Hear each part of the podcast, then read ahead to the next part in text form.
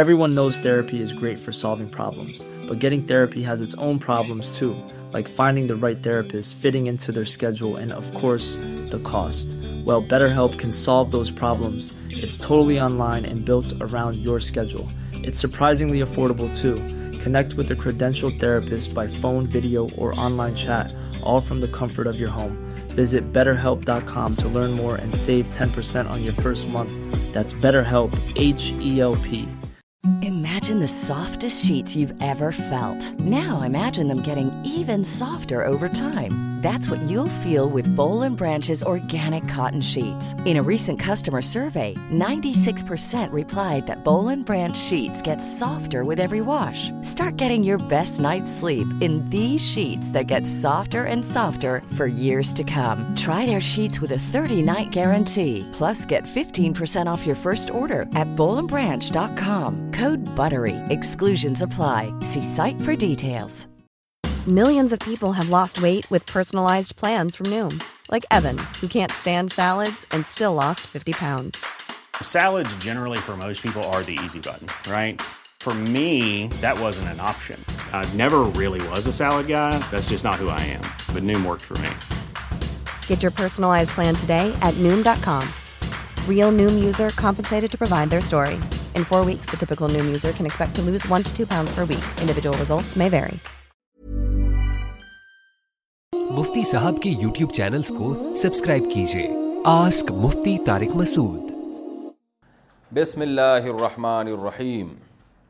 گھر بنانے کے لیے کون سی فائنینسنگ جائز ہے؟ ذیشان صاحب آسٹریلیا سے پوچھتے ہیں. شاید یہ سوال پہلے بھی پوچھا ہے, شاید ریپیٹ ہو رہا ہے. بہرحال اگر ریپیٹ ہو رہا ہے تو دو دفعہ جواب ہو جائے گا. پاکستان میں ہاؤس بلڈنگ فائنینس کو کو آپریشن گھر بنانے کے لیے جو لون دیتی ہے, کیا وہ لینا جائز ہے یا نہیں؟ اور اگر اسلامک بینک گھر بنانے کے لیے قرض دیتا ہے تو کیا وہ لے سکتے ہیں یا نہیں؟ ذیشان آسٹریلیا سے. جناب دیکھیں, ہاؤس بلڈنگ والے جو قرضہ دیتے ہیں وہ خالص سود کی بیس پر ہوتا ہے, وہ تو بالکل ہی ناجائز ہے, حرام ہے. البتہ سودی قرضہ لے کے کسی نے گھر بنایا تو گھر میں رہنا حرام نہیں ہوگا, کیونکہ جو قرضہ دیا جا رہا ہے وہ تو وہ حرام رقم نہیں ہے. حرام وہ رقم ہوگی جو آپ ہاؤس بلڈنگ والوں کو سود دیں گے. البتہ وہ قرضہ لینا پھر بھی بہت بڑا جرم ہے, گناہ ہے, کیونکہ رسول اللہ صلی اللہ علیہ وسلم نے سود پہ قرضہ لینے سے, سود دینے سے, سودی معاملے کو لکھنے سے اور سودی معاملے پر گواہ بننے, ان چاروں کو حرام فرمایا ہے اور چاروں پر لعنت فرمائی ہے. البتہ اسلامک بینک سے آپ بلا شبہ بلا تکلف قرضہ لے سکتے ہیں, وہ جائز ہے. غیر مسلم ملک میں گوشت کا استعمال. ہم یہاں کام کے لیے مختلف جگہوں پر جاتے ہیں تو ہمیں دوپہر کا جو کھانا ان کی طرف سے دیا جاتا ہے اکثر اس میں مرغی کا گوشت ہوتا ہے. میں نے ایک دو دفعہ اپنے ساتھیوں سے پوچھا تو انہوں نے کہا کہ یہاں پر گوشت کی فیکٹریوں میں اکثر پاکستانی لڑکے کام کرتے ہیں تو وہ تکبیر پڑھتے ہیں, لیکن وہ بھی پورے اعتماد سے نہیں کہہ سکتے. اس بارے میں تھوڑی سی رہنمائی فرمائیں کہ احتیاط برتنی چاہیے یا کھانا کھا لینا چاہیے. ارسلان اختر یونان سے, گریس سے پوچھ رہے ہیں یہ. جناب ارسلان اختر صاحب, آپ نے جو سوال پوچھا ہے یہ بہت سارے مسلمانوں کے دل کی آواز آپ نے پوچھ لی ہے جو ان غیر مسلم کنٹریز میں رہتے ہیں, تو وہ بہت پریشان ہوتے ہیں کہ ہم کھائیں کیا. تو دیکھیں, اس میں تحقیق کرنا ضروری ہے. آج کل حلال سرٹیفائیڈ کے نام سے ہر گوشت پہ لکھا ہوا ہوتا ہے, ہر کھانے پینے کی چیز پہ لکھا ہوتا ہے, تو وہ ایک اسٹیمپ بنوانا کوئی مشکل نہیں ہے, آپ خود بھی بنا سکتے ہیں, اس پہ حلال لکھ دیں اور ٹھوکتے رہیں ہر جگہ. تو وہ تو اب یہ تھوڑی کہ جدھر بھی اسٹیمپ ٹھوک دی تو وہ حلال ہو جائے گی. باقاعدہ کوئی ریلائبل ریلائبل ادارہ ہونا چاہیے جو سرٹیفائیڈ ہونا چاہیے. جب تک ایسا کوئی سرٹیفائیڈ ادارہ نہ ہو, آپ کے لیے گوشت کھانا غیر مسلم کنٹری میں حلال نہیں ہے. تو میں آپ کو ایک ادارہ بتاتا ہوں, بہت سارے ادارے ہیں, ملیشیا میں بھی ہیں اور بھی دنیا میں. تو مجھے جو جس ادارے کا معلوم ہے وہ جامعۃ الرشید کا ایک ادارہ ہے, حلال فاؤنڈیشن. آپ گوگل پہ سرچ کریں گے حلال فاؤنڈیشن جامعۃ الرشید, تو وہاں جو کانٹیکٹ نمبر آئے گا, ہمارے شاگرد ہیں مفتی نعیم شاہد صاحب, آپ ان سے کانٹیکٹ کر کے پوچھ سکتے ہیں, اور یعنی اس ادارے سے ڈائریکٹ بھی رابطہ کر سکتے ہیں. تو ان کا نمبر بھی اس وہیں موجود ہوگا. تو آپ پھر ان کو بتائیں کہ یہ کمپنی ہے, یہ ادارہ ہے جس نے یہ جو چکن ہم کھا رہے ہیں اس کو سرٹیفیکیشن یعنی سرٹیفکیٹ دیا ہے, تو یہ کیا قابل اعتماد ادارہ ہے یا نہیں، تو وہ آپ کو بتائیں گے. تو جب تک خلاصہ یہ کہ تحقیق نہ ہو جائے، آپ کے لیے غیر مسلم کنٹری میں گوشت کھانا حلال نہیں ہے. رائے یہ مسئلہ کہ کچھ لڑکے کہہ رہے ہیں کچھ وہاں کام کر، تو بھائی یہ غیر مصدقہ خبریں ہیں. کھانے پینے میں احتیاط کی ضرورت ہے. نبی صلی اللہ علیہ وسلم نے فرمایا الحلال بین والحرام بین، حلال بھی واضح ہے حرام بھی واضح ہے، اور ان کے درمیان کچھ چیزیں مشتبہ ہیں، جو مشتبہات میں پڑتا ہے وہ حرام میں بھی پڑ جاتا ہے. تو اپنے آپ کو ایسی چیز سے بچائیں. تو صرف اتنا نہیں کہ وہ لڑکوں نے کہہ دیا کہ وہ وہاں ہم نے وہاں ایسے ایسے لڑکے کام کرتے ہیں. آپ دیکھیں، آپ ہوٹل والے سے پوچھیں چکن کہاں سے لیتے ہو، پھر وہ جہاں سے لیتا ہے وہاں سے تحقیق کر کے اطمینان نہ ہو جائے تو آپ کے لیے کھانا جائز نہیں ہے. یا کسی قابل اعتماد ادارے نے، جس کے جس ادارے کو آپ جانتے ہیں کہ ذمہ دار لوگوں کا ادارہ ہے، ان کی گواہی بھی یہاں معتبر ہے. تو جب تک ایسا نہ ہو تو پھر گوشت کھانا جائز نہیں ہے. لیکن مسلم کنٹریز میں ایسا نہیں ہے، کیونکہ مسلمان میں اصل یہ ہے کہ وہ حلال ہی ہوگا. تو اب ایسا نہ ہو کہ کسی مسلم کنٹری میں بلا وجہ آپ تحقیقات شروع کر دیں. ہاں، کسی مسلم کنٹری میں گوشت غیر مسلم کنٹری سے آ رہا ہے، پیک پیکنگ کا گوشت ہے، تو پھر وہاں بھی تحقیق کرنا ضروری ہے. کیا توبہ سے مشکلات ختم ہو جاتی ہیں؟ گناہوں کی وجہ سے انسان پر مصیبت اور حالات آتے ہیں. جب انسان گناہوں سے توبہ کر لیتا ہے تو کیا جو حالات گناہوں کی وجہ سے آتے ہیں کیا وہ دور رہیں گے، چلے جائیں گے، کیا ہوگا؟ راشد صاحب راجستھان سے پوچھتے ہیں. دیکھیں، آپ پر جو حالات آتے ہیں نا، کبھی تو وہ اللہ کی طرف سے آزمائش ہوتی ہے، اس کی وجہ گناہ نہیں ہوتے. جیسے یعقوب علیہ السلام سے اللہ نے بچپن میں ان کا بیٹا چھین لیا، چھوٹا بیٹا، ساری زندگی روتے روتے گزری ان کی. ایوب علیہ الصلاۃ والسلام کو اللہ نے آزمائش میں ڈال دیا، سخت بیماری میں ڈال دیا، ساری زندگی ان کی پریشانی میں گزری. تو ابراہیم علیہ السلام کتنی پریشانیوں میں ان کا وقت گزرا ہے. تو ظاہر ہے ان پیغمبروں سے تو کوئی گناہ نہیں ہوا تھا. تو ایسی صورت میں جو آزمائشیں آتی ہیں وہ آزمائشیں درجات کو بلند کرنے کے لیے ہوتی ہیں، اور صبر کی وجہ سے آپ کی نیکیاں ملیں گی. آپ کو حدیث میں آتا ہے قیامت کے دن انسان بہت ساری نیکیاں دیکھے گا، بہت اپنے ترازو کو بھاری بھرکم دیکھے گا، تو حیران ہوگا. وہ کہے گا اللہ یہ نیکیاں تو میں نے کی نہیں ہیں. تو اللہ کہے گا بھائی تو نے فلاں مصیبت میں صبر کیا تھا، جس کی وجہ سے تجھے یہ ہم نے مقام اور مرتبہ دیا ہے. تو یہ نیک لوگوں کے ساتھ بھی ہو سکتا ہے. اور اچھا، دوسری بعض دفعہ اس لیے پریشانیاں آتی ہیں گناہ کی وجہ سے، پھر یعنی یہ وجہ بھی ہوتی ہے. لیکن جب گناہوں کی وجہ سے جو پریشانیاں آتی ہیں، ان پریشانیوں کی پھر دو قسمیں ہوتی ہیں. ایک قسم یہ ہوتی ہے اللہ تعالیٰ انسان سے محبت کرتے ہیں اور انسان گناہوں سے توبہ نہیں کر رہا ہوتا، اللہ چاہتے ہیں میں اس کو پریشانیوں میں ڈالوں گا تو یہ میری طرف مائل ہوگا، گناہوں سے توبہ کرے گا اور میں اس کی پریشانیاں دور کر دوں گا، یا کم از کم اتنا ضرور کر دوں گا کہ اس جب یہ گناہ سے توبہ کرے گا تو یہ پریشانیاں اس کے درجات کی بلندی کا ذریعہ بن جائیں گی. یا توبہ نہیں بھی کرے گا تو دنیا میں پریشانیوں کی وجہ سے گناہ بہرحال معاف ہوتے ہیں. حتی الشوکۃ یشاکہا، یہاں تک کہ رسول اللہ صلی اللہ علیہ وسلم نے فرمایا کہ ایک کانٹا بھی مسلمان کو جب چبھتا ہے تو اس کانٹے پر بھی اس کا گناہ معاف ہوتا ہے. تو یہ والی پریشانیاں بھی اللہ کی رحمت ہیں، کیونکہ یہ آپ کو اللہ کے قریب کر رہی ہیں، آپ کے گناہوں کی معافی کا ذریعہ بن رہی ہیں. پریشانی کی تیسری قسم یہ ہے کہ جو پریشانی گناہ کے انتقام کے طور پر آئے آپ کے اوپر، یعنی اللہ تعالیٰ آپ سے انتقام لے رہا ہے.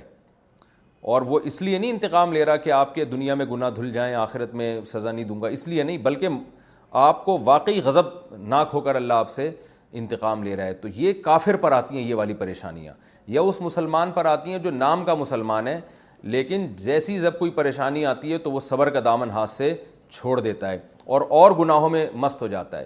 تو یہ والی جو پریشانی کی قسم ہے یہ سب سے خطرناک ترین قسم ہے. یہ قوم عاد پہ آئی، نوح علیہ السلام کی قوم پہ جو پریشانی آئی، سیلاب کا عذاب آیا. قوم عاد پہ، قوم سمود پہ پریشانی آئی. اسی طرح مسلمانوں پہ بھی یہ پریشانی آ سکتی ہے. کچھ لوگ اللہ کی نافرمانی کرتے ہیں تو پریشانیوں میں مبتلا ہوتے ہیں، لیکن ان پریشانیوں میں پھر ان کو صبر کی توفیق نہیں ملتی، بلکہ ٹینشن میں آ کے خودکشی کر لیتے ہیں یا اور گناہوں میں پڑ جاتے ہیں. تو یہ پریشانیاں ان کی کے لیے اور بڑی مصیبت بن جاتی ہیں. تو اب آپ پر جو پریشانی آئی ہے وہ کون سی پریشانی ہے، تو آپ کو اس میں سے خود غور کرنا چاہیے. اگر آپ کو اس پریشانی میں صبر کی توفیق مل رہی ہے، خدا نخواستہ مزید گناہوں کی طرف مائل نہیں ہو رہے، اللہ کے بارے میں الٹے الٹے الفاظ استعمال نہیں کر رہے, ناشکری نہیں کر رہے, تو اس کا مطلب ہے یہ پریشانی اللہ کی طرف سے یہ آپ کے درجات کو بلند کرنے کے لیے ہے اور آپ کے گناہوں کی معافی کے لیے. تو اس پریشانی میں جب آپ اللہ سے توبہ کریں گے تو اللہ کی رحمت سے قوی امید ہے کہ اللہ آپ کو وہ آپ سے وہ پریشانی دور کر دے گا, کیونکہ اللہ نے آپ کو جو پریشان کیا تھا آپ کے گناہوں کی سزا اللہ دنیا میں دے رہے ہیں اور یہ چاہ رہے ہیں کہ آپ اللہ کی طرف مائل ہو جائیں. تو جب مائل ہو جائیں گے تو انشاءاللہ اللہ سے امید ہے کہ اللہ اس پریشانی کو آپ سے دور کر دے گا. لیکن اگر اللہ نے پریشانی اس لیے بھیجی تھی کہ وہ پریشانی خود ایک آپ کے درجات کی بلندی کے لیے تھی, تو عین ممکن ہے کہ آپ توبہ کریں مگر پریشانی پھر بھی دور نہ ہو, اس بات کا پورا پورا امکان ہے. لیکن اس صورت میں یہ ضرور فائدہ ہوگا کہ توبہ کرنے سے اس پریشانی کو جھیلنا آپ کے لیے بہت آسان ہو جائے گا, اس پریشانی کو برداشت کرنا آپ کے لیے آسان ہو جائے گا. نبی صلی اللہ علیہ وسلم نے فرمایا من صبر فلہ الصبر, جو صبر کرنا چاہتا ہے اللہ اسے صبر کی توفیق دیتے ہیں. تو اس پریشانی میں آپ کو وہ ٹینشن نہیں ہوگی جو ایک دنیا دار آدمی کو ہوتی ہے, ڈپریشن کے مریض بن جاتے ہیں, خودکشی کے خیالات آنے لگتے ہیں. تو خلاصہ کلام کا, بہت لمبی بات ہو گئی, خلاصہ کلام کا یہ نکلا کہ بھائی اگر پریشانی میں اللہ کی طرف دل مائل ہو رہا ہے اور کفریہ خیالات نہیں آ رہے تو یہ پریشانی اللہ کی رحمت ہے آپ کے حق میں. کچھ نہ ہوا تو کم از کم اتنا تو ہوگا کہ جن گناہوں کی سزا آخرت میں ملنی تھی وہ دنیا میں دھل جائیں گے آپ کے. یہ فائدہ تو کم سے کم فائدہ جو ہوگا. نبی صلی اللہ علیہ وسلم نے فرمایا ان اللہ اذا احب قوما ابتلاهم, اللہ جب کسی سے محبت کرتے ہیں تو بعض مرتبہ اسے آزمائش میں ڈال دیتے ہیں. اور پھر فمن صبر فلاح الرضا ومن سخط سخط فلاح السخط, پھر جو صبر کرتا ہے تو اللہ اس سے راضی ہو جاتے ہیں. اور عجل لہ عقوبتہ فی الدنیا, حدیث میں یہ بھی آتا ہے کہ اللہ اس کو دنیا میں سزا دے دیتے ہیں کہ کوئی گناہ ہوا دنیا میں ہی سزا مل گئی, تو دنیا کی سزا تھوڑی ہوتی ہے, معاف ہو گیا گناہ, آخرت میں بخشا جائے گا. اور آپ صلی اللہ علیہ وسلم نے فرمایا جب اللہ تعالیٰ کسی پہ غضبناک ہوتے ہیں تو اس کی یعنی جو دنیا کی سزا ہے نا, جو گناہ کی سزا ہے, اس کو آخرت کے لیے رکھ دیتے ہیں کہ آخرت میں پورا پورا حساب چکانا پڑے گا. تو اس لیے اللہ تو اپنے بندوں کے ساتھ جو بھی معاملہ کر رہا ہے وہ تو کرتا رہے گا, ہم نے اپنا اپنی ذمہ داری پوری کرنی ہے. ایک واقعہ سنا کے میں یہ بات سمجھا کے اپنی بات کمپلیٹ کرتا ہوں کیونکہ آپ نے بہت اہم سوال پوچھا ہے. ایک بزرگ کی کرامت بیان کی جاتی ہے کہ وہ ہر سال حج کرنے جایا کرتے تھے, تو جیسے ہی حج سے فارغ ہوتے ایک آسمانی ندا آتی کہ قبول نہیں ہوا. بڑے پریشان ہوتے, توبہ استغفار کر کے دوبارہ اگلے سال حج کرتے. جیسے ہی حج سے فارغ ہوتے پھر ندا آتی قبول نہیں ہوا. کئی بار انہوں نے حج کیا, ہر دفعہ یہی ندا آئی.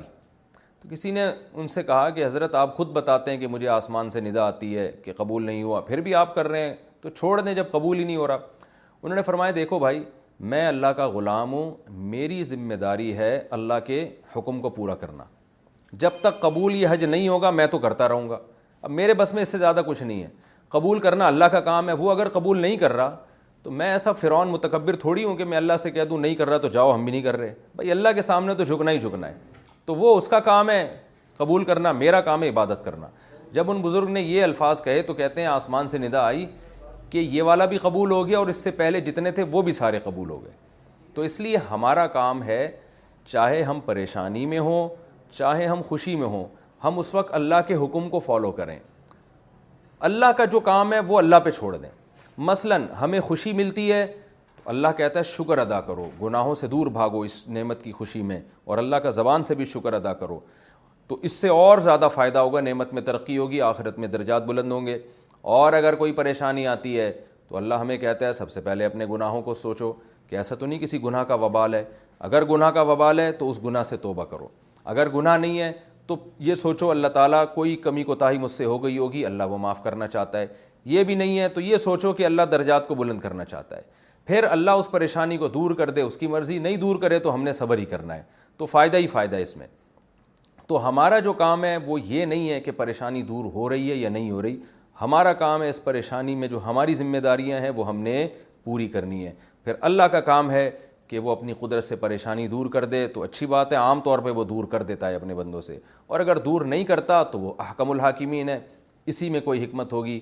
یہ سوچنا چاہیے کہ شاید اس چھوٹی پریشانی کی وجہ سے اللہ نے اس سے بڑی پریشانی سے مجھے بچایا ہوا. تو آپ صلی اللہ علیہ وسلم نے فرمایا انا, اللہ تعالیٰ کا ارشاد ہے انا عند ظن عبدی بی, کہ بندہ میرے بارے میں جو گمان کرے گا نا میں اس کے ساتھ ویسا معاملہ کروں گا. تو اچھا گمان کریں اللہ کے بارے میں, اچھا ہی ہوگا انشاءاللہ آپ کے ساتھ. آج کل کے مسلمانوں کا ایمان آج ہمارا ایمان غیب پر ہے, پریکٹیکلی کسی نے ہمیں پروف کر کے نہیں دکھایا.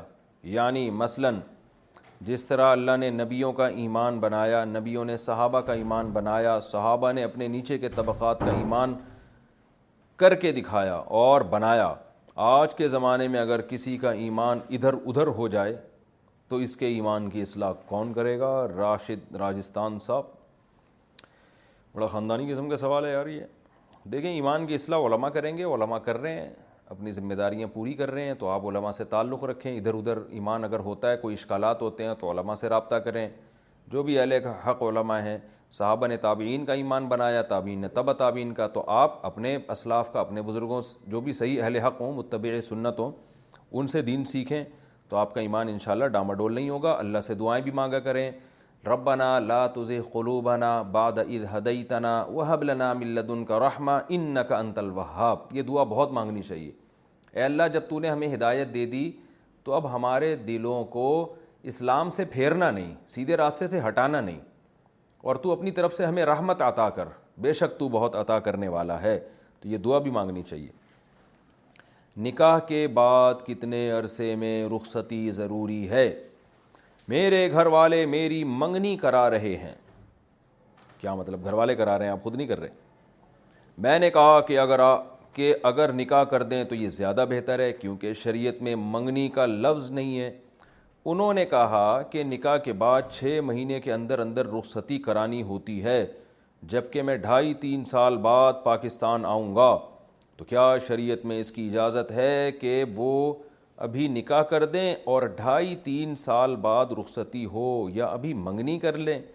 کیا مشورہ ہے؟ محمد ذاکر صاحب کینیڈا سے. جناب محمد ذاکر صاحب, منگنی کا لفظ واقعی قرآن و سنت میں نہیں ہے, اور یہ عجمیوں کی بعد میں ایک رسم شروع ہوئی ہے.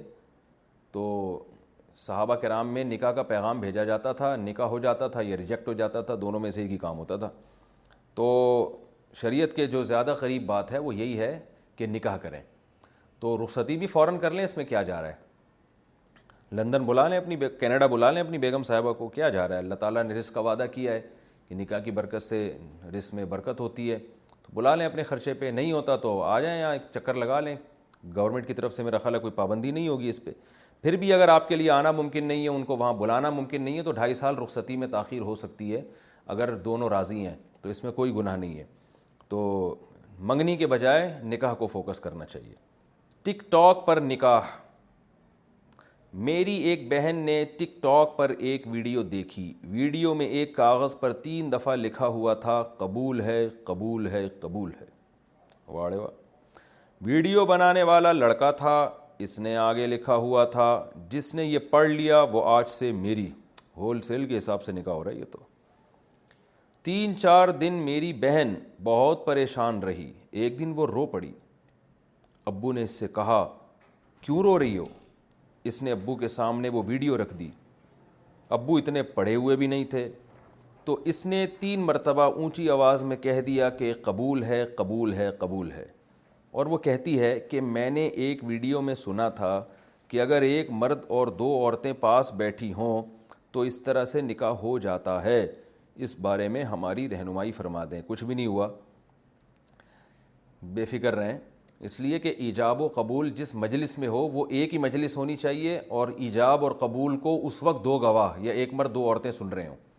تو یہاں ایجاب پر گواہ نہیں ہے, اور قبول بھی انہوں نے اس نیت سے نہیں کہا قبولنے کی نیت سے, بلکہ وہ عبارت پڑھ کے سنائی ہے ابا کو, ایسے جیسے کوئی بھی چیز لکھی, جیسے کہیں طلاق لکھی ہوئی ہے, ایک کہیں کتاب میں لکھا ہوا ہے میں اپنی بیوی کو طلاق دیتا ہوں, اور ایک آدمی پڑھنے لگے میں اپنی بیوی کو طلاق دیتا ہوں, تو وہ تو عبارت پڑھ رہا ہے نا, اس کا مسئلہ یہ تھوڑی ہے کہ میں واقعی دے رہا ہوں. تو یہ نکاح نہیں ہوگا, اس نے اتنا رونے دھونے کی ضرورت نہیں ہے, ٹھیک ہے نا.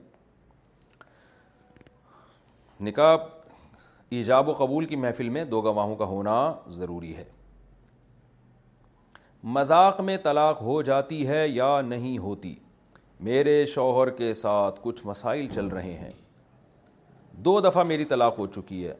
اب بھی وہ جب بات کرتے ہیں تو علیحدگی کی بات کرتے ہیں کہ میں الگ رہنا چاہتا ہوں, تم اپنے باپ کے گھر جاؤ, مگر بعد میں وہ کہتے ہیں کہ اس سے میری نیت طلاق کی نہیں تھی. دو دن پہلے انہوں نے کہا کہ یو آر ڈیورسڈ, پھر بعد میں کہتے ہیں کہ میں نے یہ مذاق میں بولا تھا, اس صورت میں مجھے طلاق ہو گئی ہے یا نہیں؟ یہ منال صاحبہ امریکہ سے. دیکھیں یہ جو انہوں نے کہا تھا تم اپنے باپ کے گھر چلی جاؤ اور جو ہے نا میں تم سے الگ ہونا چاہتا ہوں باپ کے گھر چلے جاؤ, اس میں تو نیت نہیں ہے, طلاق نہیں ہوگی. لیکن جب انہوں نے یو آر ڈیوورسڈ کہہ دیا ای ڈی کے ساتھ تو یہ پیسو وائس ہے, اس کا مطلب ہے تم طلاق یافتہ ہو. تو یہ صریح الفاظ ہیں, یہ اگر مذاق میں بھی کہیں ہیں تو ایک اور طلاق واقع ہو گئی ہے. پہلے چونکہ دو طلاقیں دے چکے ہیں تو اس کے بعد یہ تیسری اگر انہیں دے دی ہے تو تینوں طلاقیں واقع ہو چکی ہیں. اللہ کے معاف کرنے کی علامت. اللہ تعالیٰ جن کو معاف فرما دیتے ہیں کیا ان کو نماز کی توفیق عطا فرماتے ہیں؟ میں نے کہیں یہ پڑھا تھا, کیا یہ بات صحیح ہے؟ سحر صاحبہ کراچی سے. ایسی کوئی روایت تو ہماری نظر سے نہیں گزری کہ جس کو معاف کر دیتے ہیں اس کو نماز کی توفیق ملتی ہے. البتہ یہ ضرور ہے کہ نماز کی توفیق کا ملنا یہ اللہ کی رحمت کی دلیل ہے اور یہ اللہ کے خوش ہونے کی دلیل ہے, اور اس بات کا امکان ہے کہ شاید اللہ نے گناہ معاف کر دی ہوں تبھی اللہ اپنی طرف آپ کو لانا چاہتا ہے. لیکن بہرحال جب بھی گناہ ہو تو توبہ کرنا واجب ہے, اور اس وقت تک انسان توبہ کرے جب تک ایک تسلی نہ ہو جائے. تو عام طور پہ تسلی ہو جاتی ہے کہ اللہ نے مجھے معاف کر دیا ہے. ہاں وہمیوں کو پھر تسلی تو وہ تو ہو ہی نہیں سکتی کسی بھی صورت میں, تو وہمی نہ بنے. اگر شوہر کو اگر شوہر زکوٰۃ پر رضامند نہ ہو تو بیوی کیا کرے؟ میرے پونے دو لاکھ روپے کا زیور ہے, میری شادی کو پانچ سال ہو گئے ہیں, کیا مجھے اس پر زکوٰۃ دینی چاہیے یا نہیں؟ میں نے اپنے والد صاحب سے پوچھا تھا تو انہوں نے کہا تھا اگر تمہارے پاس چالیس ہزار سے زیادہ قیمت کا زیور ہے تو بہتر ہے کہ ہر سال اس کی زکوٰۃ نکال دو, لیکن میرے شوہر اس کو نہیں مانتے کہ ہمیں زکوٰۃ دینی چاہیے, اس بارے میں رہنمائی فرمائیں. دیکھیں آپ کے پاس پونے دو لاکھ کا زیور ہے اور تو لازمی آپ پر زکوٰۃ واجب ہے, کیونکہ پونے اگر ساڑھے سات تولے سونا ہونا اور اس کے علاوہ ایک روپیہ بھی نہ ہو تو, تو پھر زکوٰۃ نہیں ہوتی جب تک ساڑھے سات تولے نہ ہو. ساڑھے سات تولے سے کم پہ نہیں ہوتی زکوٰۃ اگر کچھ بھی نہ ہو, لیکن عام طور پہ ایک آدھ روپے تو ہوتا ہی ہے, تو اس لیے پھر اس میں چاندی کا نصاب چلتا ہے جو چالیس پینتالیس پچاس ہزار کے درمیان میں ہے. تو اگر اتنی مالیت کا سونا آپ کے پاس ہے اور پونے دو لاکھ کا تو بہت مالیت ہے, تو آپ کو جتنے سال زکوٰۃ ادا نہیں کی ہے آپ کو دینی پڑے گی. رہا یہ مسئلہ کہ میرے شوہر نہیں مانتے, تو شوہر کے ماننے کی شوہر سے پرمیشن کی ضرورت ہی نہیں ہے آپ کو, کیونکہ آپ کا اپنا پیسہ ہے. تو عورت اپنے مال میں شوہر کی پرمیشن کے بغیر تصرف کر سکتی ہے. آپ کے پاس اگر پیسے ہیں تو آپ کچھ بھی خریدیں اس سے, اس میں شوہر کی اجازت ضروری نہیں ہے. تو زکوٰۃ دینے کے لیے بھی شوہر سے اجازت ضروری نہیں ہے. ہاں شوہر کے پیسوں سے جب آپ زکوٰۃ دینا چاہیں گی تو پھر شوہر کی مرضی, وہ احسان کرے آپ پر کہ اپنے پیسوں سے آپ کی زکوٰۃ دے, تو پھر اس کی پرمیشن ضروری ہے. اخپل طریقے سے اگر دینا چاہیں اپنے خرچے پہ تو پھر شوہر اگر منع بھی کرے گا تو اس کی اطاعت کرنا جائز نہیں ہے. دوسری شادی سے بچہ دور ہو جائے گا, کیا یہ عورت پر ظلم ہے؟ اگر ماں دوسری شادی کرے اور اس کا بچہ سات سال سے کم عمر کا ہو تو وہ بچہ تو باپ کے پاس چلا جائے گا, تو آپ کو نہیں لگتا کہ اسلام کا جو یہ اصول ہے اس نے عورت کو مجبور کر دیا ہے کہ وہ مجبوری میں سات سال تک ایسے ہی رہے گی, اس خوف سے کہ اس کے بچے اس کے پاس سے چلے نہ جائیں؟ بشرا صاحبہ لندن سے. دیکھیے عورت سے جو بچہ اگر وہ مرد کے رشتہ داروں کے علاوہ کہیں اور شادی کرتی ہے تو پھر اپنے ساتھ بچے کو لے جا نہیں سکتی, لیکن پھر ایسی صورت میں بچہ جو ہے وہ نانی کے پاس رہے گا, یعنی باپ کے پاس نہیں رہتا. چھوٹے بچے کی بات ہو رہی ہے, سات سال سے کم عمر کا بچہ, تو وہ نانی کے پاس رہے گا, اور نانی نہیں رکھنا چاہتی تو پھر جو ہے وہ خالہ کے پاس رہے گا, خالہ نہیں رکھنا چاہتی تو عورت کے رشتہ داروں میں کوئی بھی نہ ہو تو پھر وہ باپ کے پاس جائے گا. تو خلاصہ کلام کا یہ نکلا کہ اصل میں اسلام اس میں بچہ ماں سے نہیں چھین رہا, بلکہ اسلام یہ کہہ رہا ہے کہ سوتیلے باپ کے پاس بچہ نہیں رہے گا, کیونکہ جب بچے کا اوریجنل باپ موجود ہے تو سوتیلے باپ کے پاس بچہ رکھنے میں بچے کا نقصان ہے, کیونکہ وہ اس طرح سے تربیت نہیں کر سکتا اس کی جیسے اوریجنل باپ کر سکتا ہے, کیونکہ سارا خرچہ شریعت میں باپ کے ذمے ہے. اب یہ عجیب بات ہے کہ سارا خرچہ باپ پہ ڈالا جائے اور بچے کو جو ہے نا کسی اور کی کسٹڈی میں دے دیا جائے. تو جب تک ماں شادی نہیں کرتی وہ بچہ اپنے پاس رکھے گی, جیسے ہی کہیں اور شادی کرتی ہے تو بچے پھر وہ اس پوری تفصیل کے بعد ماں کے حوالے کر دے گی, تو ماں سوری باپ کے حوالے کر دے گی. لیکن باپ کے حوالے کرنے کا یہ مطلب نہیں ہے کہ ماں ملے گی نہیں. فقہاء نے بیان کیا ہے کہ جو ہے وہ ہفتے میں کم از کم ایک مرتبہ بچہ ماں کے ساتھ رات گزارے گا, اور روزانہ ماں اپنے بچے سے مل سکتی ہے.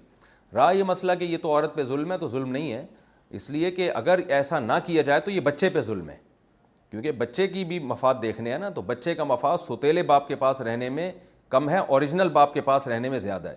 اور یقین نہ آئے تو معاشرے میں دیکھ لیں، ہم تو دن رات دیکھ رہے ہیں کہ جو مائیں کہیں اور شادی کرتی ہیں، سوتیلے اپنے بچے کو لے جاتی ہیں اور اوریجنل باپ موجود ہوتا ہے تو بچے برباد ہو جاتے ہیں. اور خاص طور پر بیٹی کے ساتھ تو بہت برے واقعات آتے ہیں کہ سوتیلا باپ سوتیلی بیٹیوں پہ اس سم یعنی شہوت پرستی کے دور میں اس کی عزت محفوظ نہیں ہوتی، وہ غلط تعلقات کا خطرہ بہت ہوتا ہے کہ سوتیلی بیٹی ہے تو وہ آپ کو پتہ ہے انٹرنیٹ پر کیا کچھ بےہودگی چل رہی ہے.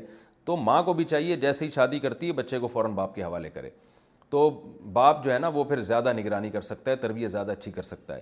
ہاں کہیں کہاں کبھی اس کے خلاف بھی ہوتا ہے، کوئی چرسی ہیروئن کی باپ ہے تو پھر وہ ایک الگ حکام ہے، لیکن نارمل جو ہوتا ہے مرد تو پھر بے شک میاں بیوی میں جو بھی اختلافات ہوں تو وہ بچے کو باپ کے حوالے کیا جائے گا. اور یہ عورت پہ ظلم نہیں ہے، اس کے خلاف چلنے میں بچے پر ظلم ہے. اور یہ بھی یاد رکھیں کہ یہ باپ پہ بھی تو ظلم ہے نا، کہ عورت کہیں شادی کر کے بچے اپنے ساتھ لے کے جا رہی ہے اور سارا خرچہ باپ پہ ڈالا جا رہا ہے، اور اس کی بیٹیاں باپ سوتیلے باپ کے ساتھ رہ رہی ہیں. تو باپ پہ کیا گزرتی ہے، وہ کہے کہ میری بیٹی جوان ہونے والی ہے اور غیر مرد کے پاس رہ رہی ہے، وہ اس پہ دس قسم کے الٹے سیدھے خیالات آئیں گے اس کے دل میں کہ پتہ نہیں وہ کس حال میں ہوگی. تو باپ پہ بھی تو ظلم ہے نا یہ، تو اسلام نے دونوں کا خیال کیا ہے، تو یہ بالکل عین فطرت کے مطابق ہے. تو اس لیے بچے کا فائدہ دیکھا جاتا ہے اس میں، ماں باپ نے تو جو کرنا تھا ہو گیا، ان کی علیحدگی ہو گئی، آپس میں لڑائی ہو گئی. اب بچے کے مفاد اسی میں ہے کہ چھوٹا بچہ ماں کے پاس رہے اور جب وہ تھوڑا سا بڑا ہوتا ہے تو باپ کے پاس آ جائے. باپ کے پاس اس لیے آئے کہ اب بچپن میں بچے کو ماں کی ضرورت باپ سے زیادہ ہوتی ہے، تھوڑا سمجھدار ہوتا ہے تو پھر باپ کی ضرورت ماں سے زیادہ ہوتی ہے، کیونکہ اب اس کو تربیت چاہیے. اور تربیت میں جو باپ کا کردار ہے، روب اس کا زیادہ ہوتا ہے، وہ زمانے کے حالات کو زیادہ سمجھتا ہے، وہ کردار اس کا ماں کی نسبت زیادہ ہے. لیکن آج کل ان میں سے کسی چیز پر عمل نہیں ہو رہا. عورت کہیں بھی جائے، کہیں بھی شادی کرے، بچے اپنے ساتھ ہی لے کے جاتی ہے، وہ سارا خرچہ باپ پہ ڈالا جاتا ہے عدالت کے ذریعے، اور باپ کی مرضی کی نہ تعلیم ہوتی ہے نہ تربیت ہوتی ہے. تو یہ بھی ظلم ہو رہا ہے جو مردوں پہ ہو رہا ہے. مانتا ہوں عورتوں پہ بھی ظلم ہوتا ہے، لیکن مردوں پہ ظلم بھی کوئی کم نہیں ہو رہا ہمارے معاشرے میں. قرض لے کر ایسے میں نے دیکھا ہے کہ بعض مردوں نے خودکشیاں کی ہیں کہ ماں نے بچے چھین لیے اور وہ بیچارے ترس گئے بچوں کو ملنے کے، مل رہے ہیں تو عدالت کے کٹہرے میں کھڑے ہو کر مل رہے ہیں. تو وہ بہت حالات خراب چلتے ہیں. تو اس لیے صرف ایک طرف نہیں دیکھنا چاہیے، دونوں طرف دیکھنا چاہیے. قرض لے کر حج کرنا جائز ہے، بینک سے لون لے کر یا زمین گروی رکھ کر یا سونا بیچ کر حج کرنا جائز ہے یا نہیں؟ رابعہ نیازی میاں والی سے. سودی بینک سے قرضہ لینا تو حرام ہے. ویسے کسی انسان سے لون لیا جا سکتا ہے، زمین گروی رکھ کے یا سونا بیچ کے کسی عام انسان سے بھی قرضہ لیا جا سکتا ہے.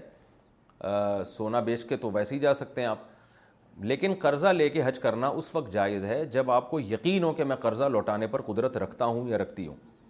اگر آپ کا خیال ہے کہ آپ کے مالی وسائل اتنے نہیں ہیں تو پھر آپ کے لیے قرضہ لینا جائز نہیں ہے. حج تو بہرحال ادا ہو جائے گا، چاہے قرضہ لے کے کریں یا اپنے پیسوں سے کریں، لیکن گناہ ملے گا کہ جب آپ میں واپس لوٹانے کی قدرت نہیں ہے تو آپ قرضہ کیوں لے رہے ہیں. آپ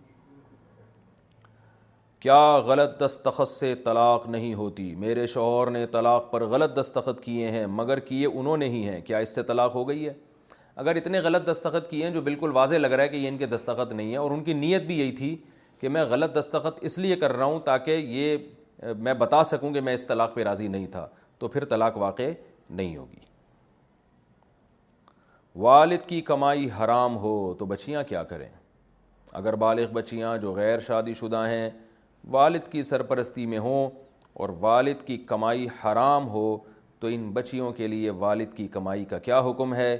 اور اگر وہ بچیاں صدقہ کرنا چاہتی ہیں تو والد انہیں جو جیب خرچ دیتے ہیں کیا اس سے وہ صدقہ کر سکتی ہیں؟ بنت آدم لاہور سے.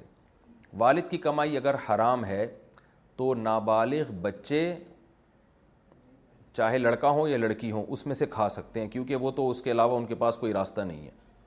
بیوی بھی کھا سکتی ہے کیونکہ بیوی کے پاس بھی اس کے علاوہ کوئی آپشن نہیں ہے. بالغ لڑکے نہیں کھا سکتے. ہاں بالغ بیٹیاں کھا سکتی ہیں کیونکہ بالغ بیٹیوں پر کمانا شریعت میں لازم نہیں ہے. جب یہ شادی ہو کے اپنے شوہر کے گھر چلی جائیں گی تو پھر ان کے لیے باپ کی آمدن سے کمانا کھانا جائز نہیں ہوگا، لیکن جب تک ان کی شادی نہیں ہوتی تو یہ اپنے والد کی آمدن میں سے کھا سکتی ہیں. البتہ بالغ بیٹا نہیں کھا سکتا کیونکہ وہ کمانے کے قابل ہے تو اس کو شریعت نے منع کر دیا ہے کہ آپ کے والد کی آمدن چونکہ حرام ہے، اب آپ اپنے والد میں سے نہیں کھا سکتے، باہر جا کے اپنا کوئی ٹھیا ٹھکانہ بنائیں، وہاں سے کھانے کی کوشش کریں۔ حرام سے کمائے جانے والے پیسے کیا حلال ہوں گے؟ اگر کسی کے پاس مکمل حرام پیسہ ہو، کیا اسے استعمال کرتے ہوئے حلال کمایا جا سکتا ہے یا نہیں؟ جیسے اگر کوئی حرام پیسوں سے دکان کھول لے تو اس سے جو منافع ہوگا وہ حلال ہوگا یا حرام ہی ہوگا؟ بنت آدم لاہور، وہ حرام ہی ہوگا۔ اگر آپ کے پاس حرام پیسے متعین رکھے ہوئے ہیں اور آپ نے اس سے کوئی بزنس شروع کر دیا تو وہ بزنس سے بھی ارننگ ناجائز ہوگی۔ تو لہٰذا ہاں، البتہ یہ ضرور ہے کہ اگر حرام پیسے رکھے ہوئے تھے اور وہ وہ تبدیل ہو گئے یا آپ نے اس سے کوئی چیز خرید لی، تو پھر جو چیز آپ نے خریدی ہے اس میں اگر آپ یہ نیت کر لیں کہ جتنے کی ہے اتنے پیسے میں صدقہ کروں گا اور صدقہ کرنا شروع کر دیں تو پھر وہ چیز آپ کے لیے جائز ہو جائے گی۔ یعنی حرام پیسوں سے خریدی ہوئی چیز واجب التصدق ہوتی ہے، صدقہ اس کا لازم ہوتا ہے، تو جب صدقہ شروع کر دیں گے تو وہ حلال ہو جائے گی آپ کے لیے۔ لیکن بہرحال اس سے حرام سے کوئی چیز خریدنا پھر بھی ناجائز ہے۔ تو حرام پیسے اماؤنٹ آپ کے پاس رکھا ہوا ہے تو لازم ہے کہ ثواب کی نیت کے بغیر آپ اس کو صدقہ کریں۔ کسی کو مسئلہ معلوم نہیں تھا، اس نے کوئی چیز خرید لی غلطی سے، تو اب اس خریدی ہوئی چیز کا صدقہ واجب نہیں ہے بلکہ اس کی قیمت کا بھی صدقہ کیا جا سکتا ہے۔ اندھیرے میں نماز پڑھ سکتے ہیں کیا؟ کمرے میں بغیر روشنی کے اندھیرے میں نماز پڑھی جا سکتی ہے؟ امرہا خان، جی پڑھی جا سکتی ہے۔ کیا اوبر میں خواتین کو بٹھا سکتے ہیں؟ میں اوبر بائک چلاتا ہوں، اس میں کبھی خواتین بھی بیٹھ جاتی ہیں، کیا انہیں بٹھانا جائز ہوگا یا نہیں؟ محمد ساجد، کسی غیر محرم خاتون کو اپنے ساتھ بائک پہ پیچھے بٹھانا بالکل جائز نہیں ہے، حرام ہے، اس سے تو باڈی سے باڈی ٹچ ہوتی ہے، اس کی تو بالکل بھی اجازت نہیں ہے، ناجائز ہے یہ۔ ہاں، کار میں بٹھانے ایک الگ بات ہوتی ہے، وہ تو ایک ضرورت ہے اور اس میں فاصلہ بھی ہوتا ہے، لیکن بائک پہ تو بالکل خواتین ایسے بیٹھتی ہیں، یہ تو بالکل جائز نہیں ہے، یعنی کسی غیر محرم عورت کو۔ خواتین کے لیے مسواک کا حکم، کیا مردوں کی طرح خواتین کے لیے بھی مسواک کرنا سنت ہے؟ ظاہر خان کوئٹہ سے، جی ہاں بھائی، ان کے بھی دانت ہیں، وہ بھی اگر گندے ہوں گے تو جو ہے وہ اس میں جراثیم پیدا ہوں گے، اور اس لیے ان پہ بھی اسی طرح مسواک کرنا سنت مؤکدہ ہے جس طرح مردوں پر ہے، کوئی فرق نہیں ہے اس حکم میں۔ استعمال شدہ مسواک کا کیا کریں؟ جو مسواک استعمال کے قابل نہ رہے اس کا کیا کریں؟ ثنا راجپوت، پھینک دیں اس کو بھائی، اور کیا کریں، اس کو پھینک سکتے ہیں، کہیں بھی ڈال سکتے ہیں، کوئی حرج نہیں ہے۔ بہو کے لیے ساس سسر کی خدمت کا حکم، اگر کوئی خاتون ساس سسر کی خدمت نہ کرے تو اس پر کیا زبردستی کی جا سکتی ہے؟ عثمان ڈیرہ اسماعیل خان سے، اس پر میں نے دلائل سے پورا ایک کلپ ریکارڈ کروایا ہے، اس میں دو انتہائیں ہیں۔ بعض حضرات تو یہ کہتے ہیں عورت پر ساس سسر کی خدمت بالکل لازم ہی نہیں ہے، اور بعض حضرات نے اس میں غلو کیا، اس کو بالکل باندھی بنا کے رکھ دیتے ہیں، گھر میں ماسی بنا کے رکھ دیتے ہیں، تو اس میں اعتدال کی راہ ہے۔ میں نے پورا ڈیٹیل سے کلپ ریکارڈ کروایا، یوٹیوب پہ آپ سرچ کریں گے وہ آ جائے گا، پھر بھی میں مختصر دلائل ابھی دے دیتا ہوں۔ دیکھیے، میاں بیوی کے جو احکام ہیں نا، کچھ احکام تو ایسے ہیں جن کا قانون سے تعلق ہے، قانون کا مطلب اسلامی عدالت میں آپ اس کیس کو لے جا سکتے ہیں۔ مثال کے طور پر شوہر پر حق ہے بیوی کا کہ وہ شوہر اس کو نان نفقہ دے، اگر شوہر بیوی کا یہ واجب حق پورا نہیں کرتا تو عورت عدالت میں جا سکتی ہے، یعنی یہ قانونی رائٹ ہے، یہ نکاح کے تقاضوں میں سے ایک تقاضا ہے، نکاح کے مقتضیات میں سے ایک مقتضا ہے کہ نکاح ہوا ہے تو آپ پر مالی ذمہ داریاں مرد پر آ گئی ہیں۔ اسی طرح عورت اگر شوہر کو اپنے قریب نہیں آنے دیتی تو سخت گناہ گار ہوگی، یہ نکاح کے ایگریمنٹ میں داخل ہے کہ مرد اس کے قریب جا سکتا ہے۔ اسی طرح اولاد، دونوں میاں بیوی ایک دوسرے کی مرضی کے بغیر اولاد نہیں روک سکتے، کیونکہ یہ نکاح کی بنیاد میں یہ چیز داخل ہے کہ نکاح ہوا اسی انہی وجوہات کی وجہ سے، انہی حکمتوں کے حصول کے لیے۔ لہذا شوہر بھی بیوی کی پرمیشن کے بغیر اولاد نہیں روک سکتا، بیوی بھی شوہر کی پرمیشن کے بغیر اولاد نہیں روک سکتی۔ تو یہ تو وہ بیسک حقوق ہیں جن میں ایک دوسرے کے خلاف عدالت میں بھی جا سکتے ہیں، اور یعنی یہ یوں کہا جا سکتا ہے کہ نکاح کے جو جن بیسس پر نکاح ہوا ہے نا، ان میں یہ چیز داخل ہے۔ البتہ کچھ میاں بیوی کے ایک دوسرے پر حقوق ایسے ہوتے ہیں جو نکاح سے جن کا براہ راست تعلق نہیں ہوتا، وہ اخلاقی ذمہ داریاں ہوتی ہیں۔ مثال کے طور پر شوہر پر واجب نہیں ہے کہ بیوی کا علاج کرائے، اس لیے کہ علاج اپنا آپ پر واجب نہیں. اگر آپ بیمار ہو جاتے ہیں, آپ کو بخار ہے, پیناڈول نہیں کھاتے, تو آپ کو ملامت تو کی جائے گی, برا بلا کہا جائے گا, لیکن کوئی گناہ نہیں ملے گا آپ کو. آپ ہو سکتا ہے بھائی پیناڈول کے بغیر ہی بندہ ٹھیک ہو جائے. تو جو علاج آدمی کا اپنا واجب نہیں ہے تو بیوی کا کہاں سے واجب ہوگا؟ لیکن کیا اس بیس پہ یہ کہہ سکتے ہیں کہ علاج نہ کراؤ آپ؟ ایک آدمی بخار میں تڑپ رہا ہے, ساری دنیا کہے گی بے بھائی گولی کھا, وہ کہہ رہے نہیں پیسے نہیں خرچ, میں نے پیناڈول کا پتہ نہیں خریدنا, تو اس کو ملامت بھی کی جائے گی, اس پہ سختی بھی کی جائے گی. اسی طرح کسی کی بیوی بیمار ہے اور مرد اس کا علاج نہیں کر رہا, اور مرد یہ کہہ کہ قانوناً مجھ پر واجب نہیں ہے کہ میں بیوی کا علاج کروں, تو یہ قانوناً کی بات فی نفسی ہی بذات خود تو درست ہے, لیکن محض اس بات پر مرد کو چھوڑ نہیں دیا جائے گا. وہ کہیں گے بھائی وہ بیچاری کہاں جائے گی یار, وہ وہ جاب تھوڑی کرتی ہے, تمہاری اخلاقی ذمہ داری ہے کہ تم اس کے علاج کراؤ, جیسے اپنا کراتے ہو اس کا بھی کراؤ. وہ کہاں جائے گی بیچاری؟ جو سلوک تم چاہتے ہو کہ تمہاری بیٹیوں کے ساتھ سسرال میں ہو, وہی دوسرے کی بیٹیوں کے ساتھ اپنے گھر میں سلوک کرو. اس طرح کے تانے دیں گے اور فورس کیا جائے گا اس کو. تو یہ اخلاقی ذمہ داریوں کی وجہ سے. اس کی مثال ایسے ہے جیسے آپ صلی اللہ علیہ وسلم نے فرمایا وہ شخص مومن نہیں ہے جو پیٹ بھر کے کھانا کھائے اور پڑوسی بھوکا سوئے. تو اس میں کتنی بڑی وعید ہے, حالانکہ پڑوسی کہ پڑوسی کو یہ حق حاصل نہیں ہے کہ وہ عدالت جا کے آپ سے پیسے مانگے کہ آج میں نے کھانا نہیں کھایا تو میرے پڑوسی کی ذمہ داری ہے کہ مجھے کھلائے, اور اس کو چاہیے کہ جو اس نے ابھی جو پائے پکائے ہیں نا ایک پلیٹ ہمارے یہاں بھیج دے. تو قانوناً تو پڑوسی کو حق نہیں ہے, اور قانوناً آپ پر بھی واجب نہیں ہے کہ آپ پڑوسی کا خیال کریں, لیکن اخلاقاً آپ پر بہرحال لازم ہے, یہ اخلاقی ذمہ داری ہے. اور میں آج مثال دے دیتا ہوں, دیکھیں آپ بس میں جب بیٹھتے ہیں, ڈبلیو گیارہ کی کراچی میں بہترین بس ہے, آپ ڈبلیو گیارہ میں کراچی میں بیٹھے, اب سیٹ کا کرایہ آپ نے دیا, سیٹ پہ آپ بیٹھے, کوئی بوڑھا آتا ہے یا بہت زیادہ بوڑھا بھی نہیں ہے آپ سے عمر میں زیادہ ہے, یا کوئی ٹیچر ہے, تو اب قانوناً تو یہ واجب نہیں ہے کہ آپ اس کے لیے سیٹ خالی کریں, اس لیے کہ سیٹ آپ نے لی ہے, ٹکٹ آپ نے لی ہے, کرایہ آپ نے دیا ہے, تو سیٹ تو آپ کی بنتی ہے. لیکن اخلاقی طور پر لوگ آپ کو ملامت کریں گے بھائی یہ تمہارا ٹیچر ہے یار, یہ تمہارے سے عمر میں زیادہ ہیں, تمہیں شرم نہیں آتی, تم بیٹھے ہوئے اور یہ کھڑا ہوا ہے یہاں پہ. تو آپ پہ لوگ تانا بھی دیں گے, آپ کو برا بلا بھی کہیں گے, اور بالکل کہنا چاہیے. تو بالکل اسی طرح یاد رکھیں, عورت پر ساس سسر کی خدمت واجب نہیں ہے.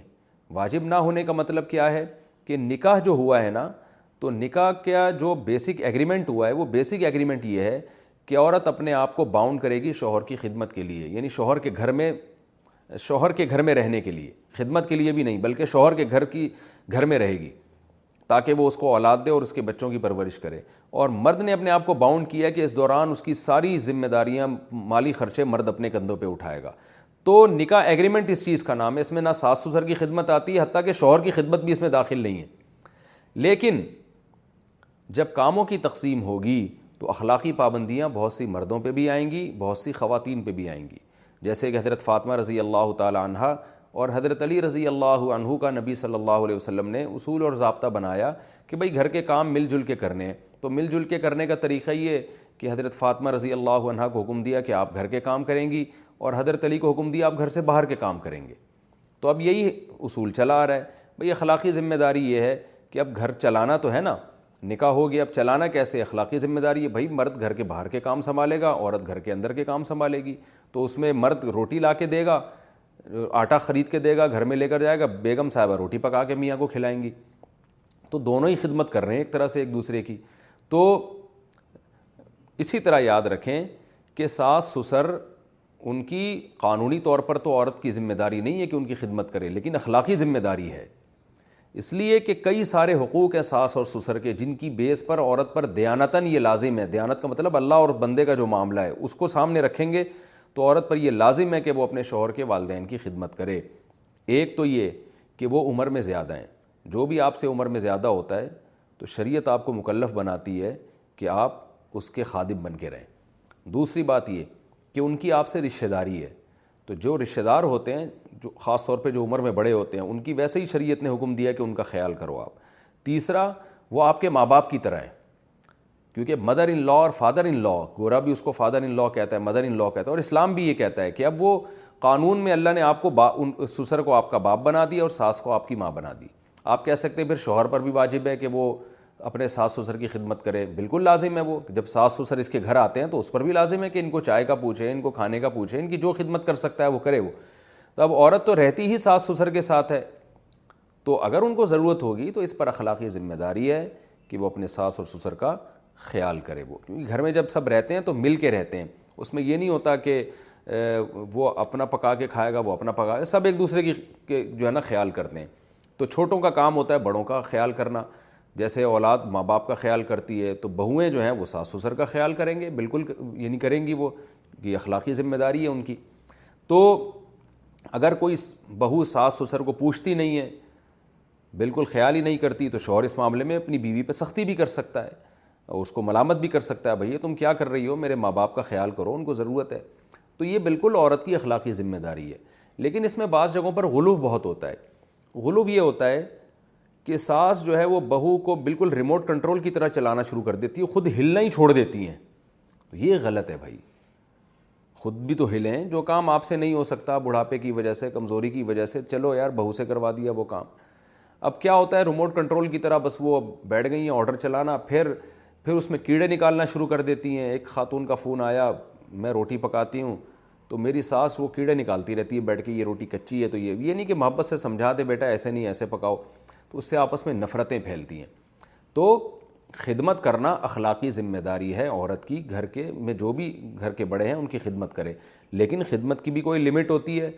عورت پر اس کی جو ہے نا وہ اس کے آرام کا خیال نہ کرنا, اس پہ اٹھارہ اٹھارہ آدمیوں کی روٹیاں پکا رہی ہیں بعض بہویں گھر کے اندر, دیور بھی سارے انہی کے کھاتے میں ڈالے ہوئے ہیں, اور ساس سسر بھی, ساس اگر جوان ہے بوڑھی نہیں ہے تو اسے چاہیے کہ بھائی اپنے میاں کا جتنی خدمت خود کر سکتی ہے کر لے, بہو سے بھی تھوڑا بہت تعاون لے لے. بالکل ہی بیٹھ جانا, اور چلو بوڑھی عورت ہونا تو ایک الگ بات ہے, اس کے تو حکام زیادہ سخت ہیں. جو بوڑھی عورتیں ہو گئی ہیں تو پھر تو ان کو یہی ہونا چاہیے بھائی اب آپ بیٹھیں, اب آپ نے ساری زندگی کھلایا پلایا, اب آپ بیٹھ کے کھائیں پئیں. تو غیرت مند آدمی یہی چاہتا ہے کہ بھائی اب اماں کو کھلانا پلانا ہے, بس اب اماں سے کام نہیں لینا, جو بوڑھی ہو گئی ہیں. تو یا اسی طرح بوڑھا باپ ہے تو بس بہو کی ذمہ داری اخلاقی کہ اس کی خدمت کرے, لیکن اس میں اعتدال ضروری ہے. آج کل معاملہ افراط و تفریط کا چل رہا ہے. بہو اگر ہوشیار ہے وہ ساس کو لفٹ ہی نہیں کراتی, تھوڑی تیز ہے نا وہ وہ تو لفٹ ہی نہیں کرائے گی, وہ تمیز سے بات ہی نہیں کرتی, خدمت تو دور کی بات.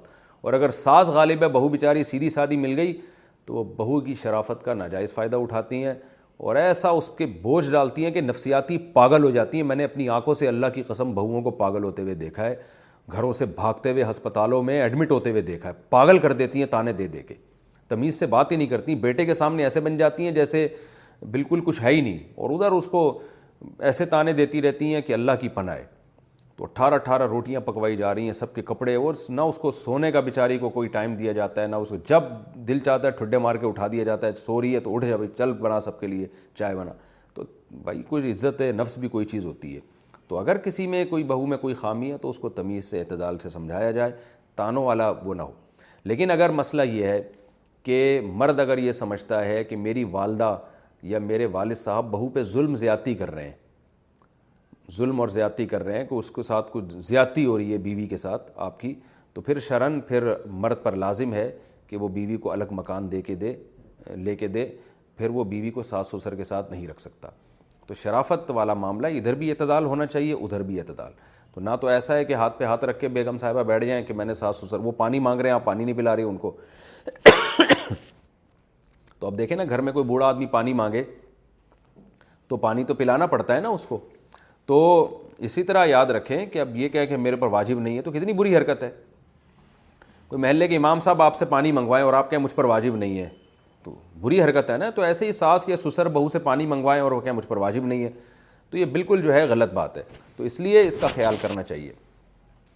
البتہ ایک بات ضرور ہے کہ علماء نے یہ کہا ہے کہ اگر ساس سسر پر یعنی بہو پر یہ لازم ہے اخلاقی طور پر کہ وہ ساس سسر کی خدمت کرے, تو اولاد پر بھی واجب ہے کہ اپنے ماں باپ کی خدمت کرے. بعض مرد غیرت میں آ کے سارا کام اپنی بیوی سے لیتے ہیں, اپنی ماں کی خدمت کا خود ہلنے کے لیے تیار نہیں ہوتے.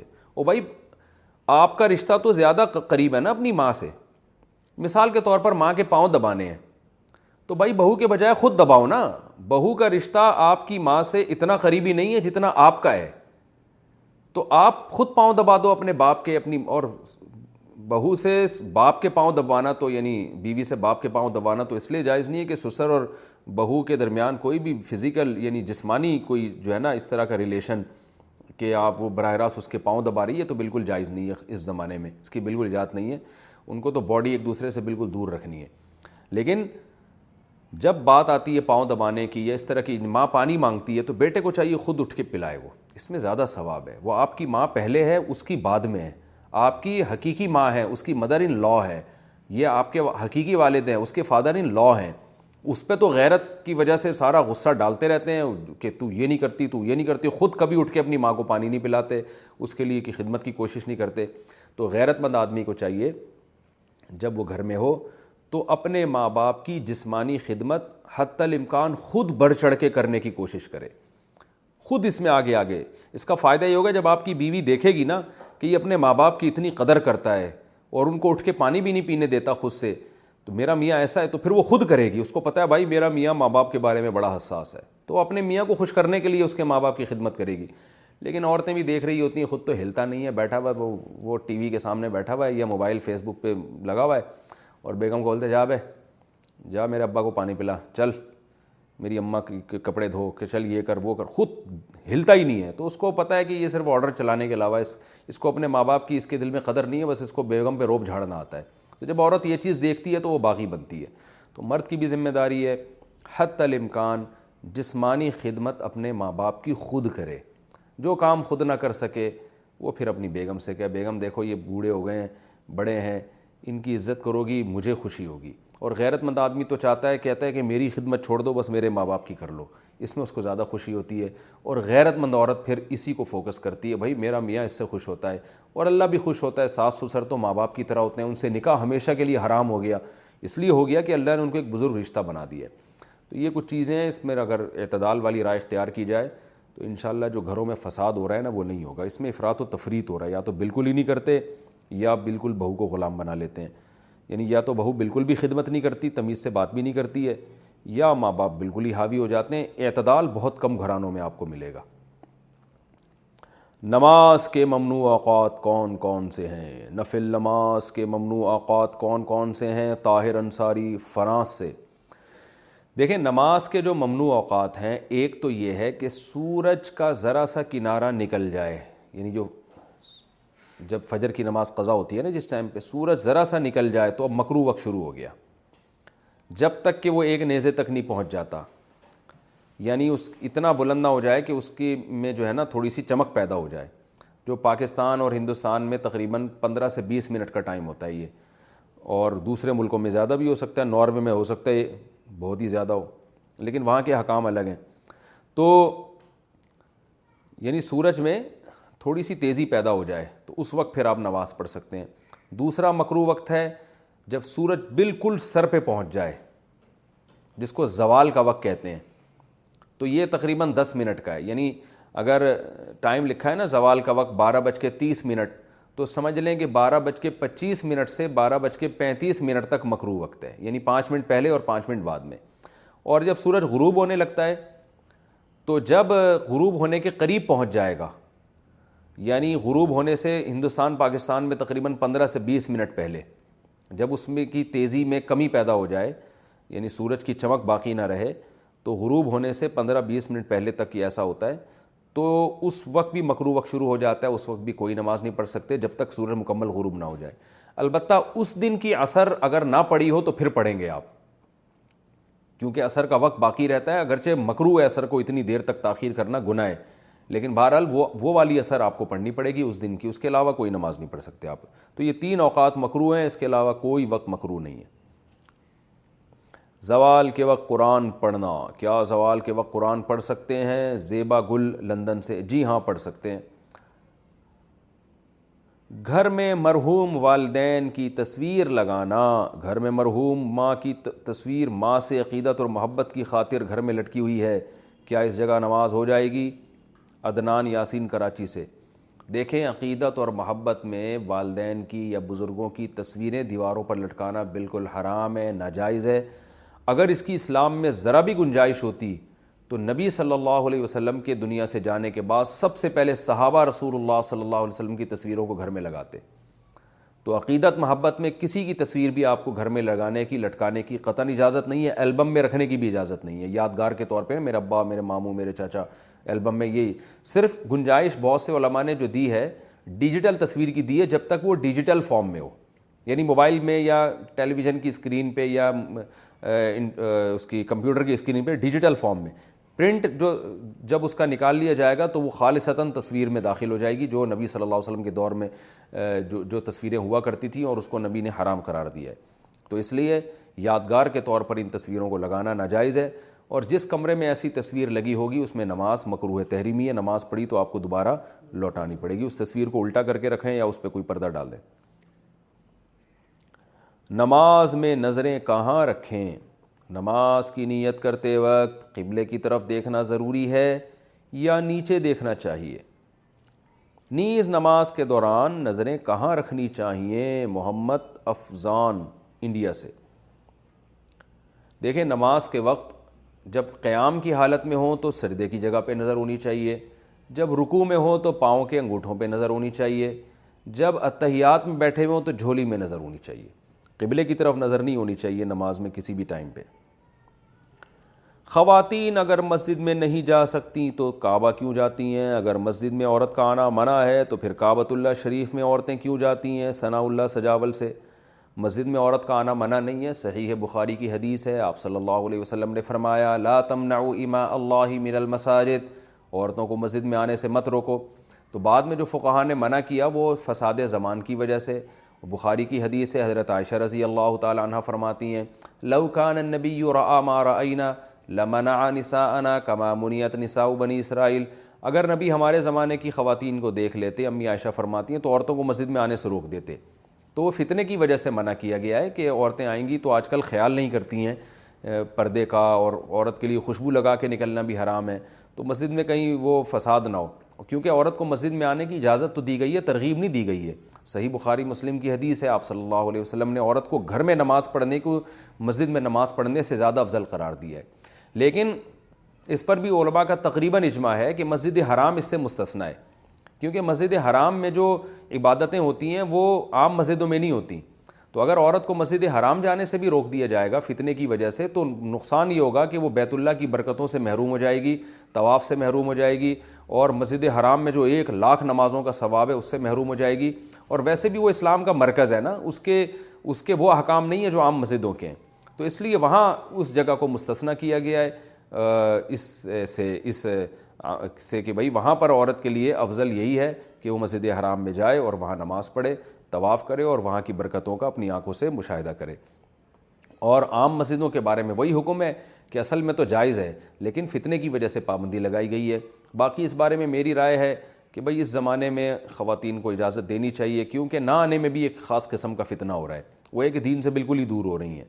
تو وہ میرا ایک اس پر مدلل ایک کلپ یوٹیوب پہ موجود ہے, ابھی اس کا موقع نہیں ہے, وہ سن لیں آپ. بہرحال علماء نے اگر منع کیا ہے تو وہ اس لیے نہیں کہ نبی کے حکم کی مخالفت, بلکہ اس لیے کہ نبی کے دور میں جن پابندیوں کے ساتھ آنے کی اجازت تھی تو وہ پابندیاں آج نہیں ہو رہی. تو اس کا نقصان یہ ہو رہا ہے کہ ایک حکم تو پورا ہوگا لیکن اس سے بڑے حکم کی خلاف ورزی ہوگی, وہ ہے بے پردگی.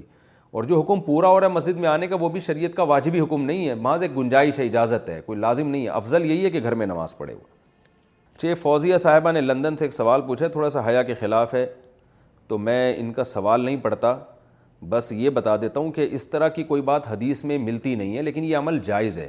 زوجین کے درمیان یہ عمل جائز ہے مگر حدیث میں اس کی صراحت نہیں ہے. کیا خواتین کے لیے یوگا جائز ہے؟ کیا اسلام میں یوگا کرنا جائز ہے؟ کیا خواتین یوگا کر سکتی ہیں؟ زوجہ عبدالحق گجرات سے. جی بالکل جائز ہے. اس ورزش کا مقصد ہوتا ہے جسم میں لچک پیدا کرنا, فلیکسیبلٹی پیدا کرنا. باقی ہندوؤں بھی کرتے رہیں یہ, تو وہ بعض لوگ کہتے ہیں کہ ہندوؤں کا شعار ہے اس لیے نہیں کرنا چاہیے, اس میں ہندوؤں سے مشابہت ہے. تو دیکھیں, مشابہت ان چیزوں میں ہوتی ہے جو کسی کی مذہبی رسوم ہو. اگر کسی قوم کا کوئی ایسا کلچر ہے, ہاں, یا مذہبی رسوم ہو, یا کوئی ایسا ایسی رسم ہے جس میں کوئی فائدہ نہیں ہے, محض اس قوم کی ایک علامت سمجھی جاتی ہے. لیکن اگر کسی قوم میں کوئی ایسا کلچر ہے جو فائدہ مند ہے تو اس کو تو فالو کرنے کا حکم ہے. آپ صلی اللہ علیہ وسلم نے فرمایا حکمت جو ہے مومن کی گمشدہ چیز ہے, جہاں سے چاہے اس کو لے لینا چاہیے.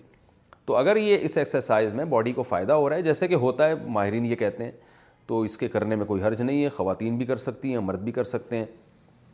اور لیکن خواتین کو یہ ضروری ہے کہ پردے کا اہتمام کریں.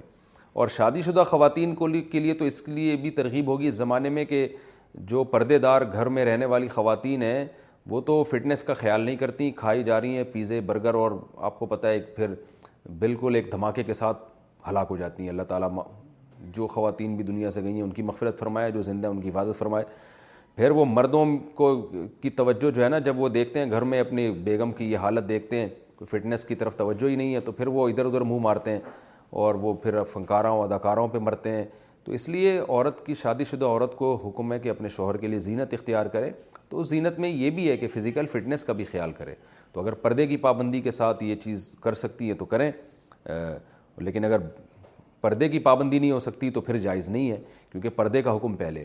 دوسری بات یہ کہ اس طرح کے کسی ایکسرسائز کے سینٹر میں ایڈمیشن لے لینا, خواتین ایڈمیشن بھی لے لیتی ہیں, تو اس میں اس بات کا خیال کرنا چاہیے کہ آج کل ہر خاتون کے پاس موبائل ہوتا ہے. بعض دفعہ اس طرح کی تصویریں کسی خوات جو ہے نا خواتین شرارت کرتی ہیں, وہ کسی باپردہ عورت کی تصویریں لے لیتی ہیں. تو کسی ایسے کلب کو جوائن کریں جو یوگا سیکھنے کے لیے, جس میں اس بات کا اہتمام ہو کہ کیمرے کا یعنی کیمرے والا موبائل اندر لے جانے کی اجازت نہ ہو.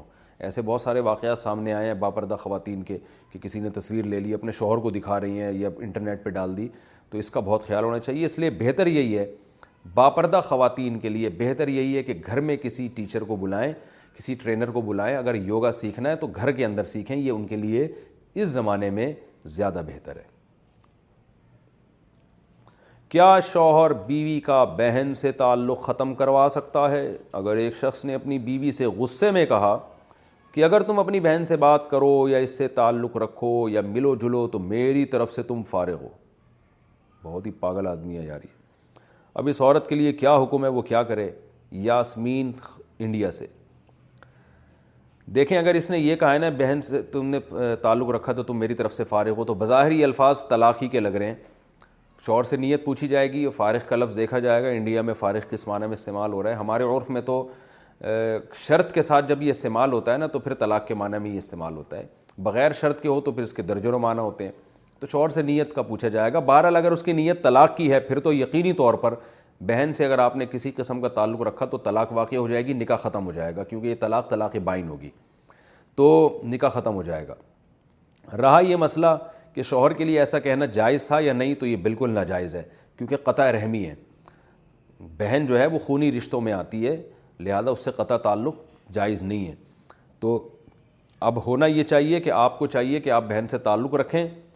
اس سے کیا ہوگا کہ ایک طلاق بائن واقع ہو جائے گی. جب ایک طلاق واقع ہوگی تو میاں بیوی دوبارہ نکاح کر لیں, کیونکہ تین طلاقیں نہیں ہیں, ایک طلاق, یہ بھی غنیمت ہے. تین طلاقوں کا نکاح اس نے تو جو ہے نا دوبارہ نکاح کر لیں. اور شوہر کو چاہیے کہ آئندہ اس قسم کے الفاظ وہ استعمال نہ کرے. اگر شوہر بیوی پر پابندی لگا دے کہ اپنے بہن بھائیوں سے نہیں ملو گی, تو بھی عورت پر اس پابندی پر عمل کرنا لازم نہیں ہے, کیونکہ رشتہ داری جوڑنے کا اللہ اس کے رسول نے حکم دیا ہے. ہاں, ایک صورت میں وقتی طور پر شوہر پابندی لگا سکتا ہے. بعض دفعہ یہ ہوتا ہے کہ شوہر کا یہ خیال ہوتا ہے کہ میری بیوی کو اس کی بہنیں یا اس کے بھائی ورغلا رہے ہیں, میرے خلاف فساد مچا رہے ہیں, ہمارے رشتے کو توڑنے کی کوشش کر رہے ہیں.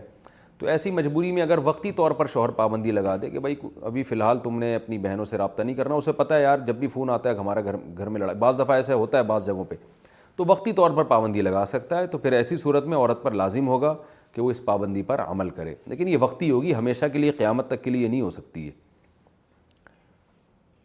قرآن کی کیلیگرافی کا حکم, قرآن کی جو پینٹنگ کی جاتی ہے جسے اسلامک کیلیگرافی کہا جاتا ہے, کیا یہ اسلام میں جائز ہے؟ امام شافعی کے فالوورز اس کی اجازت نہیں دیتے. حنفی علماء اس بارے میں کیا کہتے ہیں؟ مسز عبد اللطیف کینیڈا سے. دیکھیں, مجھے نہیں پتا اس بارے میں امام شافعی کا کیا قول ہے, میں نے اس بارے میں ریسرچ نہیں کی ہے, لیکن جمہور علماء اس کو جائز سمجھتے ہیں, کیونکہ قرآن کی آیات کو خوبصورت انداز سے پینٹنگ میں لکھا جاتا ہے, اس سے قرآن کی اور تعظیم ہوتی ہے. تو ہماری رائے میں اس کے جواز میں کوئی شبہ نہیں ہے. انڈے پر لگی ہوئی بیٹ کا حکم, مفتی صاحب نے بتایا تھا کہ مرغی کی بیٹ ناپاک ہوتی ہے. بھائی میں نے نہیں بتایا تھا, ساری دنیا یہی کہتی ہے, آپ کو بھی پتہ ہونا چاہیے مرغی کی بیٹ ناپاک ہوتی ہے. بھائی بہرحال مفتی صاحب نے بتایا تھا کہ مرغی کی بیٹ ناپاک ہوتی ہے. ہم جب گھر میں انڈے منگواتے ہیں تو کئی دفعہ انڈے میں بھی بہت ساری بیٹ لگی ہوتی ہے, کیا ہم اسے کچن میں کے بیسن میں دھو سکتے ہیں یا نہیں؟ نبیلہ صاحبہ انڈیا سے. کیوں نہیں دھو سکتے؟ بہتر تو یہ کہ واش روم میں دھوئیں. یعنی واش روم سے میری مراد یہ ہے کہ یہ نہیں کہ فلش میں جا کے دھوئیں, یعنی جو واش روم کا نلکا ہے اس میں دھوئیں. باقی گھر کے بیسن میں بھی دھو سکتے ہیں. پھر بیسن کو بھی اچھی طرح دھوئیں نا, کیونکہ اس میں کھانے پکانے کے برتن جو ہے جس میں کھانا کھاتے ہیں وہ اس میں دھلتے ہیں. تو بیسن میں اگر دھونا بھی ہے تو بہت اچھی طرح سے پھر بیسن کو بھی دھویا جائے. ورنہ بہتر تو یہ کہ واش روم میں جو ایک نلکا لگا ہوتا ہے وہاں جا کے دھویا جائے. اس زمانے میں غنیمت ہے کہ دھو بھی لیتے ہیں, یہ بھی بڑی بات ہے. میں نے تو بہت سے لوگوں کو دیکھا ہے انڈے پہ بیٹ لگی ہوتی ہے وہی انڈا توڑ کے ڈال دیتے ہیں, اور یہ بھی نہیں خیال ہو رہا ہوتا کہ مرغی کی بیٹ تھوڑی بہت ناپاک نہیں ہے, بہت زیادہ ناپاک ہے, اس میں بہت سخت وہ ہوتی ہے, بدبو ہوتی ہے. Everyone knows therapy is great for solving problems, but getting therapy has its own problems too, like finding the right therapist, fitting into their schedule, and of course, the cost. Well, BetterHelp can solve those problems. It's totally online and built around your schedule. It's surprisingly affordable too. Connect with a credentialed therapist by phone, video, or online chat, all from the comfort of your home. Visit better help dot com to learn more and save ten percent on your first month. That's BetterHelp, H E L P. Many of us have those stubborn pounds that seem impossible to lose, no matter how good we eat or how hard we work out. My solution is PlushCare. PlushCare is a leading telehealth provider with doctors who are there for you day and night to partner with you in your weight loss journey. They can prescribe F D A-approved weight loss medications like Wegovi and Zepbound for those who qualify. Plus, they accept most insurance plans. To get started, visit plushcare.com slash weight loss. That's plushcare.com slash weight loss.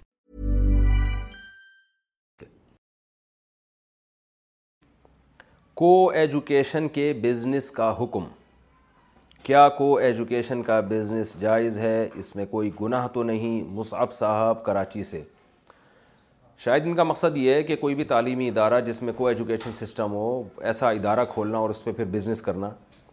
تو دیکھیں, business ایسا کرنا تو جائز نہیں ہے, کیونکہ وجہ اس کی یہ ہے کہ مرد اور جوان لڑکے اور جوان لڑکیوں کو اکٹھا بٹھانا بغیر پردے کے, اور بغیر یعنی وہ لڑکیاں بھی ظاہر ہے پردے میں تو نہیں عام طور پر ہوتی, یہ ماحول ان کو دینا یہ بالکل حرام ہے, ناجائز ہے. اس کا آپ گناہ ہوگا جو بھی یہ کام کرے گا, لیکن اس کی ارننگ حرام نہیں ہوگی, کیونکہ جو آپ کو ارننگ ہو رہی ہے وہ لڑکے لڑکیوں کو ساتھ بٹھانے کی نہیں ہو رہی, بلکہ ٹیچنگ کی ہو رہی ہے. جو آپ ان کو کورس پڑھا رہے ہیں یا اپنے ہاں پڑھانے کا انتظام کر رہے ہیں, اس کے بدلے میں آپ فیسیں لے رہے ہیں. تو بعض چیزیں, بعض عمل ایسا ہوتا ہے کہ جو ناجائز ہوتا ہے, مگر اس کی وجہ سے اس کی ارننگ حرام نہیں ہو جاتی. ارننگ کا تعلق اس ٹیچنگ سے کہ آپ ان کو پڑھا کیا رہے ہیں. اگر جائز چیز پڑھا رہے ہیں تو آپ کے لیے ارننگ حلال ہے, اور اگر حرام چیز پڑھا رہے ہیں تو ارننگ آپ کی حرام ہوگی. تو اس لیے کو ایجوکیشن سسٹم کو ختم کرنا چاہیے معاشرے میں, اس کو بالکل بھی پروموٹ نہیں کرنا چاہیے, لیکن ایسے لوگوں کی ارننگ حرام نہیں ہوتی. جمعہ میں محدود جماعت ہو تو باقی لوگ کیا کریں, ان کے لیے کیا حکم ہے؟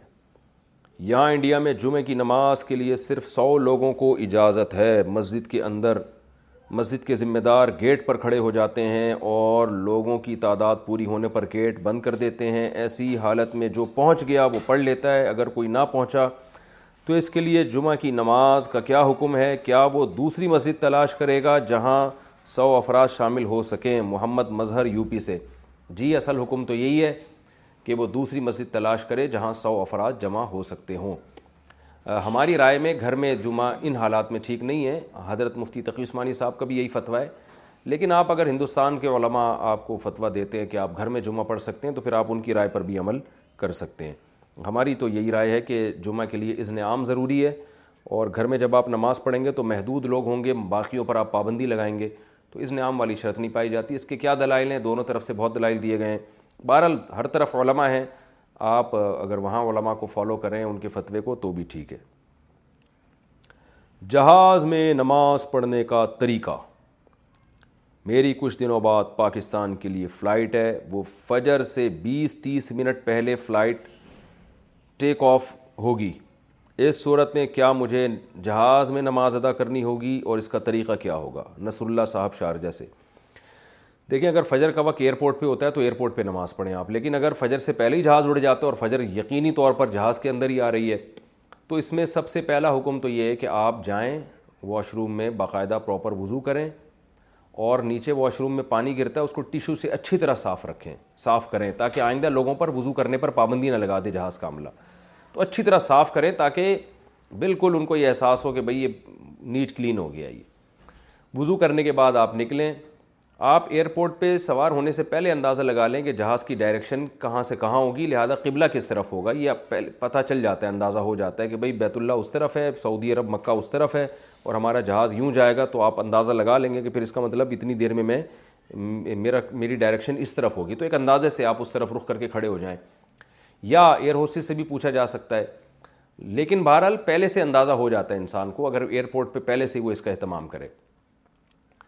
تو پھر کیا کرنا ہے آپ نے, جہاز میں جہاں آپ کو جگہ ملے تمیز سے کنارے پہ چادر بچھائیں اور کھڑے ہو جائیں, فجر کی دو رکعتیں پڑھ لیں آپ, جلدی جلدی فرض پڑھ لیں آپ, ٹھیک ہے نا. یہ طریقہ ہے, کیونکہ وہاں پڑھنے نہیں دیتے تو فی الحال دو فرض پہ بھی اکتفا کر لیں, صحیح ہے, مختصر پڑھیں وہ, اور سلام پھیرتے ہی اپنی سیٹ پہ آ کے بیٹھ جائیں آپ.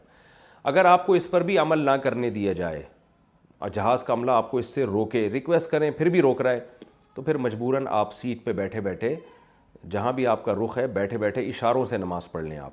رکوع میں تھوڑا کم جھکیں, سجدے میں تھوڑا سا زیادہ جھک جائیں. اور پھر احتیاط اسی میں ہے کہ اترتے ہی اس نماز کو آپ لوٹا لیں, دوبارہ پڑھ لیں قبلے کی طرف کھڑے ہو کر رخ کر کے. یہ طریقہ ہے جی جہاز میں نماز پڑھنے کا. مسجدیں کھلنے کے باوجود وائرس کے خوف سے گھر پر نماز پڑھنا. یہاں مسجدیں کھل چکی ہیں اور نمازیں ادا کی جا رہی ہیں.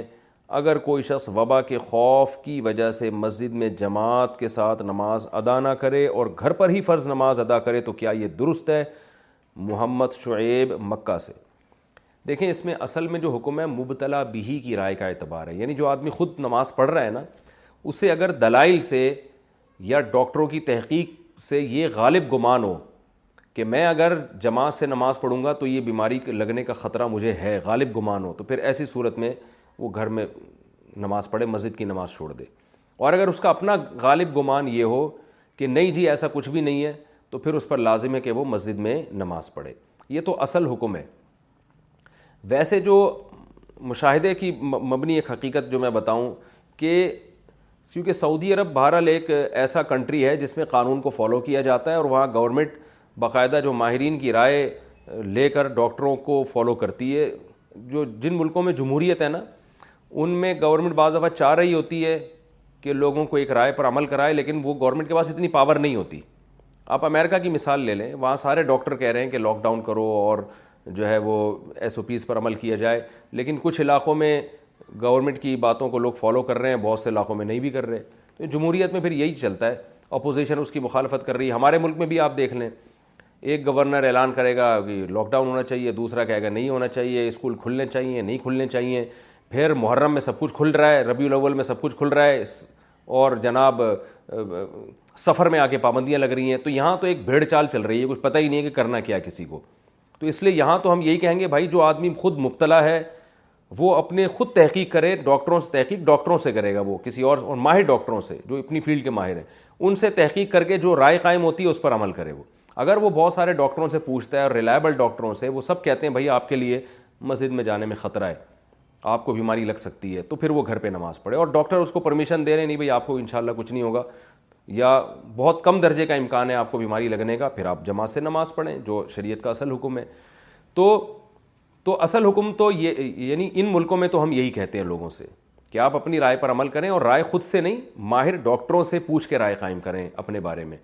لیکن جہاں سعودی عرب جیسا کنٹری ہے, اگر اس میں مسجدیں کھول دی ہیں اور اجازت دے دی ہے, تو وہ یقیناً اسی بیس پہ انہوں نے اجازت دی ہوگی کہ ان ملکوں میں کرونا ختم ہو رہا ہوگا یا وہ خطرات سے باہر نکل چکے ہیں. کیونکہ جیسے ہی وہ خطرات میں آئیں گے تو پھر گورنمنٹ خود سے پھر آرڈر جاری کر دے گی. تو ایسے ملکوں میں جہاں ایک قانون کو کسی درجے میں, سو فیصد تو نہیں بہرحال کسی درجے میں گورنمنٹ کا جو ہے نا اپنی عوام پر ایک وہ ہے, یعنی حکومت ہے, اور گورنمنٹ جو ہے نا وہ صحت کے حوالے سے ڈاکٹروں کی رائے پر عمل کروا دیتی ہے لوگوں کو, تو پھر وہاں تو میں کہتا ہوں کہ پورا پورا گورنمنٹ ہی کو فالو کرنا چاہیے. تو مکہ میں یا سعودی عرب میں اگر مسجدیں کھول دیں تو آپ جائیں مسجد میں نماز پڑھیں, اور ان ایس او پیز کے مطابق جو گورنمنٹ نے جس کا لاء بنایا. پاکستان میں اگر مسجدیں کھول بھی دی ہیں تو آپ گورنمنٹ کے کہنے پہ نہ جائیں, بلکہ آپ اپنے بارے میں دیکھیں. آپ کی عمر اگر زیادہ ہے, آپ کو پہلے سے کوئی ڈیزیزز ہیں, بیماریاں ہیں, تو ڈاکٹر کہتے ہیں کہ ایسے آدمی کو کرونا لگنے کا خطرہ بہت زیادہ ہوتا ہے اور اس کے بچنے کا خطرہ بھی. تو پھر ایسی صورت میں آپ ڈاکٹروں کی رائے پر عمل کریں. اور اگر آپ کو ایسا نہیں ہے, ڈاکٹر ماہر ڈاکٹر کہتے ہیں آپ کو کہ بھئی انشاءاللہ کچھ نہیں ہوگا, آپ کو زیادہ امکان یہی ہے کہ کچھ نہ ہو. دیکھیں ہونے کو تو کہا جاتا ہے نا, اونٹ پہ بیٹھے ہوئے آدمی کو کتا کاٹ لیتا ہے, تو وہ تو اللہ کی جب مشیت ہوتی ہے تو کچھ ویسے بھی ہو جاتا ہے, اور ہونا والا ہو تو وہ ٹل جاتی ہے. تو ہم ظاہری اسباب کی بات کر رہے ہیں. تو ڈاکٹروں کی رائے پر اس پر عمل کیا جائے گا, عام حکم یہی ہے. نکاح میں کتنے گواہ ضروری ہیں؟ کیا نکاح میں دو عورتوں کی گواہی کافی ہے؟ کیا ان کی موجودگی میں نکاح ہو جاتا ہے؟ بنت خالد کراچی سے. دیکھیں, نکاح میں دو مردوں کا گواہ ہونا ضروری ہے, دونوں بالغ ہوں, دونوں مسلمان ہوں, اور اگر عورتیں ہوں تو پھر دو عورتیں اور ایک مرد. اگر ایک مرد نہیں ہوگا تو پھر چار عورتیں یا دس عورتیں بھی گواہ بن جائیں, نکاح نہیں ہوتا. تو اس لیے نکاح میں کیا ہے کہ ایک مرد, دو عورتیں یا دو مرد, اور یہ سب مسلمان ہوں اور بالغ ہوں تو نکاح ہو جاتا ہے, اس کے بغیر نہیں ہوتا. میرا ایک بیان بہت غلط پھیلایا گیا ہے کہ میں نے کہا کہ ٹیلی فون پہ بھی نکاح ہو جاتا ہے, تو واقعی ہو جاتا ہے لیکن گواہوں کی موجودگی میں ہوتا ہے, اور اس کا خاص طریقہ ہے. تو وہ ادھورا بیان جا کے لوگوں نے کیا کیا ہے کہ ایسے واقعات آئیں کہ فون پہ لڑکی نے بولا میں نے تمہیں قبول کیا, لڑکے نے بولا ہم نے بھی قبول کیا, اور بس وہ اس کے ہم میاں بیوی بن گئے, اور حوالہ دے رہے ہیں مفتی طارق مسعود نے فرمایا ہے, میں نے ایسا کچھ نہیں فرمایا. تو گواہوں کے بغیر نکاح نہیں ہوتا, یہ خوب اچھی طرح ذہن میں رکھیں. اور نکاح, فون پہ نکاح کے لیے تو شرائط اور بھی سخت ہیں, ان میں وکیل بنانا پڑتا ہے, پھر ایجاب و قبول کی مجلس میں گواہ بیٹھے ہوں. تو ایسے نکاح نہیں ہوگا کہ کسی بھی مرد نے فون پہ کسی خاتون کو کہہ دیا قبول ہے, اس نے بھی آگے سے بول دیا ہاں جی قبول ہے, نکاح ایسا نہیں ہوگا. مرد کے لیے سر منڈانے کا حکم, کیا مرد کے لیے سر کے بال منڈوانا جائز ہے؟ محمد خان. جی بالکل جائز ہے, مشین بھی پھرا سکتے ہیں, ٹرینڈ بھی کرا سکتے ہیں, اور پھر اس پہ تیل کی مالش بھی کر سکتے ہیں, اور پھر دھوپ سے اس کو سیک بھی سکتے ہیں آپ معذرت کے ساتھ. جب ٹرینڈ کرنی ہے تو پھر خاندانی طریقے سے کریں نا آپ اس کو. گھر میں مٹی کے برتن رکھنے کی فضیلت. ہدایت اللہ صاحب نے کشمیر سے پوچھا ہے مٹی کے برتن رکھنے کی کیا فضیلت ہے. ہم نے سنا ہے کہ جس گھر میں مٹی کے برتن ہو اس گھر میں اللہ کی رحمت برستی ہے, کیا یہ حدیث سے ثابت ہے؟ ایسا کچھ بھی نہیں ہے بھائی, کوئی خاص فضیلت نہیں ہے مٹی کے برتن گھر میں رکھنے کی, نہ کوئی ایسی حدیث ہے. البتہ یہ ضرور ہے کہ وہ دور سادگی کا تھا, فطرت کے لوگ زیادہ قریب تھے, تو آپ صلی اللہ علیہ وسلم اکثر مٹی کے برتنوں میں کھانا کھایا کرتے تھے. تو نبی نے جو کام کیا ہے, اگرچہ یہ دینی سنت نہیں ہے, جیسے گدھے پہ آپ نے سواری کی, کوئی دینی سنت تھوڑی ہے, تو اس زمانے میں رواج ہی یہی تھا. اب گاڑیوں میں سواری ہوتی ہے, تو اس زمانے میں لوگ مٹی کے برتن میں بہت زیادہ تانبے کے برتن میں کھا لیا کرتے تھے.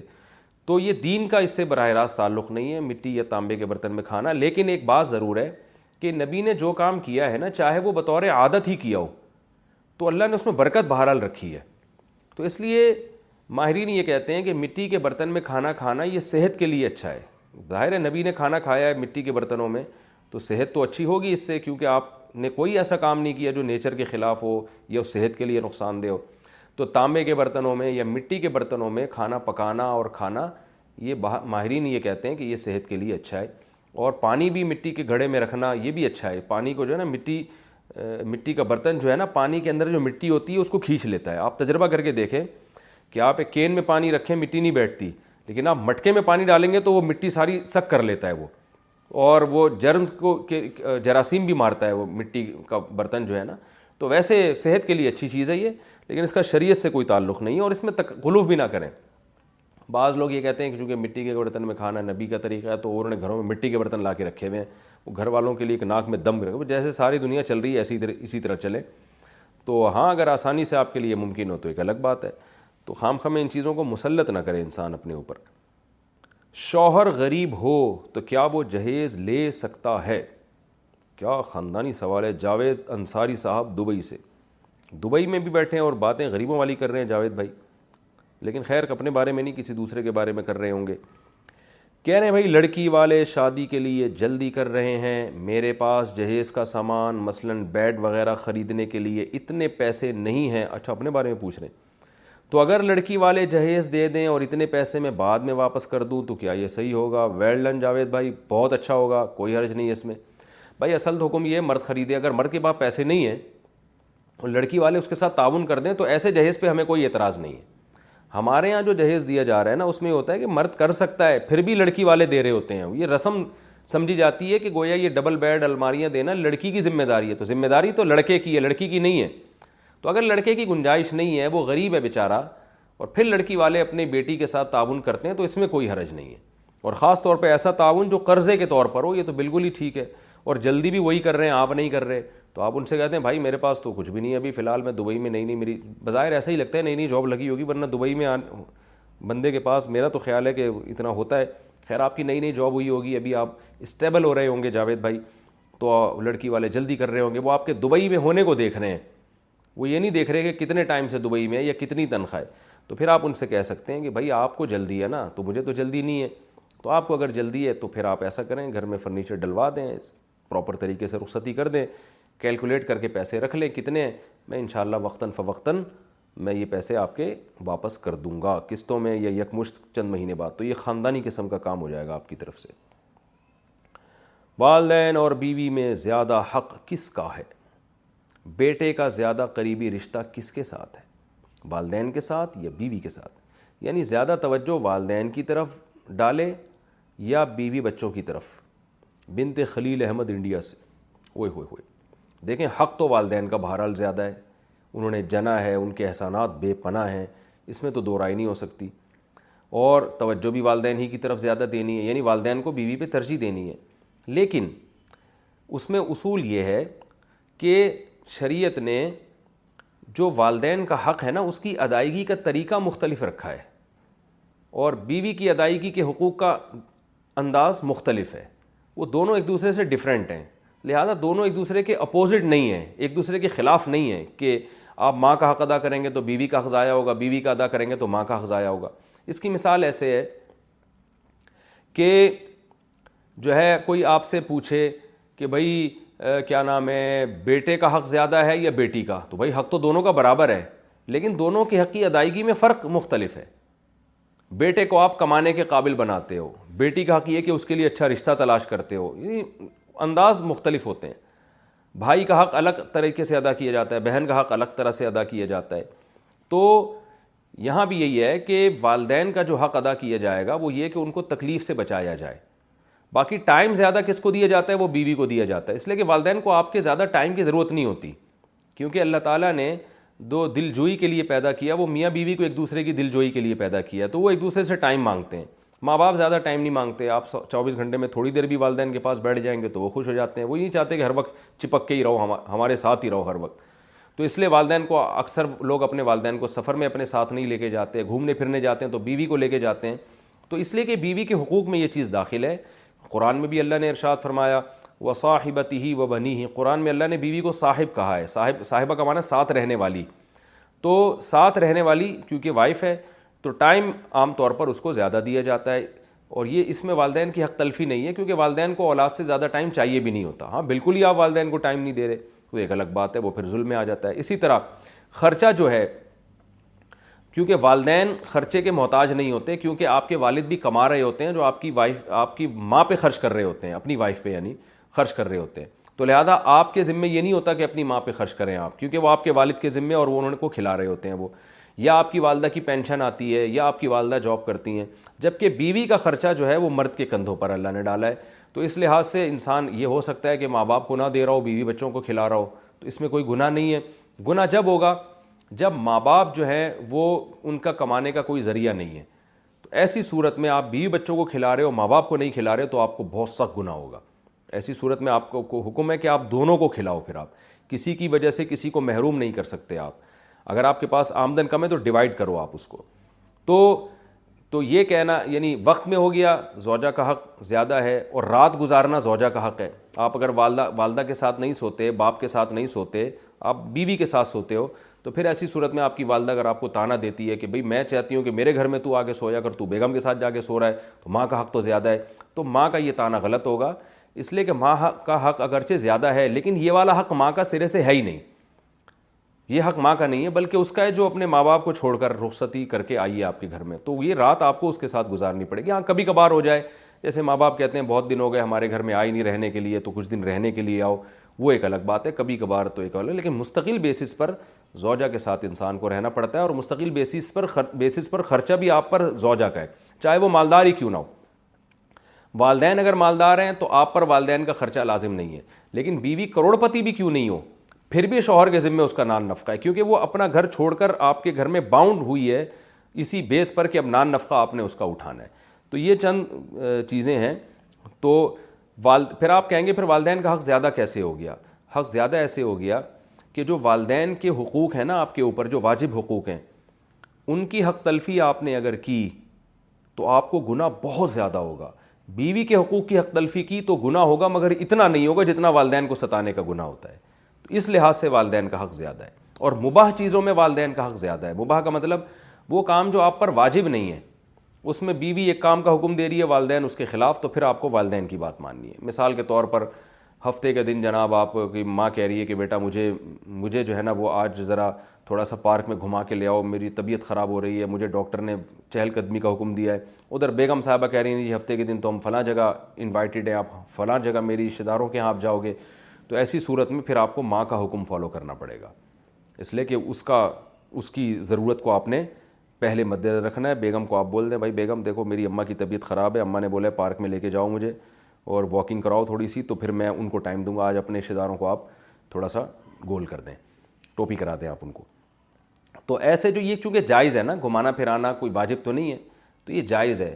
اسی طرح مثال بیگم کہہ رہی ہے مجھے حج کرا کے آؤ آپ, ماں بھی کہہ رہی ہے حج کراؤ, تو پھر ماں کا حق یہاں پہ زیادہ ہے کیونکہ حج کرانا آپ پر واجب نہیں ہے. تو مباح چیزوں میں پھر ابا اماں کو مقدم رکھا جائے گا. اگر قبر نہ ملی تو حساب و کتاب کیسے ہوگا؟ اوش اوش ایسے خطرناک سوال لوگ پوچھ رہے ہیں. ہدایت اللہ صاحب کشمیر سے پوچھتے ہیں اگر کسی کو قبر نصیب نہ ہو تو اس کے عذاب و ثواب کی کیا صورت ہوگی؟ ان کو اصل میں اشکال یہ ہو رہا ہے کہ حدیثوں میں عذاب قبر آتا ہے کہ قبر میں مردے کو ثواب بھی ملتا ہے عذاب بھی ملتا ہے, جو بندے کو قبر ہی نہیں ملی تو عذاب قبر کیسے ہوگا اور ثواب قبر کیسے ہوگا؟ تو یاد رکھیں اس پر پوری امت کا اجماع ہے کہ حدیث میں جو آتا ہے نا قبر میں, تو قبر سے مراد یہ مٹی کا گھر نہیں ہے, بلکہ قبر سے مراد کبھی یہ مٹی ہوتی ہے کبھی وہ حالت. اصل میں قبر جو اصطلاحی قبر ہے اس کا مطلب یہ ہوتا ہے کہ موت کے بعد انسان جو ایک برزخ کی زندگی میں چلا جاتا ہے, جو آخرت اور دنیا کے درمیان ایک رکاوٹ ہے, اس زندگی کو برزخ کی زندگی کہا جاتا ہے, اور قبر سے وہی مراد ہے. تو اس میں قبر کے اندر دفنائیں گے تو قبر میں ہوگا, قبر میں نہیں دفنائیں گے تو جہاں بھی میت ہوگی وہیں ہوگا وہ عذاب و ثواب. حتیٰ کہ اگر میت کو جلا کے راکھ بھی کر دیا جائے تو بھی اس راکھ کے ساتھ اللہ عذاب اور ثواب کو معلق کر دیں گے. اس لیے علماء کہتے ہیں روح کا باڈی سے تعلق رہتا ہے کسی نہ کسی درجے, چاہے اس کو جلا کے خاک بھی کر دیا جائے. اس کی دلیل قرآن مجید کی آیت ہے.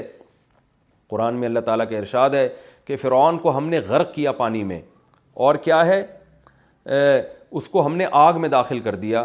یعرضون علیہا غدوا وعشیا, فرعون کو صبح اور شام آگ میں جلایا جاتا ہے, حالانکہ فرعون غرق پانی میں ہو رہا ہے اور داخل آگ میں ہو رہا ہے. اور قرآن یہ بھی کہہ رہا ہے ہم اس کے باڈی کو بچا لیں گے, یعنی وہ دفن نہیں ہوگا فرعون, اور آج تک دفن نہیں ہوا, مصر میں اس کی لاش رکھی ہوئی ہے. تو اب دیکھیں لاش اس کی قبر میں نہیں ہے, لیکن پھر بھی قبر کا عذاب قرآن کی روشنی میں اس کو ہو رہا ہے. صبح بھی آگ میں جلایا جاتا ہے, شام بھی. تو اس سے صاف پتہ چلتا ہے کہ جہاں بھی ہو انسان, چاہے اس کی ممی کو محفوظ کر لیا جائے, آگ میں جلا دیا جائے, پانی میں ڈوب ڈوب جائے, بہرحال عذاب بھی اس کو ہوگا اور ثواب بھی ہوگا. جس کیفیت میں ہوگا اسی کو قبر کہا گیا ہے. اور نوح علیہ السلام کی قوم کے بارے میں بھی سورہ نوح میں آتا ہے اغرقوا فادخلوا نارا, اللہ فرماتے ہیں اس قوم کو ہم نے پانی میں غرق کیا اور آگ میں داخل کر دیا. تو پانی کے اندر بھی عذاب قبر ہوتا ہے اور آگ کا عذاب ہوتا ہے. اللہ تعالی ہم سب کو اس عذاب سے محفوظ فرمائے. حنفی شخص کا تین طلاقوں کے معاملے میں غیر مقلد بن جانا. موجودہ دور میں ایک برائی بہت بڑھ رہی ہے کہ فقہ حنفیہ کا پیروکار شخص تین طلاقیں دے کر غیر مقلد یا کسی دوسرے مسلک کے علماء سے فتویٰ لے کر دوبارہ بیوی کے ساتھ رہنا شروع کر دیتا ہے. کیا ایسا کرنا درست ہے؟ نیز معاشرے میں موجود اہل علم حضرات بالخصوص علماء کرام کو اس حوالے سے کیا کردار ادا کرنا چاہیے؟ شعیب حفیظ کشمیر سے. بالکل حرام ہے, ناجائز ہے, دو وجہ سے. ایک تو اس لیے کہ خواہشات نفسانیہ کی بیس پر اپنا مسلک بدلنا بالاجماع باطل ہے. ابن تیمیہ رحمہ اللہ فرماتے ہیں کہ ایک آدمی کسی مسلک میں حنفی کسی میں شافی اور خواہش کی بیس پہ وہ بنتا ہے, تو یہ انہوں نے بھی یہ بات لکھی ہے کہ یہ بالاجماع یہ حرام اور ناجائز ہے. حالانکہ ابن تیمیہ تین طلاقوں کو ایک کہتے تھے, اس کے باوجود یہ کہتے تھے خواہش کی بیس پر مسلک بدلنا بالکل حرام ہے. تو ایک تو اس وجہ سے یہ حرام ہے. دوسرا اس وجہ سے حرام ہے کہ اس مسئلے میں حنفی شافی اختلاف سرے سے ہے ہی نہیں, یہ چاروں اماموں کا اجماعی مسئلہ ہے. امام ابو حنیفہ, امام مالک, شافعی, احمد بن حنبل, کہ تین طلاقیں ایک مجلس میں تین ہی ہوتی ہیں. دو وجہ ہو گئی. تیسری وجہ یہ کہ یہ یہ مسئلہ اجماعی ہے. قرآن نے بھی اس کو بیان کیا ہے. قرآن نے صاف بیان کیا کہ تین طلاقوں کے بعد مرد کو رجوع کا حق نہیں ہے, چاہے وہ ایک مجلس میں ہو اکٹھی الگ الگ, اس سے قرآن نے کوئی فرق نہیں کیا اس میں. اور سورہ طلاق میں تو اور مزید تفصیل سے اللہ نے بتایا کہ طلاقیں اکٹھی نہ دیا کرو, تقسیم کر کے دو, اور اس کی حکمت بیان کی کہ شاید اللہ رجوع کی کوئی صورت پیدا کر دے. صاف پتہ چلتا ہے کہ اکٹھی دینے میں رجوع کی صورت پیدا نہیں ہوگی. اور اللہ نے یہ بھی بتایا طلاق کے حکام, ومن یتق اللہ یجعل لہ مخرجا, جو اللہ سے ڈرتا ہے یعنی اللہ کے بتائے ہوئے طریقے کے مطابق طلاق دیتا ہے تو اللہ مصیبت کے سے نکلنے کا راستہ رکھتے ہیں. صاف پتہ چلتا ہے کہ تین دے دی تو مصیبت سے نکلنے کا راستہ نہیں ہے. اور یہ جو حدیث ہے جس میں آتا ہے کہ نبی کے دور میں تین طلاقیں ایک سمجھی جاتی تھیں, اس کے علماء بہت دفعہ جواب دے چکے ہیں.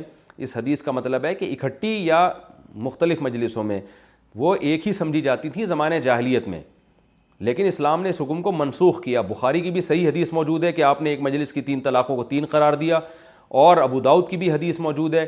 اور اس کے بارے میں جو ہے نا یہ جو حدیث میں آتا ہے کہ حضرت عمر نے تین کو تین نافذ کیا, یہ بالکل ایسے ہی ہے جیسے متا کے بارے میں صحیح مسلم کی حدیث ہے کہ نبی کے دور میں بھی ہوتا تھا, ابو بکر کے دور میں بھی حضرت عمر نے پابندی لگائی. تو ہم کہتے ہیں جیسے متا نبی کے دور میں ہوا مگر نبی کی مرضی سے نہیں, نبی نے پابندی لگائی تھی, بہت سے صحابہ کو علم نہ ہوا اس لیے وہ کرتے رہے. تو اسی طرح تین طلاقوں پر نبی نے پابندی لگا دی اور نبی نے تین کو تین قرار دے دیا, لیکن بہت سے لوگوں کو علم نہ ہوا, وہ زمانہ جاہلیت کے حساب سے تین کو ایک سمجھتے رہے. حضرت عمر نے عمومی پابندی لگا دی. اس اس معاملے میں انشاءاللہ میری ایک بہت جلد تصنیف بھی آنے والی ہے تین طلاق کے مسئلے میں. تو پہلی بات قرآن نے بھی صاف بیان کیا اس مسئلے کو, بخاری مسلم کی حدیثوں نے بھی بیان کیا, اور صحابہ کا بھی اجماع ہے. کوئی ایک صحابی سے ضعیف سند سے بھی آپ نہیں دکھا سکتے جس میں کسی ایک صحابی نے تین ایک تین طلاقوں کو ایک قرار دیا ہو. کوئی ایک ضعیف روایت بھی نہیں ہے کہ ایک مجلس کی تین طلاقوں کو رخصتی کے بعد ایک قرار دیا ہو. اور خود عبداللہ بن عباس جو مسلم کی حدیث کے راوی ہیں ان کا بھی واضح لفظوں میں فتویٰ موجود ہے کہ ایک مجلس کی تین طلاقیں تین ہوتی ہیں. ابو داؤد میں وہ فتویٰ موجود ہے. اہل حدیث بھی اس فتوے کو صحیح مانتے ہیں, لیکن وہ کہتے ہیں ہم نے نبی کو فالو کرنا ہے ابن عباس کو نہیں, حالانکہ اسی حدیث کے راوی ابن عباس ہیں. تو ابن عباس اور اور پھر نبی کو فالو کرنے کے لیے نبی سے کوئی حدیث بھی نہیں دکھاتے, اور ایک اب حضرت رکانہ کی ایک حدیث دکھاتے ہیں جو بالکل من گھڑت ہے, اس کی سند پہ بہت زیادہ کلام ہے. اور اس میں جو صحیح سند سے حضرت رکانہ سے ثابت ہے وہ یہی ہے کہ ایک مجلس کی تین کو آپ صلی اللہ علیہ وسلم نے تین قرار دیا ہے, اور اس کی میں تفصیل میں پھر جاؤں گا تو بات بہت لمبی ہو جائے گی. تو نبی صلی اللہ علیہ وسلم سے, صحابہ سے, تابعین سے, کسی ایک تابعی سے کوئی دکھا دے صحیح سند سے کہ ایک مجلس کی تین طلاق کو ایک قرار دیا ہو, تو نہ صحابہ سے, نہ تابعین سے, اور نہ چاروں اماموں میں سے کسی امام سے. تو یہ تو ابن تیمیہ رحمہ اللہ نے ساتویں صدی میں ایک ان کی رائے تھی کہ تین ایک ہوتی ہیں, اور امت نے اس کو بھی رد کر دیا. ابن تیمیہ اور ابن قیم کی رائے تھی, پھر ان کے شاگرد ابن رجب کی رائے تھی, لیکن ابن رجب نے پھر اس رائے سے رجوع کیا اور اپنے استاذ کو بتایا, استاذ کے بارے میں رسالہ لکھا کہ یہ غلط ہے اور کہ یہ اجماع کے خلاف ہے, اور ان کا بالکل تین تین ہی ہوتی ہیں. تو اس لیے اہل حدیث کا مسلک اس بارے میں بالکل کالعدم ہے, اس کی کوئی حیثیت نہیں ہے. اور کوئی بڑے عالم اہل حدیث کے ہوں, میں لائیو ریکارڈنگ کے لیے تیار ہوں اس مسئلے میں ان کے ساتھ بیٹھنے کے لیے, بشرطے کہ عالم بڑے ہوں, وہ علماء میں مشہور ہوں. تو میں اس مسئلے پہ ان سے لائیو ریکارڈنگ کے ساتھ بیٹھ کے بات چیت کرنے کے لیے بھی تیار ہوں, اور میں ثابت کروں گا کہ اس میں اختلاف رائے کی بالکل بھی گنجائش نہیں ہے. تو اگر کوئی حنفی یا کوئی شافی یا کوئی مالکی یا کوئی حنبلی اگر اس بارے میں اہل حدیث سے فتویٰ لیتا ہے تو یاد رکھو اس سے بیوی بالکل حلال نہیں ہوتی. مجھے اس بارے میں بہت اچھی طرح شرح صدر ہے کیونکہ میں نے بہت ریسرچ کی اس کی اس مسئلے میں. تو بالکل حلال نہیں ہے. اور اہل حدیث علماء کو بھی چاہیے کہ جب کوئی حنفی عالم طلاق دے کر آ رہا ہے تو آپ اس کو کیوں اپنی رائے پہ فتویٰ دے رہے ہیں؟ آپ اس کو یہ کیوں نہیں کہتے کہ اب تو تم اپنا مسلک شہوت پرستی کی بیس پہ چینج کر رہے ہو؟ دیکھیں اہل حدیث کے ہاں ولی کی اجازت کے بغیر نکاح نہیں ہوتا. ایک اہل حدیث نے مجھ سے پوچھا کہ میں ولی کی اجازت کے بغیر کسی خاتون سے نکاح کرنا چاہتا ہوں, جائز ہے؟ میں نے کہا آپ اہل حدیث مسلک کو فالو کر رہے ہو تو آپ یہ مسئلہ مجھ سے کیوں پوچھ رہے ہو؟ اب جب لڑکی سے شادی کرنے کی بات آئی تو آپ حنفی بن رہے ہو. تو میں نے تو اس کو فتویٰ نہیں دیا, اس لیے کہ خواہشات نفسانیہ کی بیس پہ وہ یہ کام کر رہا ہے. تو اسی طرح میرے بھائی اہل حدیث علماء کو بھی چاہیے کہ کوئی حنفی تین طلاقیں دے کر آتا ہے تو آپ اللہ سے ڈریں, آپ اس کو بولیں کہ بھائی تم کیوں اب میرے پاس آ رہے ہو؟ تو دیکھیں اس پر اور بھی دلائل ہیں کہ یہود و نصارہ جو تھے نا, تورات میں رجم کی سزا تھی. تو ایک یہودی نے رجم ایک یہودی نے زنا کیا تو وہ یہودی نبی کے پاس آئے فیصلہ کروانے کے لیے, حالانکہ کبھی فیصلہ نہیں کرواتے تھے, لیکن نبی کے پاس آئے یہ سوچ کر کہ رجم کی سزا شاید اسلام میں نہ ہو. تو قرآن میں کیا آیت نازل ہوئی؟ وَكَيْفَ يُحَكِّمُونَ وَعِنْدَهُمُ التَّوْرَاتُ فِيهَا حُكْمُ اللَّهِ, یہ آج آپ سے فیصلہ کیوں کروا رہے ہیں حالانکہ تورات ان کے پاس موجود ہے, اس میں رجم کی آیتیں موجود ہیں. تو اس لیے کہ یہودی اس وقت اسلام کو فالو کر رہے تھے خواہشات نفسانیہ کی بیس پر.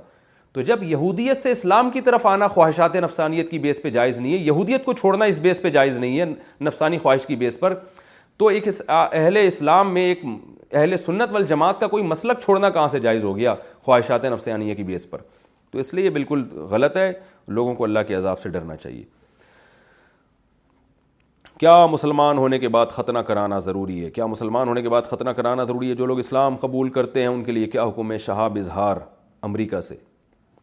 دیکھیں, ختنہ کرانا سنت مؤکدہ ہے, شاعر اسلام میں سے ہے, تو کوئی بھی غیر مسلم اگر مسلمان ہوتا ہے تو اس کو ہم یہی کہیں گے کہ ختنہ آپ کرائیں, کیونکہ یہ شاعر اسلام میں سے, اس میں طہارت بھی ہوتی ہے. اگر ختنہ نہیں ہوتی تو پیشاب کے ذرات جو ہے نا اٹکتے ہیں, اس میں میل کچیل جمتا ہے, تو اسلام تو صفائی کی ترغیب دیتا ہے. تو ہر وہ چیز جو صفائی میں رکاوٹ بنے, اسلام اس کی آپ کو اس کو باقی رکھنے کی اجازت نہیں دیتا, جیسے بغلوں کے بال صاف کرنا, زیر ناف بال صاف کرنا, یہ سب چیزیں واجب کے قریب قریب ہیں, کیونکہ اس میں واجب کے درجے میں ہے. وجہ اس کی یہ ہے کہ یہ سب گندگی کا ذریعہ بنتی ہیں, تو اس لیے غیر مسلم اگر مسلمان ہوا ہے تو اس کو آپریشن کروا کے ختنہ کروا لینا چاہیے.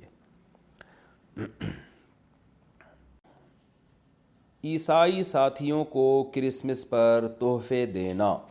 محمد عارف صاحب نے کینیا سے سوال کیا ہے, ہماری دکان پر کچھ کرسچن لوگ کام کرتے ہیں, دسمبر میں ان کا کرسمس کا بہت بڑا تہوار ہوتا ہے, کیا ہم ان کو پچیس دسمبر کو ہدیہ دے سکتے ہیں؟ نہیں دے سکتے. دیکھیے, غیر مسلموں کے ساتھ حسن سلوک کا ہمیں حکم ہے, قرآن کی صاف آیتیں ہیں, لا ینہاکم اللہ عن الذین لم یقاتلوکم فی الدین ولم یخرجوکم من دیارکم, کہ وہ لوگ جنہوں نے تمہیں گھروں سے نہیں نکالا, تم پر ظلم زیادتی نہیں کرتے, تو اللہ تمہیں بالکل بھی حکم نہیں دیتا کہ تم ان کے ساتھ بدسلوکی کرو, بلکہ اللہ تمہیں حکم دیتا ہے کہ تم ان کے ساتھ اچھا سلوک کرو, اور اللہ انصاف کرنے والوں کو پسند کرتا ہے. تو لہذا غیر مسلم کے ساتھ اچھا سلوک کیا جائے گا, اس کو ویسے بھی عام حالات میں آپ اس کو گفٹ دے سکتے ہیں, لیکن اسلام کی ایک باؤنڈری ہے. وہ باؤنڈری یہ ہے کہ ان کے مذہبی تہواروں کا کے ساتھ آپ ان میں شرکت نہیں کر سکتے, کیونکہ جن جن چیزوں کا کیونکہ یہ ان کے مذہب کے راضی, یعنی اس کی دلیل ہے کہ گویا آپ ان کے مذہب پہ راضی ہو, تو یہ ایک قسم کی منافقت ہے. تو غیر لوگ کہتے ہیں غیر, وہ بھی تو ہمیں عید پہ سیلیبریٹ کرتے ہیں اور عید پہ ہمیں جو ہے نا مبارکباد دیتے ہیں, تو دیکھیں ان کے مذہب میں اس پر پابندی نہیں ہے. اس کی مثال ایسے ہے جیسے کوئی ہندو اگر مسجد میں آ جائے اور بیٹھ جائے تو وہ جائز ہے, وہ ان کے مذہب میں جائز ہے, بھائی وہ مسجدوں میں جا سکتے ہیں, لیکن ہمیں اجازت نہیں ہے کہ ہم مندر جا کے ان کے بتوں کے سامنے ان کو خوش کرنے کے لیے جھک لیں. اب اگر کوئی ہندو آ کے ہماری مسجد میں سجدہ کر لے اللہ کو, اور یہ دلیل دے کہ میں بھی تو تمہاری مسجد میں آ کے سجدہ کرتا ہوں, تو تم بھی میرے مندر میں جا کے میرے بت کے سامنے سجدہ کرو, ہم کہیں گے بھائی ہم نہیں کر, ہمارا تو نظریہ یہ ہے ہی نہیں, ہم تو ایک خدا کے ماننے والے ہیں, اور اسی بیس پر ہم اللہ کے علاوہ کسی کو سجدہ جائز ہی نہیں سمجھتے, تو ہم آپ کو خوش کرنے کے لیے کیسے سجدہ کر لیں ہم. تو اسی طرح یاد رکھیں کہ جو مذہبی رسومات ہوتی ہیں ان پر میں شرکت کی اجازت نہیں ہے, کیونکہ اس سے اس کچھ وقت اگر یہ ان کی پرمیشن مل جائے نا تو کچھ وقت کے بعد اسلام غیر اسلام کے ساتھ جو ہے نا مرج ہو جائے گا, پھر یہ فرق کرنا کچھ وقت کے بعد مشکل ہو جائے گا, اسلام کیا ہے غیر اسلام کیا ہے. تو اس لیے اسلام نے اپنی ایک اس میں امتیازی حیثیت رکھی ہے اور اس کو دوسرے مذہب کے ساتھ خلط نہیں ہونے دیا, تاکہ دین خالص بالکل ایک جدا اور ممتاز رہے. تو اس لیے آپ عیسائیوں کے ساتھ اچھا سلوک کریں, نارملی ان کو گفٹ دیا کریں, لیکن اسپیشلی کرسمس کے موقع پر آپ ان بالکل نیوٹرل بن کے رہیں, نہ آپ بد سلوکی کریں نہ اچھا سلوک کریں. آپ بولیں کہ بھئی ہمارے مذہب میں اس کی پرمیشن نہیں ہے. ہاں کوئی مجبوری ہو, کوئی خطرہ ہو, ایک الگ بات ہے, نارمل وہی ہے جو میں نے بتایا. لڑکی والے زبردستی رسم بارات کریں تو شوہر کیا کرے؟ شیزہ میر. اگر کوئی بارات لے جانا نہیں چاہے مگر لڑکی والے زبردستی کریں کہ رشتہ دار ناراض ہوں گے تو کیا کیا جائے, جبکہ لڑکے والے چاہتے ہیں کہ صرف کچھ عورتیں دلہن کو دولہا کے ساتھ رخصت کر کے لے آئیں. دیکھیں لڑکے کا زور, لڑکے کو چاہیے لڑکی والوں کو بہت اچھی طرح تمیز سے, محبت سے, مضبوط لہجے سے سمجھا دے کہ ہم بارات کے قائل نہیں ہیں, کیونکہ لڑکی والے اکثر بارات کا کھانا اس لیے کرتے ہیں کہ لڑک نہیں کیا تو لڑکے والے پھر زندگی بھر لڑکی کو تانا دیتے ہیں, دلہن کو تانا دیتے ہیں. تو آپ اچھی طرح باور کرا دیں, امید عقل آ جائے گی اور وہ بارات کی رسم نہیں کریں گے. پھر بھی کر رہے ہیں تو دیکھیں آپ اپنے دائرے سے پھر باہر نہ نکلیں, آپ کا اپنے اوپر اپنے رشتہ داروں پر تو ہولڈ ہے, ان کے رشتہ داروں پر آپ کا ہولڈ نہیں ہے. تو پھر آپ ان سے یہ کہہ دیں کہ ہم اتنے افراد لے کر آئیں گے, پھر اگر آپ نے بارات کا کھانا کھلانا ہے تو اپنے رشتہ داروں کو آپ بلا لیں, ہمارا ان پہ زور نہیں ہے, نہ ہم ان پہ زبردستی منع کر سکتے ہیں, تو ہم آئیں گے نکاح کی محفل میں, تو اگر آپ نے تمبو بھی لگایا ہوا ہے اور لوگوں کو بلایا ہوا بھی ہے تو وہ آپ کا ہیڈک ہے, ٹھیک ہے آپ بارات کر لیں. اور ظاہر ہے آپ جب گئے ہیں تو آپ کے لیے کھانا کھانا بذات خود ایک جائز عمل ہے وہاں پہ, تو اتنا بائیکاٹ کرنا کہ بعض دفعہ رشتہ ہی ٹوٹ جاتا ہے اس سے, تو یہ پھر اپنے حدود سے تجاوز ہو جائے گا. تو کیونکہ بارات بذات خود حرام ناجائز رسم نہیں, ناجائز نہیں ہے, یعنی کوئی بذات خود حرام نہیں ہے, اس کو ناجائز کہا جاتا ہے ان فسادات کی وجہ سے جو فسادات اس برات کی رسم میں موجود ہیں, جو جن پر ہم بیانات کرتے رہتے ہیں, اور یہ خلاف سنت ہے, یعنی سنت کے بالکل اپوزٹ ہے, اسلام کے مزاج کے بالکل خلاف ہے.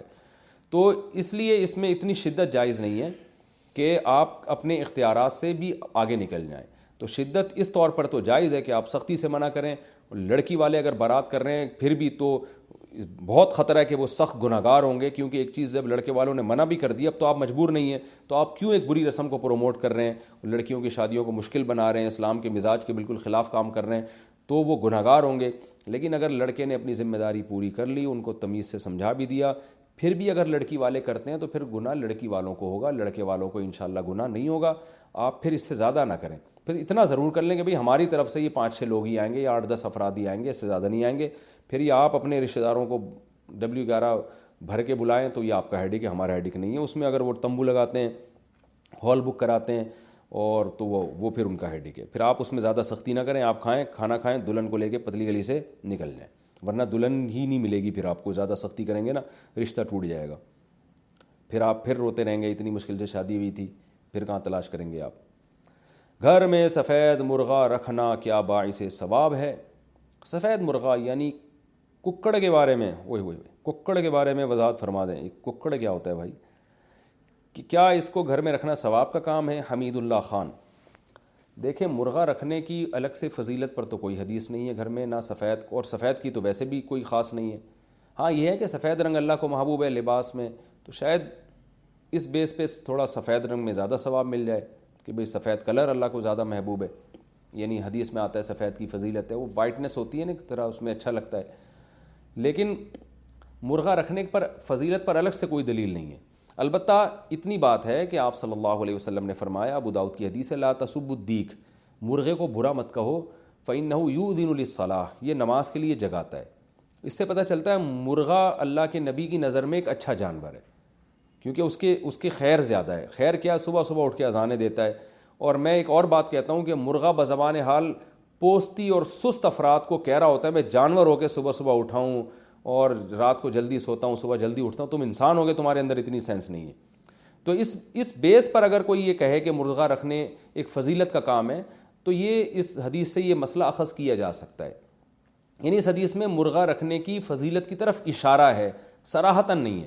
تو اس بیس سے اگر کوئی استئناس کرتا ہے, اس حدیث سے استئناس کرتا ہے, اور وہ دلیل پکڑ سکتا ہے کہ بھئی مرغا پالوں گا تو شاید ثواب مل جائے, تو اللہ سے امید ہے کہ اس کو انشاءاللہ ثواب مل جائے گا کہ بھئی وہ ایک اچھی نیت سے پال رہا ہے, کہ نبی صلی اللہ علیہ وسلم نے کسی حد تک مرغے کی ایک فضیلت بیان کی ہے کہ وہ اذان کے لیے جگاتا ہے. تو اس نیت سے آپ پالیں, اور مزید یہ نیت کر لیں کہ صبح صبح اٹھے گا تو اذان بھی دے گا, آنکھ کھل جائے گی تہجد کے لیے, نماز کے لیے, اور تھوڑا سا احساس بھی ہوگا کہ دیکھو یہ صبح صبح کتنا فریش ہے, کیونکہ رات کو ٹائم پہ سویا تھا اور صبح جلدی اٹھا ہے. تو اسی سے شاید عبرت حاصل ہو جائے کہ ہم بھی ٹائم پہ سوئیں اور صبح صبح جلدی اٹھ جائیں. اس نیت سے آپ رکھ لیں, اللہ سے امید ہے کہ آپ کو ثواب مل جائے گا انشاءاللہ. کیا حالات سے تنگ آ کر خودکشی کر سکتے ہیں؟ انڈیا میں ایک امام صاحب نے حالات سے تنگ آ کر خودکشی کر لی, لوگوں نے لاک ڈاؤن میں امامت سے نکال دیا تھا اور کھانے پینے کے پیسے بھی نہیں تھے. کیا ایسے حالات کی وجہ سے خودکشی کرنا جائز ہے؟ محمد تسلیم اختر انڈیا سے, بالکل حرام ہے, ناجائز ہے. اور مجھے نہیں لگتا کہ یہ خبر سچی ہو, کیونکہ میں نے آج تک کسی مسجد کے امام, قاری, حافظ کو نہیں سنا کہ خودکشی کی ہو. مجھے اس لیے یہ خبر میں صحیح نہیں لگتی. بہرحال اگر بالفرض ہے بھی تو یہ بالکل حرام کام ہے. آپ کہہ سکتے ہیں کہ حالات سے اتنا تنگ آ گئے تھے, تو بھائی خودکشی تو حالات سے تنگ آ کے ہی ہوتی ہے. کوئی خوشی خوشی تھوڑی خودکشی کرتا ہے کہ آج میری شادی ہوئی اور میں بہت خوش ہوں لہٰذا میں کھمبے سے لٹکنے جا رہا ہوں, میں ایسا تھوڑی ہوتا ہے. یہ بالکل ایسا ہی ہے جیسے لوگ ہم سے آ کے کہتے ہیں کہ میں نے غصے میں بیوی کو تین طلاقیں دے دی ہیں, تو کیا طلاق ہو گئی ہے؟ تو ہم کہتے ہیں واہ ہو گئی ہے, کہہ رہے میں بہت غصے میں تھا. تو بھائی طلاق تو غصے میں ہی دی جاتی ہے, محبت میں ہنس کھیل کے کیا میری پیاری, میری معشوقہ, میری محبوبہ, چل تجھے تین طلاقیں, ایسے تھوڑی کوئی پاگل دے گا. تو لڑائی ہوتی ہے تبھی تو دی جاتی ہے. تو ایسے ہی حالات سے تنگ آ کر ہی خودکشی کی جاتی ہے. تو آپ صلی اللہ علیہ وسلم نے جو خودکشی کو حرام قرار دیا, اور قرآن میں بھی آتا ہے اپنے آپ کو ہلاک مت کرو, یہ انہی حالات میں جب انسان حالات سے تنگ آ جائے اور مایوسی ہونے لگے, تو انہی حالات میں خودکشی حرام ہے. اور آپ صلی اللہ علیہ وسلم نے فرمایا, صحیح حدیث ہے, کہ جس نے آپ اپنے آپ کو خودکشی سے ہلاک کیا تو جس طرح سے اپنے آپ کو مارا ہے نا, جب تک قیامت قائم نہیں ہو جاتی برزخ کی زندگی میں موت کے بعد وہ اسی طرح اپنے آپ کو مارتا رہے گا.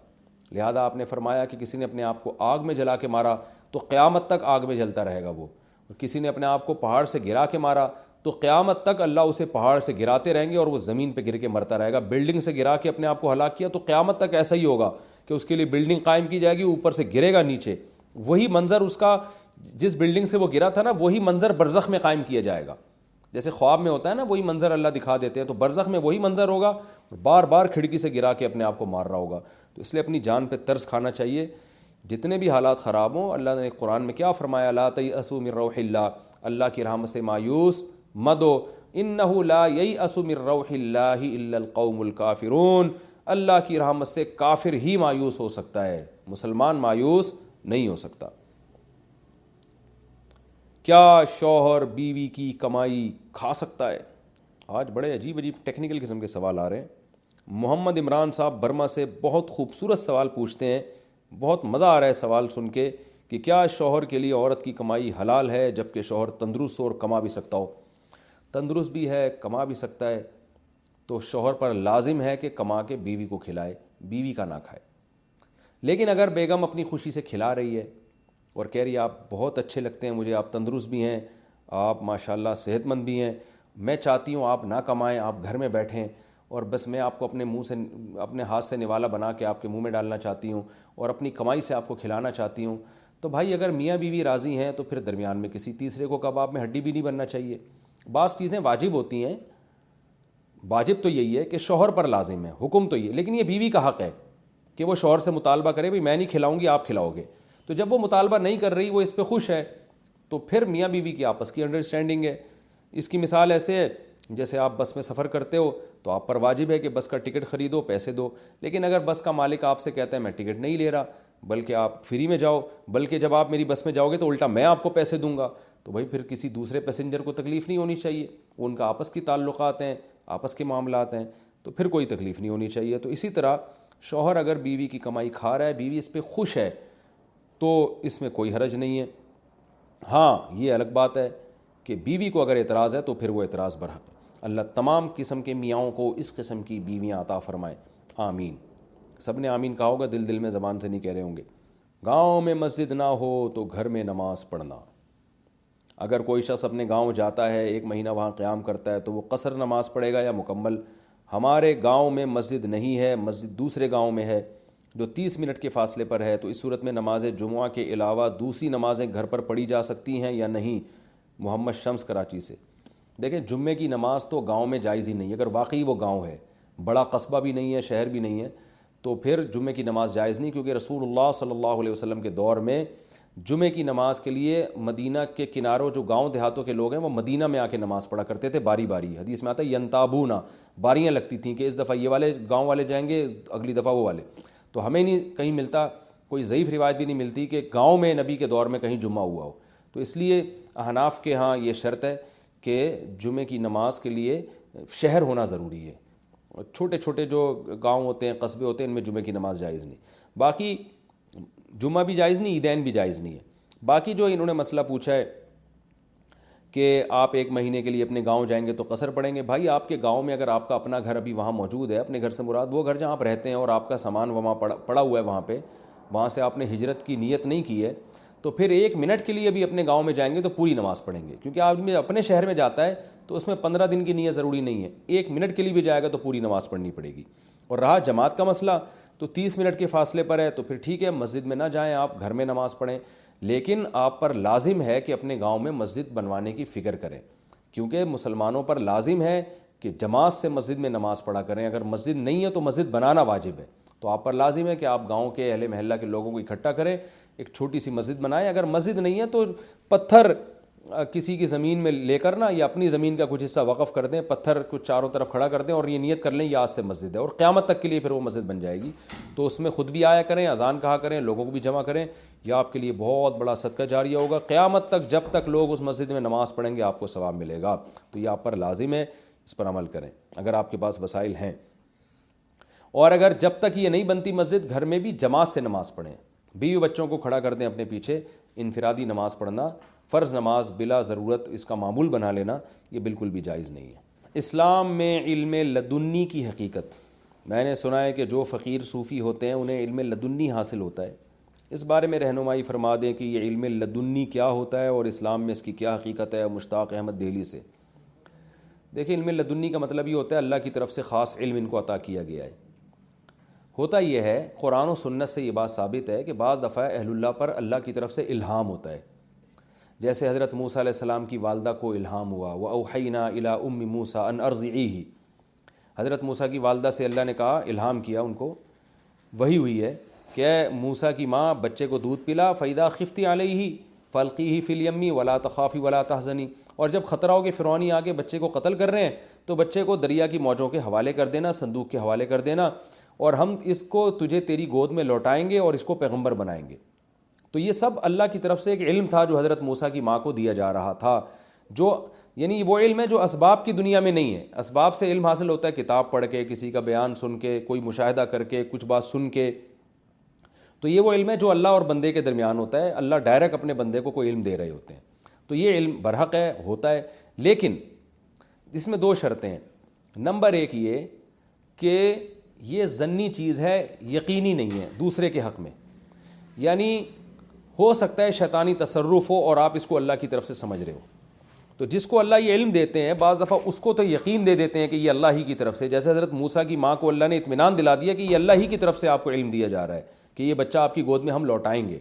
تبھی قرآن میں آتا ہے کہ ہم نے جب لوٹایا تو اس لیے تاکہ موسیٰ کی ماں کو یقین آ جائے کہ اللہ کا وعدہ سچا ہے. تو پتہ چلا وہ اتنا یقینی الہام تھا کہ وہ حضرت موسیٰ کو کی ماں کو یقین ہو گیا تھا کہ اللہ کا یہ پکا وعدہ ہے کہ یہ بچہ میری گود میں آئے گا. تو اہل اللہ کو بھی بعض دفعہ اللہ کی طرف سے الہام ہوتا ہے, اس ولی اللہ کو پتہ ہوتا ہے کہ یہ اللہ کی طرف سے اتنا یقینی ہے کہ یہ اس میں ان کو شبہ نہیں ہوتا, لیکن دوسرے کے لیے پھر بھی یہ یقینی نہیں ہے. ہو سکتا ہے بھائی ان کو وہم ہوا ہو یا شیطان نے کوئی تصرف کیا ہو اور آپ اس کو اللہ کی طرف سے سمجھ رہے ہو. لہذا وہ پیغمبر پر جو وحی ہوتی ہے نا اس کے مقابلے میں اس کی کوئی حیثیت نہیں ہے. یہی وجہ ہے کہ اس الہام کی وجہ سے شرعی مسئلہ تبدیل نہیں ہو سکتا. مثلا کسی ولی اللہ کو یہ الہام ہوا اور الہام میں یہ کہا گیا کہ جو ہے نا آپ داڑھی کٹا دیں, آپ کے لیے جائز ہے, تو یہ بالکل جائز نہیں ہے کیونکہ اللہ کے نبی کی صحیح حدیث ہے داڑھی بڑھاؤ. تو وہ الہام جو شریعت کے خلاف ہوگا اس کو بالکل شیطانی الہام ہی سمجھا جائے گا. تو ایک بات تو یہ ہو گئی. دوسری بات یہ ہو گئی کہ یعنی پہلی بات تو یہ یقینی نہیں ہے, دوسری بات یہ کہ شریعت کے کا مسئلہ اس سے ثابت نہیں ہوتا. کسی چیز کا مستحب ہونا بھی ثابت نہیں ہوتا اس سے الہام سے. مثال کے طور پر کوئی کسی کو الہام ہوا کہ ہر نماز کے بعد یہ والی وظیفہ پڑھا کریں اس میں زیادہ ثواب ہے, نہ نہ نہ نہ کیونکہ ثواب اور جزا کا تعلق شریعت سے ہے, اس میں جو حدیثیں ہیں انہی کو فالو کیا جائے گا, قرآن کو, اس میں کسی کے الہام کو نہیں فالو کیا جائے گا.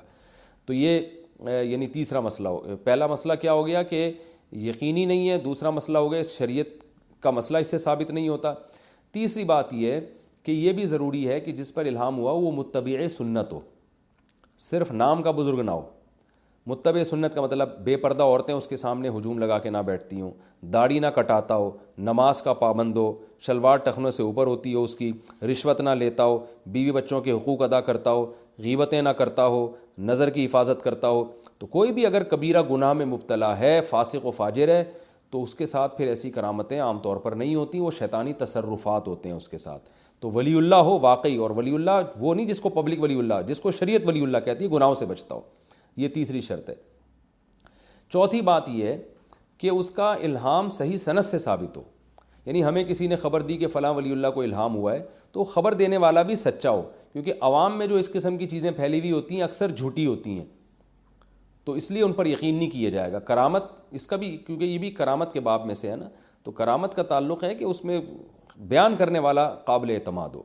اور ایک اہم ترین بات یہ ہے کہ اس زمانے میں جو علم لدنی کے نام پہ ٹوبی ڈرامے زیادہ ہو رہے ہیں, ہر پاگل سے پاگل اٹھ کے بولتا ہے, کچھ بھی بات پھینک دیتا ہے مارکیٹ میں جس کی کوئی لاجک نہیں ہوتی. جب اس سے پوچھا جائے تو ان لاجیکل بات آپ کر رہے ہو تو علم لدنی ہے اللہ کی طرف سے, تو کیا کون لیبارٹری ٹیسٹ کرائے گا اللہ کی طرف سے, شیطان کی طرف سے. تو اس لیے یہ جو آج کل مارکیٹ میں جو ہے نا بزرگوں کے نام پہ دھوکہ دیا جا رہا ہے اور ہر آدمی کو علم لدنی ہو رہا ہے, تو یہ یہ غلط ہے.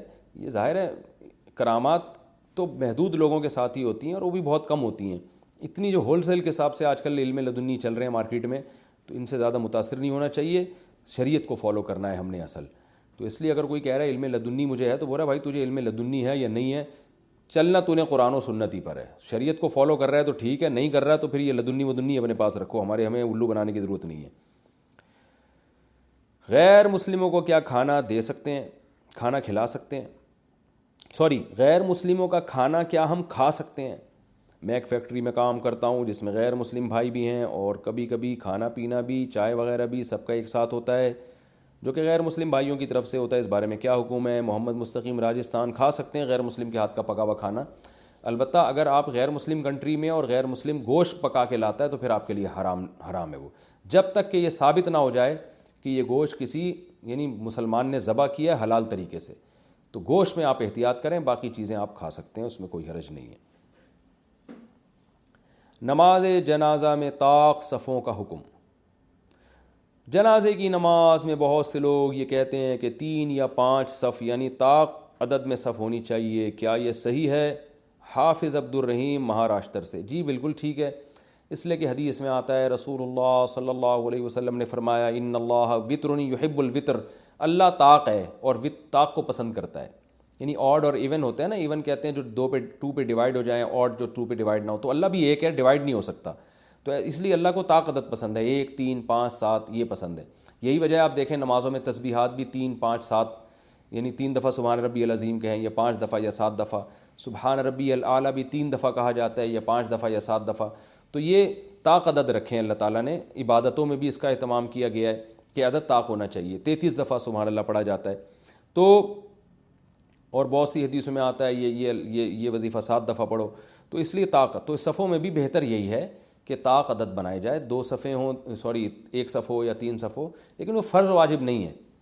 اگر صفیں کو درست کرنے میں بہت ٹائم لگ رہا ہے اور طاق بنانے میں بہت ٹائم لگ رہا ہے تو کوئی بات نہیں، پھر جفت میں پڑھا دیں. نماز جنازہ میں تاخیر کرنا یہ زیادہ بڑا یعنی جرم ہے، تو اس لیے بہتر یہی ہے کہ طاق صفیں ہوں آسانی سے. اگر اگر آسانی سے ممکن نہیں ہے تو پھر جیسے ہیں ویسے بھی پڑھا سکتے ہیں. ہر اچھا زبان میں لکنت کا علاج. میری زبان میں بچپن سے ہی لکنت ہے، اس وقت میری عمر سینتالیس سال ہے اور میں دوائی کی دکان چلا رہا ہوں. اس لکنت کی وجہ سے مجھے بڑی مشکلات ہیں، اس کے لیے میں نے بہت علاج بھی کیا، وظائف اور دعائیں بھی کی مگر ابھی تک کوئی فرق نہیں پڑا. براہ کرم اس بارے میں کچھ مشورہ دیں. حسین ملک کشمیر سے. حسین ملک، میں دل سے آپ کے لیے دعا کرتا ہوں اللہ آپ کی زبان کی لکنت کو دور کر دے، اس میں فصاحت و بلاغت پیدا کر دے. لیکن آپ نے ایک سوال ایسا پوچھا جس کا حکمت اور میڈیکل سائنس سے تعلق ہے، تو یہ تو چینل جو ہے مسائل کا جواب دینے کے لیے، تو اس کے لیے تو آپ میڈیکل سائنس سے، ڈاکٹر سے یا حکیموں سے رابطہ کریں، آپ وہ آپ کا علاج کریں گے. میڈیکل سائنس ہی، اور میرا خیال ہے اس کا فزیوتھراپی ہوتی ہے، ایک مشق کروائی جاتی ہے اس میں. بہرحال یہ ڈاکٹر سے رابطہ کریں آپ، میں دعا کر سکتا ہوں اور دل سے دعائیں میری آپ کے ساتھ ہیں، اللہ تعالیٰ اس لکنت کا علاج کر دے. ریپیرنگ کا خرچہ گاڑی سے زیادہ ہو تو انشورنس کا حکم. یہاں یعنی آسٹریلیا میں گاڑیوں کی انشورنس کروانا لازمی ہے، کیونکہ ایکسیڈنٹ ہونے کی صورت میں اس کو ریپیئر کروانا اتنا مہنگا ہو جاتا ہے کہ اتنے کی گاڑی نہیں ہوتی. سبحان اللہ، یعنی گاڑیاں سستی ہیں، اس کا مطلب یہ ہوا. کیا اس صورت میں انشورنس کروانا ٹھیک ہے یا نہیں؟ کامران صاحب آسٹریلیا سے پوچھتے ہیں. دیکھیں آسٹریلیا، آپ کو پتہ ہے کہ انشورنس کروانا جب وہاں کا لاء ہے تو پھر انشورنس تو آپ کو کروانی پڑے گی، لہذا آپ گناہ گار نہیں ہوں گے ایسی مجبوری کی وجہ سے انشورنس کروا کے، کیونکہ گورنمنٹ کا لاء ہے. رہا یہ مسئلہ کہ اگر کوئی حادثہ ہوتا ہے، ایکسیڈنٹ ہوتا ہے، تو کلیم کر کے پیسے لینا کمپنی سے، یہ جائز ہے یا نہیں، اس کو سمجھیں. اگر آپ کو کوئی حادثہ ہو جائے، اللہ نہ کرے کوئی گاڑی کو نقصان ہو جائے، تو کلیم کر کے آپ پیسے لے سکتے ہیں یا نئی گاڑی لے سکتے ہیں. مگر پھر اگر آپ نے نئی گاڑی لی ہے تو آپ نے دیکھنا ہے کہ اس گاڑی کی قیمت کتنی ہے، کتنی قسطیں آپ جمع کروا چکے ہیں انشورنس میں، اور کتنی آگے جمع کرائیں گے. تو جتنی قسطیں آپ نے جمع کرائی ہیں یا جتنی جمع آگے فیوچر میں کرائیں گے، اس کے بقدر پروفٹ آپ کے لیے حلال ہے. چاہے اس پروفٹ یعنی اتنی رقم آپ کے لیے حلال ہے، پروفٹ تو نہیں کہنا، اتنی رقم آپ کے لیے حلال ہے. تو چاہے اس رقم کے بدلے آپ گاڑی لے لیں یا پیسے لے لیں. تو اگر آپ نے گاڑی لی ہے تو پھر مثال کے طور پر آپ نے جو قسطیں جمع کرائی ہیں آسٹریلیا میں، میں مثال دے رہا ہوں، ایک ہزار ڈالر ایک ہزار تو بہت کم ہوتے ہیں، آپ نے فار ایگزامپل پانچ ہزار ڈالر آپ جمع کرا چکے ہیں، اور آپ کو پتہ ہے کہ یہ قسطیں تو میری جاتی رہیں گی، کیونکہ لاء ہے، قانون ہے، انشورنس میں قسطیں جمع کرانی ہے. تو اب آپ کو پتہ ہے کہ یار لم سم یہ پانچ دس ہزار ڈالر اور بھی جائیں گے میری جیب سے، اور گاڑی جو آپ کو ملی ہے فار ایگزامپل پانچ ہزار ڈالر کی یا دس ہزار ڈالر کی ملی ہے، تو پانچ آپ جمع کرا چکے ہیں, پانچ جمع کرائیں گے تو کوئی پروفٹ نہیں ہوا آپ کو اس میں, لہذا یہ گاڑی آپ کے لیے حلال ہوگی. اور اگر گاڑی کی قیمت زیادہ ہے, قسطیں کم جمع کرائی ہیں اور آگے بھی کم جمع کرانی ہیں, تو پھر جو زیادہ قیمت ہے نا وہ اضافی پروفٹ ہے آپ کا جو حرام ہے, کیونکہ انشورنس میں اپنی رقم جو قسطوں کی صورت میں جمع کرا چکے ہیں وہ بھی لینا جائز ہے, یا جو آگے جمع کروائیں گے وہ بھی ایڈوانس میں لینا جائز ہے, لیکن پروفٹ جائز نہیں ہے کہ جتنی قسطیں جمع کرائیں اس سے اضافہ آپ لے لیں, وہ پروفٹ آپ کو پھر صدقہ کرنا پڑے گا.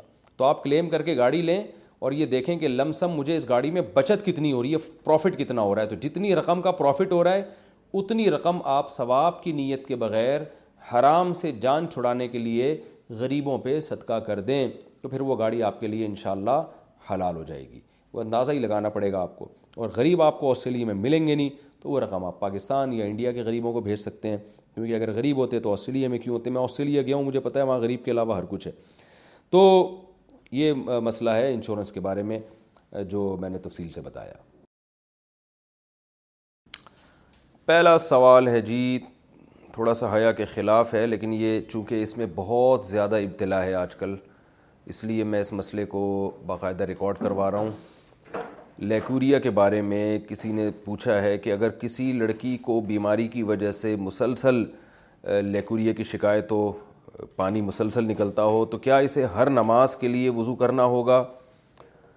اور وہ پانی اگر کپڑوں پہ لگ جائے تو کیا کپڑے چینج کرنے ہوں گے, کیا ہوگا؟ نیز اگر فجر کے لیے وضو کیا تو کیا اسی وضو سے اشراق اور چاش کی نماز پڑھی جا سکتی ہے؟ یہ مسئلہ یہ ہے کہ دیکھیں اس سے, اس پانی کے نکلنے سے وضو بہرحال ٹوٹ جاتا ہے.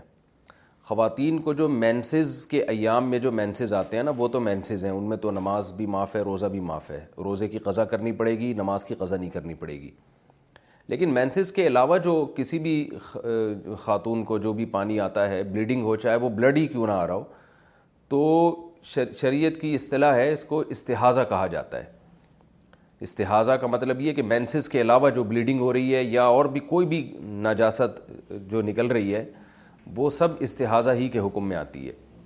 تو اس میں شریعت کا حکم یہ ہے کہ عورت پر لازم ہے کہ وہ اپنے کپڑوں کو بھی پاک کرے اور اپنے جسم کو بھی پاک کرے اور پراپر وضو کر کے نمازیں پڑھے, یعنی بار بار بھی اگرچہ اس کو وضو کرنا پڑے تو اس کو بار بار وضو کرنا پڑے گا. لیکن ایک کنڈیشن ایسی ہوتی ہے کہ جس میں وہ عورت معذوروں کی فہرست میں داخل ہو جاتی ہے. معذور کا مطلب یہ ہوتا ہے کہ اتنی زیادہ رطوبت جسم سے خارج ہو رہی ہے یا اتنی نجاست بار بار خارج ہو رہی ہے کہ نماز کا پورا ٹائم گزر جائے اور آپ کو اتنا ٹائم نہ ملے کہ آپ باقاعدہ وضو کر کے پاک کپڑوں میں نماز پڑھ سکیں. میں دوبارہ اس کو آسان لفظوں میں بتاتا ہوں, یعنی زندگی میں کبھی بھی ایسا ہو جائے نا کہ نماز کا پورا ٹائم آپ کا گزر گیا اور آپ پاک کپڑوں میں اپنے آپ کو پاک کر کے وضو کر کے نماز ہی نہیں پڑھ پڑھ پا رہے ہیں. مثال کے طور پر ہم مغرب سے عشاء کی نماز کا ٹائم لے لیتے ہیں, یہ بہت تھوڑا ہوتا ہے. فار ایگزامپل سورج غروب ہو رہا تھا چھ بج کے تیس منٹ پہ اور عشاء کا وقت داخل ہو رہا ہے سات بج کے تیس منٹ پہ, تو ایک گھنٹے کا ٹائم آپ کے پاس ہے. ایک مثال دے رہا ہوں میں سمجھانے کے لیے. اب کسی خاتون نے ساڑھے چھ بجے وضو کرنے کے لیے مغرب کی نماز کا یعنی ارادہ کیا اور وضو کرنے کے لیے وہ گئیں. اب انہوں نے دیکھا کہ بھائی میں وضو کر کے مصلے تک پہنچتی ہوں اور مجھے یہ پانی آنا شروع ہو جاتا ہے, یعنی میرے کپڑے ناپاک ہو جاتے ہیں کیونکہ اس پانی کے نکلنے سے وضو ٹوٹ جائے گا. تو انہوں نے دیکھا کہ بھائی میں جیسے ہی مصلے تک پہنچتی ہوں نماز پڑھتی ہوں, یا تو نماز سے پہلے یا نماز کے دوران, یعنی سلام پھیرنے سے پہلے پہلے ہی جو ہے وہ وضو ٹوٹ جاتا ہے. تو وہ دوبارہ وضو کریں, پھر نماز کے لیے جائیں تو دیکھا پھر جو ہے نا اس طرح وضو ٹوٹ رہا ہے. تو ایک گھنٹے کے دوران ان کو ایک دفعہ بھی ایسا ٹائم نہیں ملا کہ جس میں پراپر پاک کپڑوں کے ساتھ وہ وضو کر کے نماز پڑھیں, پورے تین فرض ادا کریں, اس میں سنتیں نہ ملائیں, تین فرض ادا کریں, اور ان تین فرض میں ایک دفعہ بھی ان کا وضو نہیں ٹوٹ رہا, یعنی ہر دفعہ وضو ٹوٹ رہا ہے سوری تو یہ اس کی علامت ہے کہ بھائی وہ نماز کا ایک ٹائم بھی یعنی نماز کا پورا ٹائم ان پہ گزر گیا اس حال میں کہ ان کے لیے پاک ہو کر وضو کرنا پاسبل ہی نہیں رہا ہے. تو شریعت ایسی خاتون کو حکم دیتی ہے کہ یہ معذور میں داخل ہے. تو ایک ٹائم بھی نماز کا اگر اس حالت میں گزر گیا, جیسے مغرب کا ٹائم بہت تھوڑا ہوتا ہے, کسی نے تجربہ کر کے دیکھا بھائی ساڑھے چھ سے لے کر ساڑھے سات تک ایک گھنٹے کا ٹائم ہے نماز کا, اس میں نماز قضا ہو جائے گی. تو اس پورے ٹائم میں کسی خاتون کو یہ اندازہ ہو گیا, یہ یعنی اندازہ لگانے کے لیے یاد رکھیں یہ ضروری نہیں ہے کہ پریکٹیکل کریں بھی وہ, یعنی بار بار جائیں وضو کریں, ایسا کر لیں کہ ایک دفعہ وضو کر کے پوری نماز پڑھ کے دیکھیں کہ اس میں ٹائم کتنا لگتا ہے. تو اس ٹائم سے ان کو اندازہ ہو جائے گا کہ اس ٹائم کے اندر اندر دوبارہ میرا وضو ٹوٹ رہا ہے کہ نہیں ٹوٹ رہا. تو اگر دوبارہ اسی ٹائم کے اندر وضو ٹوٹ رہا ہے تو یہ اس کی علامت ہوگی کہ بھئی آپ پورا ٹائم بھی پاک ہو کے نماز نہیں پڑھ سکتی, لہٰذا ایسی کنڈیشن میں آپ شریعت میں معذوروں کی فہرست میں داخل ہو جائیں گی. تو آپ پر پھر یہ شریعت یہ حکم دیتی ہے کہ جب ایک دفعہ بھی ایسا ہو جائے تو اب ایسی خاتون کے لیے پورے ٹائم کے لیے ایک دفعہ وضو کافی ہے. وہ ایک دفعہ وضو کریں, اسی سے فرائض بھی پڑھیں, سنتیں بھی پڑھیں, نوافل بھی پڑھیں. جب وہ ٹائم گزر جائے گا تو اگلی نماز کے لیے ان کو دوبارہ وضو کرنا پڑے گا. اور جس مرض میں وہ معذور معذوری میں مبتلا ہوئی ہیں اس مرض کی وجہ سے, یعنی اس لیکوریا کی وجہ سے وضو نہیں ٹوٹے گا. تو یہ مسئلہ ہے معذور کا. اب ایک دفعہ جب یہ ہو گیا نا, جیسے مغرب سے عشاء کے دوران تجربہ کر کے دیکھ لیا بھائی پورا ٹائم گزر جاتا ہے اور اتنی فرصت نہیں ملتی کہ پاک ہو کے نماز پڑھ سکیں, تو اب یہ نہیں کہ ہر نماز میں اتنا ٹائم گزرے, ایک نماز میں بھی جب اتنا ٹائم یعنی اتنا ٹائم گزر چکا ہے کہ آپ پاک ہو کر وضو نہیں کر سکتے, تو اب جب ایک دفعہ ایسا ہو گیا تو اب معذوروں کی فہرست میں داخل ہو گئے. اب ہر نماز میں آپ نے صرف ایک ہی وضو کرنا ہے اور اس سے فرائض, واجبات, سنت, نوافل جتنا جب تک ٹائم باقی ہے آپ وہ تمام نمازیں آپ اسی وضو سے پڑھتے رہیں, یعنی لیکوریا کی وجہ سے آپ کا وضو نہیں ٹوٹے گا. اور اس میں اب یہ بھی ضروری نہیں ہے کہ پورا ٹائم آپ کا جو ہے یعنی اسی میں لیکوریا لیکوریا میں گزرے, یہ ضروری نہیں ہے, بلکہ پورے ٹائم میں ایک دفعہ بھی اگر بلیڈنگ ہو گئی یا پورے ٹائم میں ایک دفعہ بھی اگر نجاست اس یعنی خارج ہو گئی, وہی والی نجاست جس میں بیماری ہے, یعنی یہ نہیں کہ اگر کسی پیشاب کر لیا یا کوئی اور طرح سے اگر وضو ٹوٹ گیا پھر تو ٹوٹ جائے گا وضو, اس بیماری کی وجہ سے وضو نہیں ٹوٹے گا. تو پورے ٹائم میں اگر ایک دفعہ بھی ایسا ہو گیا کہ یعنی وہ عذر لاحق ہوا اور ایک دفعہ بھی ایسا ہو گیا تو یہ خاتون معذور ہی رہے گی. یعنی پہلی دفعہ میں تو یہ ضروری ہے کہ پورا ٹائم گزر جائے اور پاک نہ ہو سکیں, اگلی دفعہ میں یہ ضروری نہیں ہے کہ پورا ٹائم گزر جائے, بلکہ پورے ٹائم میں ایک دفعہ بھی اگر بلیڈنگ ہوئی تو بھی وہ معذوروں میں ہی داخل رہیں گی. اب معذوروں سے صحت مند لوگوں کی فہرست میں آنے کے لیے یہ ہوگا کہ پورے ٹائم میں ایک دفعہ بھی بلیڈنگ نہ ہو. یعنی آسان لفظوں میں یوں بتاتا ہوں کہ معذوروں کی فہرست میں داخل ہونے کے لیے تو شرائط مشکل ہیں, پورے ٹائم گزر جائے آپ کو وضو اور نماز آپ مکمل نہ کر سکیں پاکی کی حالت میں, کسی بھی ایک نماز کا جب پورا ٹائم گزرے گا اس طرح سے تو آپ معذوروں کی فہرست میں داخل ہو جائیں گے. لیکن معذوروں کی فہرست میں داخل ہونے کے بعد پھر اس فہرست میں باقی رہنے کی شرائط بہت آسان ہے. اس فہرست میں باقی رہنے کے لیے اتنا کافی ہے کہ نماز کے پورے ٹائم میں ایک دفعہ بھی وہ عذر لاحق ہو جائے جس بیماری میں آپ مبتلا ہیں, ایک دفعہ بھی ہو گیا تو اس کا مطلب ابھی بھی معذوروں میں داخل ہیں. تو معذوروں کی فہرست سے نکلنے کے لیے اب یہ ضروری ہے کہ کسی نماز کا پورا ٹائم آپ پہ گزر جائے اور ایک دفعہ بھی عذر لاحق نہ ہو.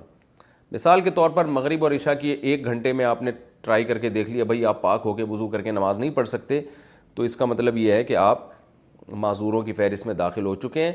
اب آپ نے دیکھا کہ عشاء کے وقت سے لے کے صبح صادق تک پورا ٹائم گزر گیا, ایک دفعہ بھی اگر لیکوریا ہوا ہے اور بلیڈنگ وغیرہ ہوئی ہے تو بھی آپ معذور ہیں.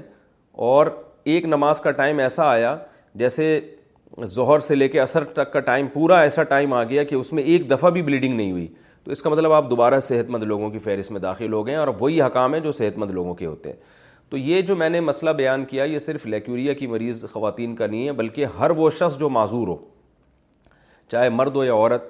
بعض مردوں کو یہ بیماری ہوتی ہے پیشاب کے قطرے ان کے ٹپکتے رہتے ہیں, بار بار وضو ٹوٹتا رہتا ہے. بعض لوگوں کو گیس کی بیماری ہوتی ہے, ہوا بہت زیادہ خارج ہوتی ہے ان کے پیٹ سے تو وہ وضو نہیں روک سکتے. بعض لوگوں کو کوئی زخم ہے جس میں پیپ پڑ گئی اور وہ پیپ نکل کے بہتی رہتی ہے. تو سب کا یہی حکم ہے کہ پورے ٹائم میں اگر ایک دفعہ بھی آپ کو ٹائم نہیں ملا پاک ہو کے وضو کرنے کا تو اب آپ معذوروں میں داخل فہرست میں داخل ہو گئے. اب ہر نماز کے لیے بس ایک وضو کیا کریں, اور وہ جو عذر آپ کو لاحق ہوا ہے جیسے کوئی زخم ہے جس سے پیپ نکلتی رہتی ہے, یا کوئی جو ہے پیشاب کے قطرے نکلتے رہتے ہیں کسی کو, تو اس عذر سے پھر اس کا وضو نہیں ٹوٹے گا. پوری نم پورے ٹائم کے لیے ایک وضو کافی ہے. اور ہاں کوئی نماز کا پورا ٹائم ایسے گزر گیا جس میں ایک دفعہ بھی وہ عذر لاحق نہیں ہوا, تو پھر ایسا شخص یا ایسی خاتون دوبارہ صحت مند لوگوں کی فہرست میں داخل ہو جائیں گی. میرا خیال ہے سمجھ میں آ جانا چاہیے, اتنی تفصیل کے بعد پھر بھی نہ آئے تو یہ جو ہے پھر بھی نہ آئے تو پھر دوبارہ اس کو سمجھنے کی کوشش کریں. اور میں کیا کہہ سکتا ہوں. دنیا میں جنت کی خوشی محسوس ہو سکتی ہے. روبینہ شیخ انڈیا سے. کیا ہم جنت کی خوشی محسوس کر سکتے ہیں؟ جیسے بعض دفعہ ہم کوئی خوبصورت منظر دیکھتے ہیں تو اس میں کھو جاتے ہیں, اور بعد میں جب اسے تصور کرتے ہیں تو ایسا لگتا ہے کہ ہم وہیں ہیں. دیکھیں, دنیا میں جنت کو سوچنے پر نہ اللہ کی طرف سے کوئی پابندی ہے, نہ گورنمنٹ کی طرف سے کوئی پابندی ہے. جنت کے تصور میں کھونا بھی چاہیے تاکہ جنت کی لالچ پیدا ہو, جنت کی طلب پیدا ہو. لیکن اگر آپ کا یہ خیال ہے کہ دنیا میں جنت کا مزہ بھی آنے لگے گا حقیقی, اور وہی لذت محسوس ہوگی, تو یہ ناممکن ہے. کیونکہ اللہ تعالیٰ نے قرآن مجید میں فرمایا, فَلَا تَعْلَمُ نَفْسٌ مَا أُخْفِيَ لَهُم مِّن قُرَّةِ أَعْیُنٍ, ہم نے اپنے نیک بندوں کی آنکھوں کی ٹھنڈک کا جو سامان چھپا کے رکھا ہوا ہے, جو عیش و عشرت کا سامان, کسی نفس کو خبر نہیں ہے, کس کوئی اس کی حقیقت تک پہنچ ہی نہیں سکتا. یعنی دنیا میں اللہ نے کسی میں اتنی صلاحیت ہی نہیں رکھی ہے کہ وہ اس کا ادراک کر سکے. اور رسول اللہ صلی اللہ علیہ وسلم نے ارشاد فرمایا, مَا لَا عَيْنٌ رَأَتْ وَلَا أُذُنٌ سَمِعَتْ وَلَا خطر علی قلبی بشر, کہ وہ نعمتوں کی حقیقت نہ کسی کان نے سنی, نہ کسی آنکھ نے دیکھی, اور نہ کسی کے دل میں اس کا خیال بھی گزرا. یعنی دل کے تصور بھی ممکن نہیں ہے. تو ہمیں جنت کے بارے میں سوچنا چاہیے تاکہ شوق پیدا ہو, لیکن اگر آپ یہ سمجھیں کہ اس کی حقیقت تک پہنچ جائیں گے, یہ ممکن نہیں ہے. قرآن پڑھا کر فیس لینا کیا جائز ہے؟ فوزیہ صاحبہ نے لندن سے پوچھا ہے, جو معلمات قرآن پڑھاتی ہیں, تجوید, ناظرہ, حفظ یا ترجمہ اور تفسیر پڑھاتی ہیں, اور اس کی فیس بھی لیتی ہیں, کیا یہ جائز ہے؟ اس میں کوئی گناہ تو نہیں ہے؟ جی بالکل جائز ہے. وہ اپنا ٹائم دے رہے ہیں, ٹیچر آپ کو اس ٹائم کے پیسے لیے جا رہے ہیں, کوئی گناہ نہیں ہے اس میں. امیروں پر جہیز لینے کا کیا وبال ہے؟ نور خالق صاحب انڈیا سے پوچھتے ہیں, جہیز کے بارے میں کیا حکم ہے؟ آج کل امیر لوگ اپنی بیٹی کو اتنا زیادہ جہیز دیتے ہیں کہ غریب لڑکیوں کی شادی نہیں ہو پاتی. کیا اس کا وبال امیر لوگوں پر آئے گا اور قیامت کے دن امیر لوگوں کی پکڑ ہوگی؟ جہیز چاہے امیر ہو یا غریب ہو, یہ غیر شرعی رسم ہے. نہ امیروں پر ہے کہ نہ امیروں کے لیے جائز ہے کہ وہ اس اس رسم میں, اس بری رسم میں تائید کریں, اور نہ غریبوں کے لیے. تو اصل میں یہ ذمہ داری ہے اس آدمی کی جس کی شادی ہو رہی ہے, اس لڑکے کی یا اس کے والدین کی, وہ سختی سے منع کریں کہ ہمیں جہیز نہیں چاہیے.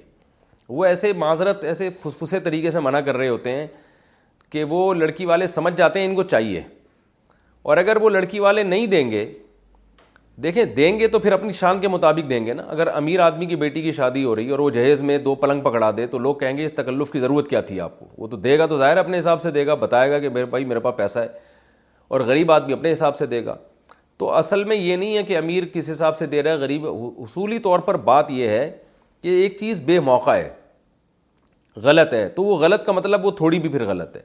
تو ہونا یہ چاہیے کہ لڑکے والے اس کا بائیکاٹ کریں, وہ لڑکی کی اماں کو بولیں, ابا کو بولیں کہ ہمیں نہیں چاہیے, اور اس کا مطلب ہے نہیں چاہیے. کیونکہ وہ اگر لچک دکھائیں گے تو پھر لڑکی کے ابا مجبوراً دیتے ہیں, ان کو دینا پڑتا ہے, چاہے وہ امیر ہو چاہے وہ غریب ہو. نہیں دیں گے ان کو سسرال میں تانے ملتے ہیں. یہ رشوت کی طرح کا بن گیا حساب کتاب. تو اس لیے میں یہ سمجھتا ہوں کہ یہ لڑکی کے اباؤں کا نہیں ہے قصور, بلکہ یہ لڑکے والوں کا قصور ہے. وہ سختی سے منع کریں کہ ہمیں نہیں چاہیے. اور منع کرنے کا طریقہ یہ ہے کہ پہلے اپنے گھر میں فرنیچر لا کے ڈال دیں, پہلے سے فرنیچر لا کے ڈال دیں, دلہن کا کمرہ پہلے سجا دیں, اور لڑکی کے ابا کو بتائیں بتائیں بھائی یہ آپ جو بیڈ دیں گے اور الماریاں دیں گے اور سامان دیں گے میں رکھوں گا کہاں, تو اب گھر میں جگہ کہاں نظر آ رہی ہے آپ کو. تو پہلے سے جو ہے نا سارا سامان خرید کے ڈال دیں اس میں. تو پھر بھی وہ دیں گے تو اس کا مطلب ان کی کھوپڑی معذرت کے ساتھ صحیح کام کر نہیں رہی ہے. جب بیٹی کو سب کا سب کچھ سامان آپ کے داماد نے دے دیا ہے اور گھر میں صوفے ڈالنے کی جگہ ہی نہیں ہے, فرنیچر کی جگہ ہی نہیں ہے, تو آپ خام خام میں پھر بھی ٹھوس رہے ہو تو بے وقوفی والی بات ہے. پھر آپ نے اگر بیٹی کے ساتھ تعاون کرنا ہے تو آپ ایک چیک بنا کے دے دیں اس کو بتیس کروڑ روپے کا اپنی شان کے مطابق، اور بولیں بیٹا یہ آپ کے پیسے ہیں، جب چاہیں آپ جہاں چاہیں استعمال کریں، آپ گھر سے رخصت ہو کے جا رہی ہیں، ہمارا بڑا دل چاہ رہا تھا کہ ہم آپ کو گفٹ دیں، بچیوں کو ہم خالی ہاتھ رخصت کرنا اچھا نہیں لگتا، یہ یہ جو ہے چیک ہے یہ آپ کے پرس میں میں ڈال رہا ہوں، داماد کی پینٹ کی جیب میں نہ ڈالیں وہ چیک، وہ پھر دائیں میں بھی ہو سکتا ہے، تو یہ دلہن کے پرس میں ڈال دیں یہ چیک، اور بولیں کہ یہ اس میں ریاکاری بھی نہیں ہوگی، دکھلاوا بھی نہیں ہوگا، بیٹی کے ساتھ تعاون بھی ہو جائے گا، اور اگر آپ سمجھتے ہیں نہیں بھی کوئی ایسی چیز بیٹی کو ایسے موقع میں دوں جو یادگار رہے، بعض دفعہ یہ ہوتا ہے نا آپ چاہتے ہیں ایسا گفٹ ملے جو بیٹی دیکھ کے یاد کرتی رہی، میری رخصتی میں میرے ابا نے مجھے دیا تھا، یعنی باقی رہنے والی چیز، پیسے تو ختم ہو جاتے ہیں، تو پھر اس کا طریقہ یہ کہ آپ بیٹی کو جو ہے نا بتیس کروڑ کا سونے کی ٹکیا بنا کے وہ اس کے جو ہے رکھ دیں، اور بولیں یہ میری طرف سے یادگار ہے۔ ٹکیا میں بھی خطرہ ہوتا ہے کہ سونے کی اینٹیں بنا کے دیں گے یا سکے بنا کے دیں گے تو وہ خرچ کر لے گی، آپ کو محبت بہت زیادہ ہو گئی ہے اور آپ چاہتے ہیں موت تک میری بچی وہ میرا گفٹ دیکھ دیکھ کے یاد کرتی رہے، ماشاء اللہ ابا نے کتنا خوبصورت گفٹ دیا تھا، تو ایک اور آئیڈیا میرے ذہن میں، سونے کا زیور بنا کے دے دیں، ایسا خوبصورت ڈیزائن ہو کہ بیگم سوری جو ہے نا آپ کی بیگم بھی اس ڈیزائن کو تبدیل کرنے کا مشورہ نہ دے اور بیٹی بھی کہے کہ بڑا اچھا ڈیزائن ہے۔ یہ بھی نہیں ہوتا تو چلو بیٹی کو رخصت کر لیں، رخصت کرنے کے بعد دیکھیں گھر میں اب بھی فرنیچر میں کوئی ایسی چیز ہے جو کم رہ گئی ہے جو داماد نہیں کر سکا بیچارہ غربت کے باعث، تو پھر آپ نے کیا کرنا ہے کہ آپ نے داماد کو جا کے بولنا ہے یار تم نے گھر میں ماشاءاللہ یہ صوفے بھی آ گئے، فرنیچر بھی آ گیا، یہ جگہ خالی نظر آ رہی ہے تو یہاں کیل میں ٹھوک دوں گا، تو یہ اس طرح سے کرنے میں کوئی حرج نہیں ہے۔ اور اگر آپ نے ایسا نہیں کیا تو اس کا مطلب بھائی آپ بری رسم میں لوگوں کی تائید کر رہے ہیں، تو یہ جو بد دعائیں نکلیں گی نا غریب بیٹیوں کی، ان بد دعائیں کہیں آپ پہ نہ پڑ جائیں، جن کی وجہ سے ان بچیوں کی شادیاں نہیں ہو رہی، غریب ماں باپ کے گھروں میں بیٹیاں بیٹھی بیٹھی بوڑھی ہو رہی ہیں جہیز نہ ہونے کی وجہ سے، تو خدا را خوف کریں۔ جو میں نے طریقہ بتایا یہ بہترین آلٹرنیٹ ہے، بہترین متبادل ہے، سب سے اچھا طریقہ کیا ہے، بیٹی کو پیسے دیے جائیں، اور چلیں آپ چاہتے ہیں بیٹی کا مستقبل ہمیشہ کے لیے بن جائے تو پلاٹ خرید کے دے دیں اس کو، وہ یادگار بھی رہے گا کہ میرے ابا نے مجھے ایک پلاٹ دیا تھا، وہ پلاٹ اس کے نام کر دیں، بیٹا یہ جہیز میں ہم نے پلاٹ دے دیا ہے، یہ اس کی قیمت بھی بڑھتی رہے گی، جب چاہو گی اس پہ گھر بنا لینا، نہیں ہوا تو مستقبل میں کبھی غربت آئی اور معاملات خراب ہوئے، خدا نخواستہ کوئی مسائل ہو گئے تو یہ پلاٹ ہے تمہارا، بیچ کے کھا جانا اس کو۔ یہ تمام طریقے ہو سکتے ہیں لیکن نہیں کرتے اس پہ تو کیا کریں، ہمارے پاس پولیس تو ہے نہیں سمجھانے کے لیے۔ اچھا بھائی، بیرون ملک والے کا پاکستان میں نکاح کا طریقہ، اس کو فون پہ نکاح کا طریقہ بھی کہہ سکتے ہیں۔ اگر لڑکا بیرون ملک ہو تو پاکستان میں نکاح کیسے ہوگا؟ محمد عثمان لاہور سے۔ اچھا ہوا یہ مسئلہ دوبارہ کسی نے پوچھ لیا، میرا ایک کلپ وائرل ہوا ہوا ہے جس میں میں نے لوگوں کو یہ بتایا کہ فون پہ نکاح بھی جائز ہے اور فون پہ بھی اس طرح سے نکاح ہو جاتا ہے، لوگ یہ سمجھے کہ گواہوں کے بغیر جائز ہے، تو بہت سے لوگ بغیر گواہ کے نکاح کر بیٹھے ہیں اور حوالے میرے دے رہے ہیں کہ میرے کلپوں کے حوالے دے رہے ہیں کہ انہوں نے کہا ہے کہ فون پہ بھی نکاح ہو جاتا ہے، اور کہہ رہے ہیں اس میں مفتی صاحب نے یہ تو بتایا ہی نہیں کہ گواہ بھی ضروری ہیں، لہذا بغیر گواہ کے بھی ہو جاتا ہے، تو اتنا گھننا بننے کی ضرورت نہیں ہے بھائی، ایسے نکاح بغیر گواہوں کے ہو رہا ہوتا تو پھر تو لڑکیوں کو لوگ بیوقوف بنا بنا کے صبح و شام شادیاں ہی ہو رہی ہوتی، تو جیسے کہ بہت سے لوگ کر چکے ہیں، تو وہ وہ نکاح کلعدم میں یاد رکھیں، نکاح بغیر گواہوں کے نہیں ہوتا، اس پہ صحیح حدیث موجود ہے اور اجماع امت ہے اس پر۔ تو فون پہ نکاح اگر آپ پاکستان وہاں بیرون ملک ہیں اور پاکستان میں نکاح کرنا چاہتے ہیں تو وہاں سے آپ یہاں ٹیلی فون پہ کسی کو وکیل بنا دیں، اپنا نمائندہ بنا دیں کہ بھائی سچی مچی کا دولہا تو میں ہوں اور کراچی میں میری طرف سے آپ نے قبول کرنا ہے، تو قاضی صاحب گواہوں کو لے کے بیٹھیں گے، یا تو اس محفل میں دلہن خود موجود ہوگی یا دلہن کے ابا یا بھائی جو اس کے وکیل بن کے آئے ہوئے ہوں گے وہ موجود ہوں گے۔ تو اب دولہا مارکیٹ سے شارٹ ہے، وہ امریکہ میں بیٹھا ہوا ہے، تو دولہا کے مارکیٹ سے شارٹ ہونے کا نقصان اس لیے نہیں ہے کہ دولہا کا نمائندہ وہاں بیٹھا ہوا ہے دولہا کی طرف سے قبول کرنے کے لیے، اس کو پہلے سے بتا دیں میری طرف سے قبول نہ کہ اپنی طرف سے نہیں قبول لینا، تو قاضی صاحب کیا پڑھیں کیا کہیں گے، نکاح جیسے نکاح ہوتا ہے اسی طرح سے نکاح پڑھائیں گے، لڑکی کے ابا سے اجازت لیں گے کہ بھائی میں آپ کی بیٹی کا نکاح فلاں بندے سے کرانا چاہتا ہوں جو امریکہ میں بیٹھا ہوا ہے، آپ کی طرف سے اجازت ہے؟ لڑکی کے ابا کہیں گے ہاں جی میری بیٹی کا آپ نکاح پڑھا دیں، اتنے مہر میں میری طرف سے اجازت ہے، اور لڑکی کے ابا نے پہلے سے دلہن سے پوچھا ہوا ہے۔ اس کے بعد قاضی صاحب کیا کریں گے، قاضی صاحب کہیں گے وہ جو آپ کا نمائندہ بیٹھا ہوا ہے نا وہاں پہ، اس سے کہیں گے کہ میں نے فلاں بنت فلانی کا نکاح اتنے مہر میں اس بندے سے کیا جو امریکہ میں بیٹھا ہوا ہے, اس نام کا, اس کے ابا کا یہ نام ہے, تو کیا آپ نے اس کا وکیل بن کے اس کی طرف سے قبول کیا؟ یہ جو یہاں بیٹھے ہوئے ہیں آپ کے وکیل یہ کہیں گے میں نے فلاں کی طرف سے قبول کیا, تو آپ کے وہاں بیٹھے بیٹھے آپ کا نکاح ہو جائے گا, مٹھائی آپ بھجوا دیجیے گا. وہ پھر آپ خود طریقہ سوچیں مٹھائی کیسے بھجوائیں گے. تو اس طرح سے بھائی گواہوں کی موجودگی میں نکاح ہوتا ہے, ایسے نہیں ہوتا فون اٹھایا کسی آنٹی نے, فون اٹھایا نام پوچھا, ہاں بھائی میں نے آپ کو اپنے نکاح میں, یہ قبول ہے. وہ بھی بیٹھی ہوئی تھی کہ موڈ اچھا ہوگا ان کا, انہوں نے بھی کہا قبول ہے. تو اس چکر لوگ سمجھ رہے ہیں اس طرح سے نکاح ہو جاتا ہے, اور مجھے تو یقین نہیں آ رہا تھا کہ لوگ اس طرح بھی کرتے ہیں, لیکن جب میرے سامنے کئی کیسز آئے ہیں تو پھر میں نے کہا میں اس پہ کلپ ریکارڈ کرواؤں گا. بھائی یہ زنا ہے, کوئی کوئی اس سے کچھ بھی نہیں ہوتا, ایسا نہیں نکاح ہو جاتا. اچھا بھائی, تلاوت اور ترجمہ قرآن افضل کیا ہے؟ ایک شخص سمجھ کر ترجمہ کے ساتھ قرآن مجید پڑھتا ہے لیکن بہت کم پڑھتا ہے, اور دوسرا شخص ترجمہ کے بغیر تلاوت کرتا ہے اور زیادہ پڑھ لیتا ہے. دونوں میں زیادہ بہتر کون سا عمل ہے؟ کون سا عمل زیادہ اختیار کرنا چاہیے؟ محمد احمد پنجاب سے. دیکھیں دونوں عمل کی اپنی اپنی فضیلت ہے, تو ہر چیز کا کوئی دوسرا آلٹرنیٹ نہیں ہوتا. عربی میں جو قرآن مجید کی ہم تلاوت کرتے ہیں اس پر جو ثواب ملتا ہے وہ ترجمے میں نہیں ملتا, اور ترجمہ پڑھنے کے جو فائدے ہیں وہ زبانی تلاوت کے نہیں ہیں. تو دونوں کام کرنے چاہیے, اس لیے علماء کہتے ہیں کہ کم سے کم جس کی اسپیڈ مناسب ہو نا, رفتار, اسے کم از کم مہینے میں ایک قرآن تو عربی والا ختم کرنا چاہیے, جو یعنی بغیر ترجمے والا, اور پھر اس کے ساتھ تفسیر بھی پڑھتا رہے. اور جس کی رفتار بہت سلو ہے تو کم از کم آدھا قرآن ایک مہینے میں وہ پڑھے, پندرہ پارے پڑھے, اور نہیں ہو سکتا تو کم از کم ایک پاؤ پارے پڑھ لے, یعنی ایک پاؤ پارا جو ہے نا وہ سوری ایک پاؤ قرآن جو ہے وہ لازمی ایک مہینے میں, یعنی چار مہینے میں وہ قرآن ختم کرے. تو اتنی تلاوت اگر زبانی ہو رہی ہے تو پھر باقی تفسیر بھی پڑھنی چاہیے, اس کے اپنے فائدے ہیں. بھائی ثواب دونوں میں بہت ہے, اس کا ثواب الگ قسم کا ہے اور اس کا ثواب الگ قسم کا ہے. جیسے کوئی کہے میں روزہ رکھوں یا نماز پڑھوں, بھائی روزے کا الگ ٹائپ کا ثواب ہے, نماز کا الگ ٹائپ کا ثواب ہے. دونوں فضیلتیں جب ہی حاصل ہوں گی جب دونوں عبادتیں کریں گے, ایک کو چھوڑ کر دوسری کریں گے تو وہ والی فضیلت نہیں حاصل ہوگی. کیا یوگا شرک سے تعلق ہے؟ یوگا کا یوگا کی حقیقت کیا ہے؟ کیا یوگا اور شرک کا دور دور تک کوئی لینا دینا ہے یا نہیں ہے؟ کیا اسٹائل ہے سوال کا بھائی. ساحل صاحب نیو یارک سے پوچھتے ہیں, دیکھیں یوگا اور شرک کا دور دور کا بھی کوئی لین دین نہیں ہے. شرک تو اللہ کے ساتھ کسی اور کو عبادت میں شریک کرنا, یہ عمل ہے. یوگا تو ایک ایکسرسائز ہے, وہ ٹھیک ہے ہندو ہندوؤں کے پنڈتوں نے شروع کی تھی, ان کا کوئی خاص مقصد ہوتا ہوگا.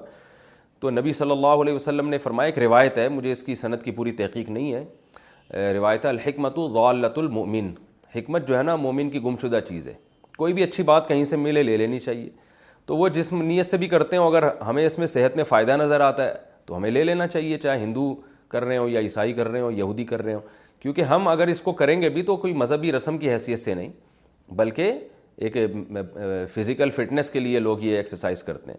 تو اگر کوئی ماہر جو ہے نا وہ ٹرینر آپ کو بتائے کہ بھئی یہ یہ والی ایکسرسائز کرنے سے آپ کو یہ فائدہ ہوگا یوگا کی, تو وہ کر لینی چاہیے, اس میں کوئی حرج نہیں ہے. لیکن اس میں خود سے انٹرنیٹ پہ گھس گھس کے ایکسرسائز نکال نکال کے آڑے ترچے ہونے کی ضرورت نہیں ہے, اس سے بعض دفعہ مہرے کھسک جاتے ہیں یا کوئی اور بعد میں مسائل پیدا ہوتے ہیں. تو کسی ماہر, جو ہر کام اس کے ماہرین سے پوچھ کے کرنا چاہیے. کیا عالم کم درجے کا پیشہ اختیار کر سکتا ہے؟ کیا ایسا کوئی پیشہ ہے جو معاشرے میں ذلیل یا گھٹیا سمجھے جانے کی وجہ سے عالم کو اختیار نہیں کرنا چاہیے, جیسے کچرا اٹھانا یا سڑکیں صاف کرنے کا کام؟ طلحہ بہادر انگلینڈ سے. جی دیکھیں علماء کو ایسا پیشہ نہیں اختیار کرنا چاہیے جس جو گھٹیا سمجھا جاتا ہو, کیونکہ علم, علماء کی عزت سے علم کی عزت ہے. تو اگر علماء کی عزت ہوگی تو علم کی عزت ہوگی. تو علماء جو ہے نا ان کے لیے ایسا پیشہ اختیار کرنا, کچرا اٹھانے والا یا خدا نخواستہ کسی کا بھنگی بن جانا, یا جو آپ نے اور اس طرح کی بات کی ہے کہ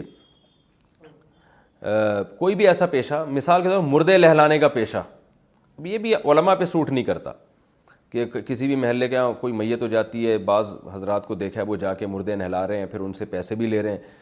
تو یہ یہ کمانے کے ایسے طریقے ہیں جو معاشرے میں کم تر درجے کے سمجھے جاتے ہیں, تو اہل علم کو زیب نہیں دیتے. ہاں اہل علم اگر کمانا چاہتے ہیں تو اور بہت سارے طریقے ہیں جس میں عزت بھی ہوتی ہے, پیسے بھی آ سکتے ہیں. تو تجارت تو ہمارے نبی صلی اللہ علیہ وسلم نے کی ہے اور صحابہ نے کی ہے, تو اس میں کوئی حرج نہیں ہے, اور باقی بھی بہت سارے شعبے ہیں, لیکن ایسا شعبہ جو بہت ہی گھٹیا سمجھا جاتا ہے وہ علماء کی شان کے بالکل خلاف ہے, اس سے علم کی توہین ہوگی. بلکہ علماء نے, فقہاء نے یہاں تک بیان کیا ہے کہ عام مسلمانوں کو بھی ایسا شعبہ غیر مسلم ممالک میں کم از کم نہیں اختیار کرنا چاہیے جس سے ان کی نظر میں آپ کی توہین ہو. مثال کے طور پر فقہاء نے بات لکھی ہے کہ مسلمان کو بھنگی کا پیشہ نہیں اختیار کرنا چاہیے. ٹھیک ہے, معاشرے کی ایک ضرورت ہے بھنگی بننا بھی, لیکن بھائی وہ ضرورت آپ نہ پوری کریں, لوگ کسی اور طرح سے کر لیں گے. آپ اپنی عزت کا خود خیال کریں, یہ تو ہر ایک کے لیے ہے نا, سب سے پہلے عزت ہے, پیسہ اس کے بعد کی چیز ہے. تو اور بھی بہت سارے شعبے ہیں, میں کسی خاص شعبے کا نام نہیں لوں گا, جو معاشرے میں سب کی نظر میں, سمجھدار لوگوں کی نظر میں کم تر سمجھے جاتے ہیں. تو ہر وہ چیز جس سے انسان کی عزت جاتی ہو, دیکھیں سب سے پہلے جو انسان اشرف ہے نا, اشرف المخلوقات ہے, سب سے زیادہ قابل عزت ہے, تو سب سے پہلے جس چیز کو بچانا ہے وہ عزت ہے, اس کے بعد پھر دولت دوسرے درجے کی چیز ہے. تو بعض دفعہ گھٹیا شعبے میں پیسہ بہت ہوتا ہے, کوئی بات نہیں ہے, کم پیسہ ہو عزت کا شعبہ ہو وہ ٹھیک ہے. اس سے یہ مطلب نہیں ہے کہ محنت مزدوری کرنا غلط چیز ہے, محنت مزدوری کوئی گھٹیا کام نہیں ہے. یہ تو جو ہے نا نبی صلی اللہ علیہ وسلم نے فرمایا ذرا زکریا علیہ الصلاۃ والسلام بڑھئی کا کام, بڑھئی کا کام کیا کرتے تھے. تو اگر وہ گھٹیا شعبہ ہوتا کارپینٹر کا کام تو پیغمبر تھوڑی کرتے یہ کام. تو اپنے ہاتھ سے محنت کرنا یا مزدوری کرنا یا چھوٹی موٹی چیزوں کی بھی تجارت کرنا یہ گھٹیا کام نہیں ہے, لیکن ایسا کام جس سے گندگی میں انوالو ہونا پڑتا ہے یہ کام بہرحال کم تر درجے کا ہے. تو یہ علماء پہ بھی سوٹ نہیں کرتا اور اہل اسلام پہ بھی سوٹ نہیں کرتا, مسلمانوں پہ بھی سوٹ نہیں کرتا, اسلام کی عزت کی خاطر, تاکہ آپ اس لوگ یہ نہ کہیں کہ دیکھو مسلمان یہ کام کرتے ہیں. علماء کے ویڈیوز میں نامحرموں کی چیٹنگ گناہ کسے ہوگا؟ ہم نے دیکھا ہے کہ کچھ علماء کے یوٹیوب پر لائیو بیان پر دائیں جانب چیٹ باکس ہوتا ہے جس میں نامحرم مرد اور خواتین بھی لائیو چیٹ کر رہے ہوتے ہیں. کیا شرعی لحاظ سے یہ جائز ہے؟ کیا اس طرح نامحرم افراد کا باہمی میسیجز کا تبادلہ نامحرم کا اختلاط شمار ہوگا؟ نیز کیا اس کی ذمہ داری ان علماء پر بھی ہوگی جو ایسا موقع فراہم کر رہے ہیں؟ شوقی صاحب کراچی سے پوچھتے ہیں. بہت نیک آدمی ہیں شوقی صاحب. شوقی صاحب جو کام آپ کے لیے روکنا ممکن نہ ہونا اور اس میں ضرر جو ہو وہ بھی اختیاری ہو تو پھر اس میں لوگوں کو چھوڑ دی جاتی ہے. مثال کے طور پر اگر آپ یہ کہیں کہ بھئی نامحرم کوئی خاتون چیٹنگ ہی نہیں کر سکتی تو یہ تو ایک ایسی پابندی لگائی جا رہی ہے نا, کسی خاتون کو آپ کوئی بیان میں اس نے کوئی سجیشن دینی ہے, کوئی بات کرنی ہے کہ بھئی یہ بیان میں یہ یہ اپریشیٹ کرنا ہے کہ بھئی یہ بیان اچھا ہو رہا ہے یا اس سے کسی کو فائدہ ہو رہا ہے, تو اس پہ آپ بلا وجہ پابندی لگائیں گے تو ایک ایسی یعنی ایسی بات ہو جائے گی کہ بہت ساری خواتین کے آپ کی رائے جو ہے نا ان کی وہ آپ کے سامنے آ ہی نہیں سکتی. ہاں ایک چیز بذات خود جائز ہو لیکن اس میں قباحتیں ہوں تو حتی الامکان کوشش کرنی چاہیے ان قباحتوں کی اصلاح کی جائے. وہ قباحتیں کیا ہے کہ کوئی خاتون چیٹنگ شروع کرتی ہیں تو سارے اس کا جواب دینے لگ جاتے ہیں. یعنی میں نے یہ خود بھی دیکھا ہے کہ اگر کوئی بندہ جو ہے نا وہ کوئی کمنٹ کرتا ہے تو اس کو کوئی لفٹ ہی نہیں کراتا, چاہے وہ کتنے اچھے کمنٹس ہوں اور کتنی زبردست اس نے بات کی ہو, اس کو کوئی لفٹ ہی نہیں کرا رہا. اور کوئی آنٹی اگر تھوڑا سا بھی کوئی کوئی کمنٹ کریں تو سب باجی, چلو اچھی بات ہے ان کو باجی کہتے ہیں یا آنٹی کہتے ہیں یا بہن کہتے ہیں سسٹر کہتے ہیں, لیکن بہرحال سسٹر کہہ کے بھی سب جوابات دے رہے ہوتے ہیں اس کے. تو یہ یہ نہیں ہونا چاہیے. تو اور ان خاتون کو بھی چاہیے کہ اگر سارے ہی جواب دے رہے ہیں تو بھائی آپ کمنٹ کرنا چھوڑ دیں, ان سے ہم تو یہی ریکویسٹ کریں گے. ضروری بات ہو تو کریں, غیر ضروری بات نہ کریں, کیونکہ مرد اور عورت کا اختلاط کسی بھی طرح سے ہو اس میں بہرحال فتنوں کا اندیشہ بنتا ہے. اور میں یہ بات چیٹنگ کرنے والوں کو خاص طور پہ کہتا ہوں, جو لڑکے چیٹنگ میں ہوتے ہیں اور وہ کسی خاتون کی آئی ڈی دے کر فوراً سب جواب دینا شروع کر دیتے ہیں, ان سے میں ایک بات کہتا ہوں کہ یہ ضروری نہیں ہے کہ یہ خاتون ہی ہوں. تو آپ نے کیا ان کو ویڈیو میں دیکھا ہے؟ آپ کو کیا پتہ ہی ہے, ہو سکتا ہے آپ کے والد صاحب ہوں, آپ کے بھائی ہوں, آپ کے چچا ہوں, آپ کے ماموں ہوں, اور آپ فری ہونے کی کوشش کر رہے ہیں. تو اس سے آخرت کی عزت تو بعد میں جائے گی, دنیا میں بھی عزت کا جنازہ نکلنے کا خطرہ ہوتا ہے. بعض دفعہ ایسے بھی ہوتا ہے کہ ادھر ایک بندہ بیٹھ کے نا موبائل میں چیٹنگ کر رہا ہوتا ہے, ادھر ہی ساتھ ہی اس کے ابا بیٹھ کے جواب دے رہے ہوتے ہیں لڑکی بن کے اپنے بیٹے کو چیک کرنے کے لیے, اور وہ دیکھ رہے ہوتے ہیں اس کے چہرے کے ایکسپریشن کے. ایسے بہت سارے واقعات ہوئے ہیں. تو اس لیے یہ حل اس کا یہی ہے کہ ایسا کام نہ کیا جائے جس سے دنیا میں بھی عزت جاتی ہے اور آخرت میں تو جائے گی ہی عزت. ہاں کوئی خاتون نے سنجیدہ کمنٹ کیے ہیں, ان کو اگر کوئی یا کوئی بات پوچھی ہے تو جواب دینے کے لیے اگر کوئی میل ان کو جواب دے دیتا ہے تو بلا وجہ اس میل کی اس حرکت کو غلط رخ پہ لے کے جانا بھی ٹھیک نہیں ہے, یہ بھی بدگمانی ہے, کیونکہ کوئی دیکھ تھوڑی رہا ہے ایک دوسرے کو. چیٹنگ کا جواب چیٹنگ میں دیا جا رہا ہے اور سب کے سامنے دیا جا رہا ہے. تو اگر کوئی پاکیزہ لب و لہجے میں اور سسٹر سے, بہن سے خطاب کر کے, بہن کے لفظ یوز کر کے ان کو جواب دے رہا ہے, اگر کوئی مرد بھی جواب دے رہا ہے اور سب کے سامنے کھلے عام یہ عمل ہو رہا ہے, تو پھر اس میں خام خام نیگیٹو سوچنا کہ یہ کوئی خاتون کو کیوں جواب دے رہے ہیں اور اس کو کیوں جواب نہیں دے رہے, یہ نیگیٹو سوچ کو بھی ختم کرنے کی ضرورت ہے. نبی صلی اللہ علیہ وسلم نے اور قرآن مجید نے جو ہمیں تعلیمات دی ہیں, وہ اصل یہ ہے کہ بدگمانی سے بچو, اچھے معامل پہ تلاش کریں, اچھا معامل تلاش کریں ہر ایک کی بات کا. تو اگر کوئی خاتون کو لڑکے جواب دے بھی دیتے ہیں تو اس میں زبردستی اسی پہ لے کے جانا کہ یہ جناب کوئی غلط ان کی سوچ ہوگی, یہ سوچ کو بھی ختم کرنے کی ضرورت ہے, یہ بھی نیگیٹو سوچ ہے. پازیٹیو سوچیں, اگر کوئی سسٹر کہہ کے بات کر رہا ہے تو اس کو جو ہے نا, اس کا مطلب وہ خاتون کو عزت دے رہا ہے, احترام دے رہا ہے. تو اس لیے میرا خیال ہے کہ اتنی پابندیاں لگانا غلط ہے. ہاں, جو جتنا غلط ہو رہا ہے اس میں اس غلط کو کے خلاف آواز اٹھانی چاہیے, اور وہ چیٹنگ میں بھی اٹھانی چاہیے آواز. Ask Mufti Tariq Masood. Imagine the softest sheets you've ever felt. Now imagine them getting even softer over time. That's what you'll feel with Bowl and Branch's organic cotton sheets. In a recent customer survey, ninety-six percent replied that Bowl and Branch sheets get softer with every wash. Start getting your best night's sleep in these sheets that get softer and softer for years to come. Try their sheets with a thirty night guarantee. Plus, get fifteen percent off your first order at bowl and branch dot com. Code BUTTERY. Exclusions apply. See site for details.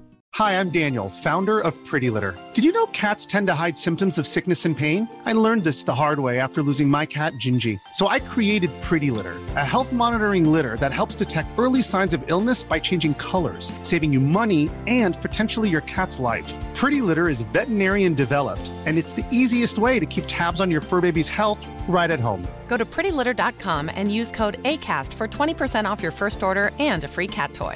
Terms and conditions apply. See site for details. Mom deserves the best, and there's no better place to shop for Mother's Day than Whole Foods Market. They're your destination for unbeatable savings, from premium gifts to show-stopping flowers and irresistible desserts. Start by saving thirty-three percent with Prime on all body care and candles. Then get a fifteen stem bunch of tulips for just nine ninety-nine each with Prime. Round out Mom's menu with festive rosé, irresistible berry chantilly cake, and more special treats. Come celebrate Mother's Day at Whole Foods Market.